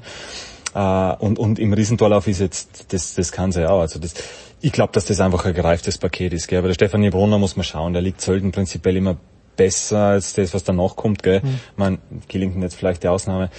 Also muss man schauen, gell, ob, das, ob das jetzt einmal Eintagsfliege ist. In Wahrheit im zweiten Durchgang ist es zurückgefallen. Auf das ist die Hoffnung. Und äh, Lukas hat so die, die, diese, diese Kompaktheit im Team angesprochen. Puh, ist jetzt schwierig. Ich glaube eher, dass er wieder so darauf hinausgeht, dass die Linsberger das äh, ein bisschen stützen muss, das Ganze, gell, weil er, weil Stefanie Brunner, die, die neigt wahrscheinlich aus der Erfahrung, der, der, aus der Erfahrung heraus dazu, dass er sich zu äh, zu sehr vielleicht verausgabt und da wieder vielleicht eine Verletzung riskiert. Gell? Ich hoffe das nicht, ich hoffe, dass jetzt mal alles durchgeht.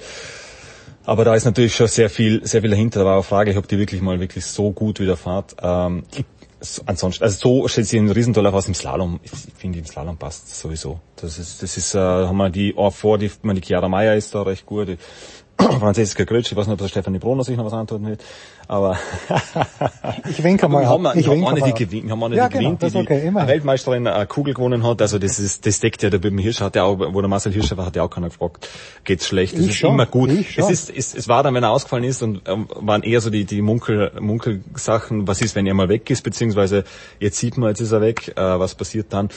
Aber s- solange vorne jemand reinfährt, ist ja eh die Masse, also ist ja das eh beruhigend, weil man berichtet dann über eine Siegerin beziehungsweise über einen Sieger beim Hirscher und, oder Erfolgserlebnis und dann, wenn es einmal daneben geht, ja, dann, dann holt man das aus. Aber jetzt ist einmal gut gegangen alles.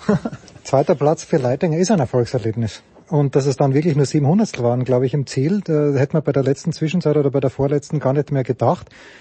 Ist ihm da noch abgerissen, Lukas, oder glaubst du, dass der Roli äh, übers ganze Jahr gesehen, zumindest im Riesentorlauf, was reißen kann? Ist natürlich jetzt komplett in einer milchigen Glaskugel nachgeschaut und der Odermatt hat's gewonnen. Äh, mein Tipp wäre der Pointero gewesen, aber ich kenne mich nicht aus, aber ich war ein bisschen überrascht über das Ergebnis, zumindest äh, auf jeden Fall über den zweiten Platz. Ja, auf jeden Fall. Alle, alle Experten sagen, äh, dass der Leitinger schnell fahren kann, ist keine Überraschung. Ähm, die kennen den Leitinger auch besser als ich persönlich. Deswegen äh, lehne ich mich jetzt als Wiener vor allem gar nicht aus dem Fenster und sage, da ist ihm einer auskommen. Also der, der kann das schon. Der hat auch schon einmal eine WM-Medaille gewonnen im Riesenslalom. Äh, was ich sehr interessant fand, ist, dass der mit Startnummer 19 ins Ziel kommt, führt da und dann, äh, dann bleibt der komplett bei sich. Der, der zuckt nicht aus, der jubelt nicht. Äh, der, der, der hat das anscheinend sogar wirklich im Kopf gehabt, okay, das zählt nur original gar nichts nach diesem ersten Lauf, weil der ist ihm auch schon öfter auskommen und das Problem war eben, dass es, dass es dann oft nicht ins Ziel gebracht hat oder so. Irgendwas war dann immer dabei. Es wäre sogar was dabei gewesen. Im Steilhang hat er einen Fehler gehabt. Da ist er kurz nur sogar in der Luft gewesen. Ich glaube sogar mit beiden Skiern. Ähm, wenn der noch, gut, dass das im, im Steilhang passiert ist, wo er wieder schnell auf Tempo kommt und dann waren es nur ein paar Hundertstel, sieben glaube ich, waren es am Ende, die gefehlt haben und äh, ja, ähm, das ist ein Riesenerfolg. Ich glaube, äh, bis jetzt bestes Ergebnis ein sechster Platz. Ähm, das ist äh, sehr cool für ihn sicher. Und äh, ja, mal schauen. Äh, auch Kräfteverhältnis, ein Christoffersen sagt zum Beispiel, ja, das ist Rennen, das ist äh, mir komplett wurscht gewesen, weil das ist, ich bin noch komplett im Aufbau. Gut, mit äh, der ist, der ist auch nicht vorne reingefahren, deswegen sagt er das eben so. Äh, Pontero sagt auch, puh, da habe ich noch hat sehr ganz viel. wenig trainiert, sehr hat er, glaube ich, Mhm, Pontero hat er auch gesagt, ja. ja, genau. Äh, Noch sehr viel Arbeit vor mir. Das war so irgendwie die, die, die, das Fazit und die Message, die er nach dem Rennen mitgegeben hat. Der Pointero, äh, sehr viel Arbeit noch von mir. Nicht so, wie ich mir das vorgestellt habe. Okay, jetzt krempeln wir die Ärmel hoch und trainieren dann nochmal ordentlich. Äh, bin gespannt, ja. Also es sollten immer so, so ein Ausreißer, sehr früh natürlich. Aber äh, ja, sie sagen alle, dass der Roland Leitinger das auch jederzeit drauf hat. Und ja, jetzt hat er es einmal gezeigt. Vater Hirscher hat damit wie viel zu tun? Wie viel, wie viel Prozent, Roman? Wie viel Prozent Vater Hirscher? In Wahrheit haben es viel damit zu tun. In Wahrheit haben es viel damit zu tun, weil es genau die Gruppe mit Leitinger herum, weil es genau die trainieren. Muss man mal. Also ich glaube schon, wenn der Ferl Hirscher und der, und der Mike Bircher, ich glaube, man natürlich, natürlich möchte man sie ihnen, gerne anheften, aber ich habe da den, den, äh, im Ziel auch gleich den Ferdinand Hirscher gleich durchrauschen gesehen, gleich, weil da hat man genau gewusst, der ist als erster dann irgendwie nach diesem ganzen, äh, nachdem der ganze Strudel fertig war, ist er runtergekommen, da hast genau gewusst, der steht sicher wieder irgendwo auf der Seite, wie er es damals bei Marcel Hirscher gemacht hat, immer runtergerutscht ist. Und der Mann, der den Schnee lesen konnte, oder, wie er dann so, man dann immer gesehen, wie er reingeschaut hat und so quasi dann aufgefunkt hat, das ist so und so ein Schnee, die werden wahrscheinlich eh schon blind miteinander kommunizieren. Ähm, glaube ich schon, dass das viel mit, also viel was zu tun hat. Ob sich jetzt äh, Leitinger konstant wird, ich, also die Zweifel sind natürlich groß, berechtigterweise auch, muss man ehrlich sagen, gell, man ist jetzt auch nicht mehr der Jüngste und das 2017 war das ein Sieg geholt hat, beziehungsweise diesen, äh, diesen zweiten Platz, Entschuldigung, WM-Silber geholt hat hinter Marcel Hirscher damals in St. Moritz, beziehungsweise dieser Podestplatz in Alta Badia im Parallelrennen ist, waren, waren dann auch Ausreißer. Sinnlos, Parallelrennen. Also Ja, ist komplett genau, sinnlos, das, ist das- flach, da musst du antauchen, das ja, ist, das das, ist Langlauf. das ist eben, das war, da haben sich ja immer, das, das, da hat ja mal der, der, der, der Jansrud vom Swindal gewonnen, wo es das die Kritik gehabt haben, dass die, dass die zu technisch gesteckt worden sind, haben sie aufs mal was für Speedfahrer gemacht und haben die zwei Speedfahrer im Ziel gelacht und sich umarmt und es war ja dann auch eine gewisse Phase, gell. Da, weil so, weil es eben so nur noch geradeaus gegangen ist, quasi der Abfahrt der halbe. Also eben wie du sagst, das sei dahingestellt. Ich hoffe, dass es, dass es hinbringt. Ich, weil er ist wahrscheinlich ist der Typ nicht so wirklich zum konstant zu sein, weil das bis jetzt noch nicht war. Gell? Man, der Brennsteiner äh, hat man auch letzte Saison gesehen, dass da am Ende dann viel klappte. Ich weiß, glaube ich, zweimal am Protest war er dann am Ende. Vierter oder zweimal, glaube ich, sowas um den Dreh herum. Jetzt ist dann schon, man, er hat einen super Schwung, aber jetzt hat man schon wieder gemerkt, das, da ist, vielleicht ist das Feuer schon wieder ein bisschen weg. Gell? Also, ja, ich glaube jetzt nicht, aber äh, ich glaube, dass das Team, was da aufgebaut haben, das Riesendorlauf-Team, was da vom Hirscher weggefallen ist und gleich einer geholt haben im ÖSV, was der Stocksnagel damals einer geholt hat, super Idee. Und die arbeiten ja auch konsequent und sind gut. Und wenn der Ferdinand Hirscher ist, eher jetzt bei dem Leitinger, glaube ich nicht, aber so ah, die Feuerstein oder Lukas Feuerstein oder, oder Patrick, mein Lukas, war Patrick Feuerstein, die Jungen, äh, Lukas ist glaube ich der Junge, äh, wenn die, wenn sie dann einer holen und, und und, und, und die aufbauen ist natürlich... Gell, wie oft trainiert der Hirscher mit deines Wissens? Und wie schnell war er im letzten Jahr in Schladming? Hat er, wie, wie, war, war er eine ganze Sekunde vorne oder war er eineinhalb Sekunden vorne? Also mit dem Hast du was gehört von irgendjemand? Die haben doch sicher die Zeit genommen, wie er da Gaude halber gefahren ist. Nein, ich, ich, sie haben nichts, nein, sie haben keine Zeit genommen. Ich habe damals mit dem, äh, mit dem Ding telefoniert, mit Mike Bircher, weil es natürlich wieder Comeback-Aufreger war und alles mögliche. Er hat nur einmal mittrainiert und meines Wissens war es das das einzige Mal und das, okay. ich glaube auch, dass es das einzige Mal ist. Weil erstens mal... Äh, Im Moment ist er gerade verletzt, weil er bei einer seiner Dummheiten sich wehtan hat. Naja, naja, er ist, er ist jetzt schon wieder ein bisschen Schwung gefahren mit ja. seinen Fandierski, glaube ich, letzte Woche. Ja, ich habe auf äh, Instagram gesehen. Ja, genau, und er möchte jetzt ja dann äh, Leute rekrutieren, um auf seine Ski, also aus dem Weltcup, die auf seine Ski dann fahren schlussendlich. Bin ich gespannt, ob, ob das auch was wird. Ja, man, er wird jetzt einmal mehr, er wird jetzt wieder mehr auftreten, weil er ja muss, weil er ja was sich selber, er ist ja die, der Ski, der ist ja er oder Van Dier, man von hier schaust das ja dann, oder? Mhm.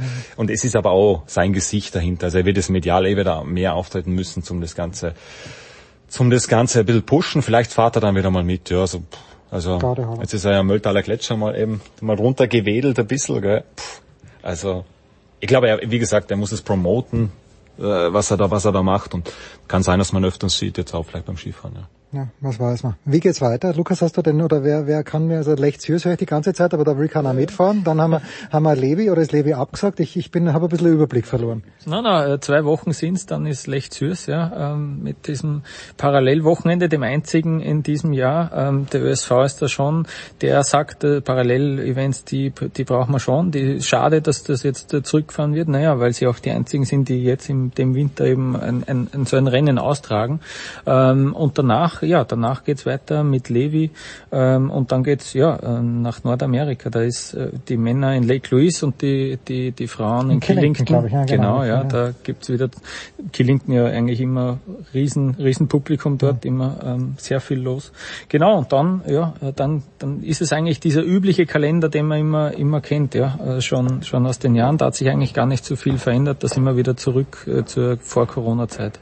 Wird denn in Lechzürs abschließende Frage der Siegername bei den Frauen will er schon eingetragen oder, oder fahren sie, muss sie trotzdem mitfahren? Weil bei den Parallelrennen, so wie sie fahrt, äh, ist ja unschlagbar eigentlich. Ja. Äh, Roman hat es eh schon gesagt, bin gespannt, wer da überhaupt auftaucht, ja. ja. Aber ähm, ja, na klar, die, wird, die, wird, die wird da mitspielen. Ja. Lukas Zar und Roman Stelzl, everybody. Big Show 532, Pause. Sauber Burschen. Danke.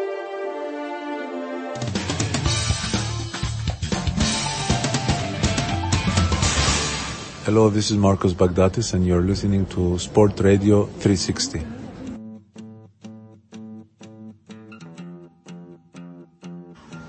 Big Show 532, ich stehe hier mit Mischa Zverev in Wien, direkt aus Ismaning gekommen. Was ist denn im Moment der, der leichteste Job? Tennisprofi, Manager vom Bruder oder Experte für Eurosport? Der leichteste ist schwer zu sagen. Also jede, jede Aufgabe hat so, sag ich mal, jede Aufgabe ist schön. Und ich glaube, wenn man Spaß hat und immer mit einem Lächeln auf dem Gesicht, sag ich mal, die Arbeit erledigt, dann, dann fällt eigentlich alles relativ leicht. Aber es gibt immer komplizierte Momente, ob es im Fernsehen ist, vor der Kamera, hinter der Kamera oder als Spieler, ja sowieso, das kennt man ja, oder auch als Manager. Deswegen, es kommt immer auf den Tag drauf an, würde ich sagen. Aus Ismaning gekommen, dort glaube ich in der Quali ausgeschieden. Welche Ziele gibt es denn noch als Spieler für den Spieler Mischa Zverev im Moment? Das, das größte Ziel ist es, ähm, wieder viel zu trainieren und in der Verfassung zu sein, wo ich sage, okay, das ist jetzt mein jetziges Potenzial, ich bin jetzt, sagen wir mal, bei knapp 100 Prozent und dann einfach schauen, wie gut spiele ich, wen kann ich noch schlagen, weil momentan, ich trainiere halt, ich fahre manchmal zum Turnier und ich habe drei Tage vorher kein Tennis gespielt oder ich war bei den US Open, habe für Eurosport gearbeitet, drei Wochen lang keinen Schläger angefasst paar Tage später fahre ich wieder zum Turnier. Und solche Sachen, dass ich dann schlecht spiele, danach ist ja klar. Es macht ja, wie gesagt, ist normalerweise Spieler, Profis, die trainieren jeden Tag, die bereiten sich vor, die tun alles für fürs Tennis und haben trotzdem dann mal schlechte Tage und ich tue sozusagen gar nichts für mein Tennis und spiele deswegen auch nicht so gut. Deswegen möchte ich jetzt einfach wieder mehr trainieren, weiterhin gesund bleiben und dann einfach schauen, was kann ich noch erreichen. Und dann, wenn ich merke, okay, ich bin einfach nur zu schlecht, ich tue alles dafür, ich esse richtig, ich schlafe viel, ich trainiere viel, ich bin einfach nur zu schlecht, dann ist es Zeit aufhören. Äh, als Papa, wie, wie ist das bei dir mit der Familie und dem Tennissport? Funktioniert das gut oder äh, ist das, das Kind dann doch das Allerwichtigste? Das Kind ist sowieso das Allerwichtigste. Ja, weiß, ja, ja. Die Familie ist das Allerwichtigste, egal ob man dann Tennis äh, macht oder was anderes. Aber ähm, ich nehme ihn oft zum Tennis mit. Der hat selber manchmal Training bei mir, bei Mama, Moment, bei der Oma. Wie alt ist er jetzt? Moment. Der ist drei. Ah, schon, okay. Also der trainiert mit meiner Mama sehr gerne, also mit seiner Oma, mit meinem Papa und ich ab und zu. Also das heißt, er kommt, ja, fast jeden Tag kommt er zum Tennis mit, hat Spaß dran. Da sind auch viele andere Kinder, mit denen spielt er. Und das ist wie so, er hat Kindergarten am Morgen, aber dann abends halt so den Tennis, Tennis-Kindergarten. Deswegen, ich glaube, er hat Spaß dran, es ist gut und es macht mir auch viel Spaß. Schön. Jetzt warst du ja einer der letzten Surf- and Volley-Spieler. Ich glaube, Stachowski würde ich noch mit reinnehmen. Vielleicht ja. vergesse ich auch irgendjemanden. Geht es überhaupt? Lopez. Hallo, genau, ja, Feli auch noch, ja. aber auch schon 40 der Feli. Ja. Tick älter. ja. Und der spielt immer noch. Das heißt, ich habe noch viele Jahre vor mir. Naja, und der spielt ja noch gut. Er spielt es dann mit Tsitsipas hier im Doppel äh, ja. nach deinem Bruder. Ja. Denkst du, es geht nicht mehr? Oder die jungen Leute haben einfach, denen fehlen die Mentoren, dass die sagen, äh, man müsste viel mehr Surf and Volley spielen? Nee, es ist einfach schwieriger geworden. Ganz einfach, weil die Plätze extrem langsam sind. Die Bälle werden auch immer langsamer und die Schläge dafür aber immer schneller. Das heißt, der Ball fliegt schnell durch die Luft mit viel Spin. Das heißt, es ist nicht einfach für den Netzspieler. Aber wenn er da aufspringt, so sagen wir, wenn man den Volley jetzt platziert, dann springt er einfach auf und bleibt stehen. Früher bei den schnellen Bällen, bei den schnellen Plätzen ist der Volley richtig, der ist halt, der ist abgerutscht der Ball. Und dann war das ein gefährlicher Schlag. Und die Schläge waren langsamer, das heißt, das Reagieren am Netz fiel auch einfacher, weil der Ball flog einfach langsamer durch die Luft, vor allem mit weniger Spin. Und der Spin ist halt wirklich ein ganz großer ja, für uns halt Nachteil. Damals, als du gegen Murray gewonnen hast, war es 2017, glaube ich, in ja. Australien. Waren da die Plätze noch anders? Waren die Bälle noch anders? Oder hat sich da gar nicht so viel geändert seitdem? Ähm, ich glaube, daran hat sich jetzt nicht so viel geändert. Die Bälle müssen ich schauen, die werden ab und zu werden sie ein bisschen langsamer, die Plätze halt auch. Ich glaube, dieses Jahr waren sie, glaube ich, ziemlich zügig in Australien.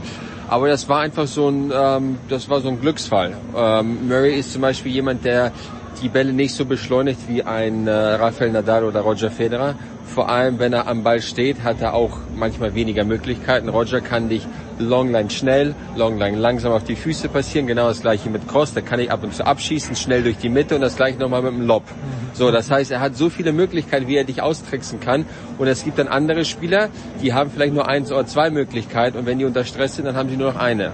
Und als Netzspieler muss man das natürlich lesen können, das muss man wissen und halt die richtigen, sag ich mal, das sind so wie statistische Entscheidungen. So 20, 80 gehst du halt dahin, wo es 80-prozentige Chance ist, dass halt Longline spielt oder so. Und das klappt einfach bei manchen Spielern besser als bei anderen. Äh, kleiner Themawechsel zum Davis Cup. Ähm, der Sascha wird nicht spielen in Innsbruck, das hat er das ganze Jahr über angekündigt, ja. weil er das Format nicht mag, weil auch der Termin extrem spät ist. Ja. Und er hat gemacht, er möchte den echten, wenn er den Davis Cup gewinnen möchte, möchte er den echten Davis Cup gewinnen. Was ist denn für dich jetzt aus deiner Karriere, welches, welches Davis Cup Event ist für dich prägend? Wenn du, wenn du an den echten Davis Cup denkst, was wäre das für dich? Das ist der alte Davis Cup. Welches, hast du ein spezielles Spiel auch, wo du dabei warst? Ähm, ja, ich habe mal gegen Spanien in Spanien gespielt, in Marbella. Und äh, das war was ganz Besonderes. Aber wenn ich mir jetzt vorstelle, die Endrunde wird in einem Land gespielt und äh, im Finale stehen, sag ich mal, Länder aus einem anderen Kontinent, dann ist die Atmosphäre einfach anders. Und äh, viele Spieler oder Organisatoren haben sich beschwert, die Saison ist zu lang. Äh, wir müssen sie kürzer machen und der Davis Cup nimmt, nimmt viel Zeit, Zeit in Anspruch, aber jetzt ist die Saison noch länger. 5. Dezember ist es. Vor allem, ja. vor allem das Schlimme ist ja für die Leute, die nicht in Turin dabei sind oder halt beim Masters. Ja. Die spielen halt teilweise Bercy.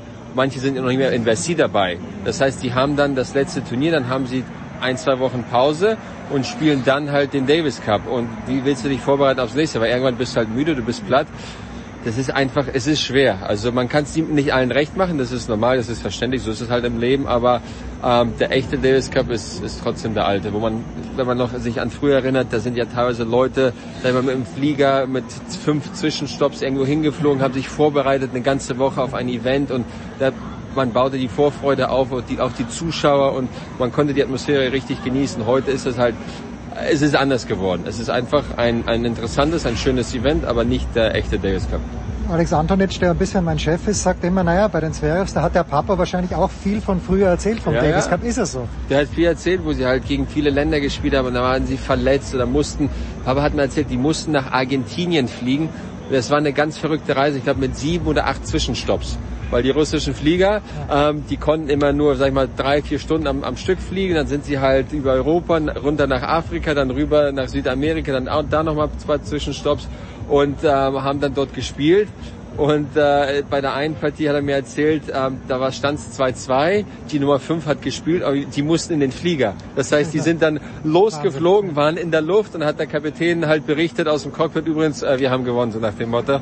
Ähm, sowas gibt's halt nicht mehr. Deswegen diese Geschichten, da kriegt man auch Gänsehaut, wenn man erzählt und dann, wenn man umgeknickt ist und spielt noch einen fünften Satz, geht das entscheidende Match oder sowas. Das, das sind einfach, und da war es auch früher wirklich, da war ein Land gegen ein anderes. Das war schon, ähm, ja, das waren wirklich Geschichten, die waren super interessant.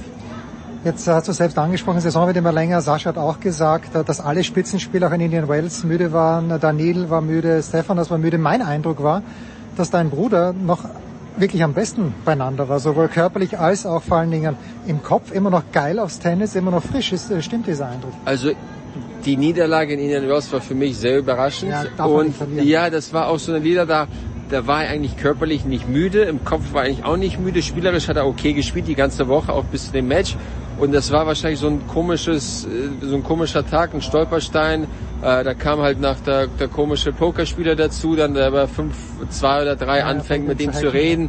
Das ist dann auch äh, erstens völlig unfair und dann gibt er auch noch an, dass er 180.000 damit gewonnen hat, dass er Sascha aus dem Rhythmus gebracht hat. Also die Geschichte alleine, ich glaube, da musste ATP auch mal reingrätschen, weil das ist unglaublich. Ähm, aber es, gab, es war einfach so ein komischer Tag, wo er verloren hat. Aber ansonsten ist er eigentlich motiviert, er spielt ganz ordentlich und ich habe noch das Gefühl, er, er möchte sich noch was beweisen. Also ob das dieses Jahr ist oder nächstes Jahr, aber er hat noch, der hat sein Limit noch nicht erreicht. Ich glaube, das merkt man richtig. So bei an, manchen anderen Spielern, ähm, die haben manche zum Beispiel am, am, Anfang des Jahres sehr, sehr gut gespielt, fast alles gewonnen. Ja. Irgendwann ist man platt. Äh, Novak äh, gewinnt alle Grand Slams, natürlich ist man dann auch irgendwann platt, weil das ist das Schwierigste beim Tennis, ein ganzes Grand Slam zu gewinnen. Und äh, Sascha ist, glaube ich, in der Verfassung, wo er noch richtig Hunger hat. Welche Rolle spielt der Papa noch im Team? Er ist ja nicht mehr immer dabei, ja. ähm, aber ist er nach wie vor das Mastermind dahinter oder ist es ein Teamwork? Wie schaut das denn aus bei euch? Papa ist Papa, das ist der, das ist der Häuptling sozusagen. okay. ähm, der sorgt für die nötige Ruhe oder für die nötige Motivation oder was auch immer. Das ist, das kann man manchmal schwer erklären. Was ist die Aufgabe des Papas? Der, der macht alles. Also manchmal reicht ein Blick und du fühlst dich schon besser oder hast mehr Selbstvertrauen oder du merkst, okay, du musst was vielleicht anders machen auf dem Platz und die Struktur ist da. Also er sorgt für die Struktur, für den Trainingsablauf und alles. Wie gesagt, ob das am Morgen das pünktliche Losfahren ist oder so. Er ist halt, er ist für alles verantwortlich. Jetzt ist ein anderer 40-Jähriger, den du gut kennst, du hast ihn schon erwähnt. Ich erinnere mich vage, dass es in Halle mal ein relativ eindeutiges Ergebnis ja, 0 -0. Ja, genau.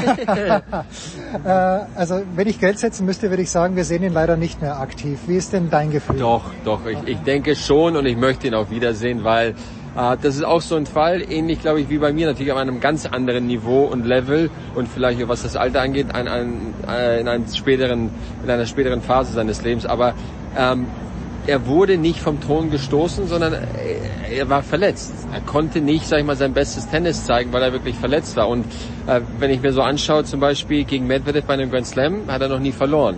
Gegen Tsitsipas ja, mal in Australien, aber nicht so, man sagen kann, okay, der verliert jetzt, er, er, verliert permanent gegen die jungen Spieler, es ist Zeit aufzuhören. Er verliert, wenn, wenn man sich so an die knappen Matches erinnert, dann verliert er halt gegen Novak oder gegen Rafa meistens. Oder halt, äh, ja, hat er auch mal so ein Match vielleicht bei den US Open, wo er es halt nicht hätte verlieren müssen. Aber wenn er gut spielt, das hat er auch zuletzt bewiesen, auch dieses Jahr wieder, der war ja nicht 100% fit in Wimbledon. Ich glaube, das, das haben alle... Viertelfinale. Viertelfinale. Ich meine, manche Menschen träumen vom Viertelfinale in Wimbledon. Ja. Und er macht das sozusagen mit einem Bein nur.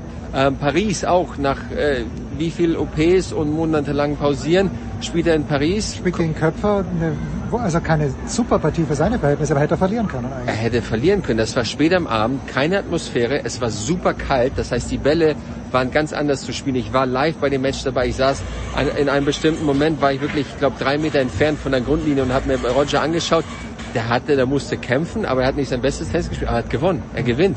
Er ist in der zweiten Woche bei einem Grand Slam auf Sand und dann ein paar Wochen später, zweite Woche Viertelfinale Wimbledon, obwohl er verletzt ist. Deswegen, ich hoffe, er kann, wenn er zurückkommt, einfach nur wieder gesund Tennis spielen und dann können wir einfach sehen, was hat er noch drauf, wie kann er spielen, weil das Tennisspiel sieht einfach gut aus, wenn er es macht. Ja. Ich habe ein, zwei Fragen noch, wenn ich noch Ja, frage. klar, klar. Was denkst du, macht dieses US Open Endspiel mit Medvedev und was macht's mit Djokovic? Glaubst du, dass Djokovic vielleicht wieder in so ein Loch fällt, wie es 2016 schon mal gefallen ist, wo er Roland Garros gewonnen hat? Oder ist der so, so klar im Kopf und so, so fokussiert? Fangen wir mit, mit Djokovic an. Ich glaube, das weiß noch nicht mal er. Weil egal, was man sich jetzt vornimmt oder was man denkt, äh, man denkt, okay, man wird so oder so sich vorbereiten und das und das auf dem Platz fühlen oder emotional in dieser Verfassung sein.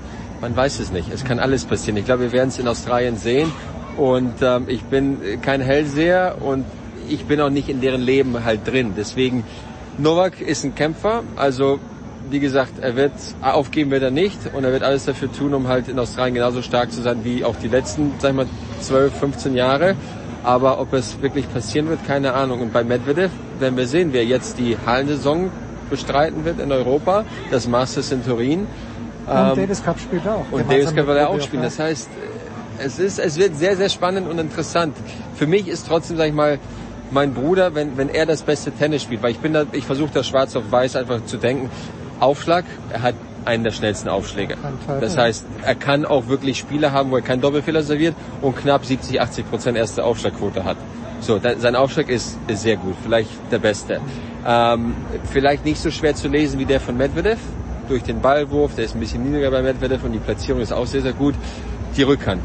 Rückhand, Cross oder Longline, er spielt eine Rückhand mit einer Geschwindigkeit wie kein anderer. Nicht so konstant vielleicht wie Novak in den wichtigen Momenten, aber es kann ja auch kommen. Ähm, die Vorhand, ja, ab und zu sehr gut, ab und zu weniger, aber trotzdem sehr, sehr schnell und gefährlich. Und die Reichweite. Er bewegt sich nicht wie ein 2-Meter-Mann, er bewegt sich wie ein 1,90 großer. Deswegen für mich ist Sascha, ich, ja klar, ich bin sein Bruder, Nee, ich nee, bin, aber ich bin- ähm, aber für mich sind das so Sachen wie, Sascha, du kannst doch so vieles verbessern und wenn du wirklich gut spielst, ich wüsste nicht, welche Waffen gegen dich effektiv sein könnten. Weil du kannst mit Novak mithalten. Du kannst aber auch schneller spielen. Novak retourniert gut, aber du kannst aber besser servieren, als er die Returns zurückbringt. Deswegen, für mich ist Sascha jemand, der sich nur wirklich verbessern kann. Und wenn er das tut, dann kann er auch Medvedev in einem Finale schlagen, auch so einen Tsitsipas in einem Finale schlagen oder auch Novak. Deswegen wird vieles, deswegen glaube, das ist meine Antwort, vieles wird so ein bisschen von Sascha abhängen. Wie ist er drauf, wie ist seine Präsenz bei den Grand Slams? Und viele werden auch darauf achten. Wo glaubst du, er wurde gestern das Gleiche gefragt und er hat eigentlich keine Antwort drauf gegeben, aber wo glaubst du, ist für ihn die Chance am größten? Ich hätte mir vor Jahren gedacht, dass Wimbledon prädestiniert für ihn ist, eben wegen des Aufschlags, Ja. weil er die Bälle flach spielen kann. Sein Return ist Wahnsinn. Ja. Ähm, Sascha wollte da gestern dazu nichts sagen, aber wo siehst du seine größte Chance? Seine größte Chance, eine Sekunde. Sanjak! Seine größte, sorry, Sascha, ihr kriegt Ja, ja. gerade auf den Platz. Ähm, seine größte Chance, ähm, würde ich sagen, ist in äh, überall gleichzeitig, vielleicht äh, gleichmäßig, aber Wimbledon vielleicht ein bisschen weniger. Aber Wimbledon, der muss ja sein Spiel noch mehr anpassen für. Wimbledon, du musst nicht unbedingt gut spielen, du musst sehr klug spielen. Du musst deine eigenen Schläge sehr gut kennen und du musst die Antworten des Gegners sehr gut kennen.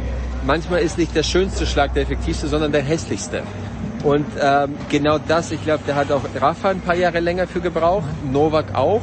Aber wenn sie es, als sie es begriffen hatten, da waren sie halt gefährlich. Und ähm, deswegen, wenn, sobald er es versteht, wie man auf Wimbledon, äh, auf Rasen spielt in Wimbledon, sobald er weiß, wie man die Matches angeht und dass auch mal die anderen Plätze, Platz 1 und Center Court sind ja auch unterschiedlich. Das heißt, du musst auch anders spielen, anders servieren, anderer Ballwurf, alles alles. Wenn er es versteht, wie man dort spielt, wird er sehr, sehr gefährlich werden.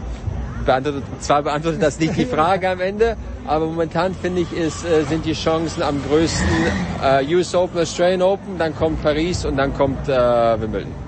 So, dein Bruder ist reingegangen. Du, wir schauen uns den jetzt äh, gemeinsam dann an, aber, also getrennt, aber gemeinsam. Ja. Eine Rausschmeißerfrage habe ich noch. Äh, wir sind hier in Österreich und Dominik ist ja auch gut bekannt mit euch. Äh, Handgelenksverletzung, wissen wir bei Del Potro, kann extrem schwierig sein. Äh, traust du dir eine, eine Prognose zu oder wie siehst du, wo siehst du die größte Schwierigkeit?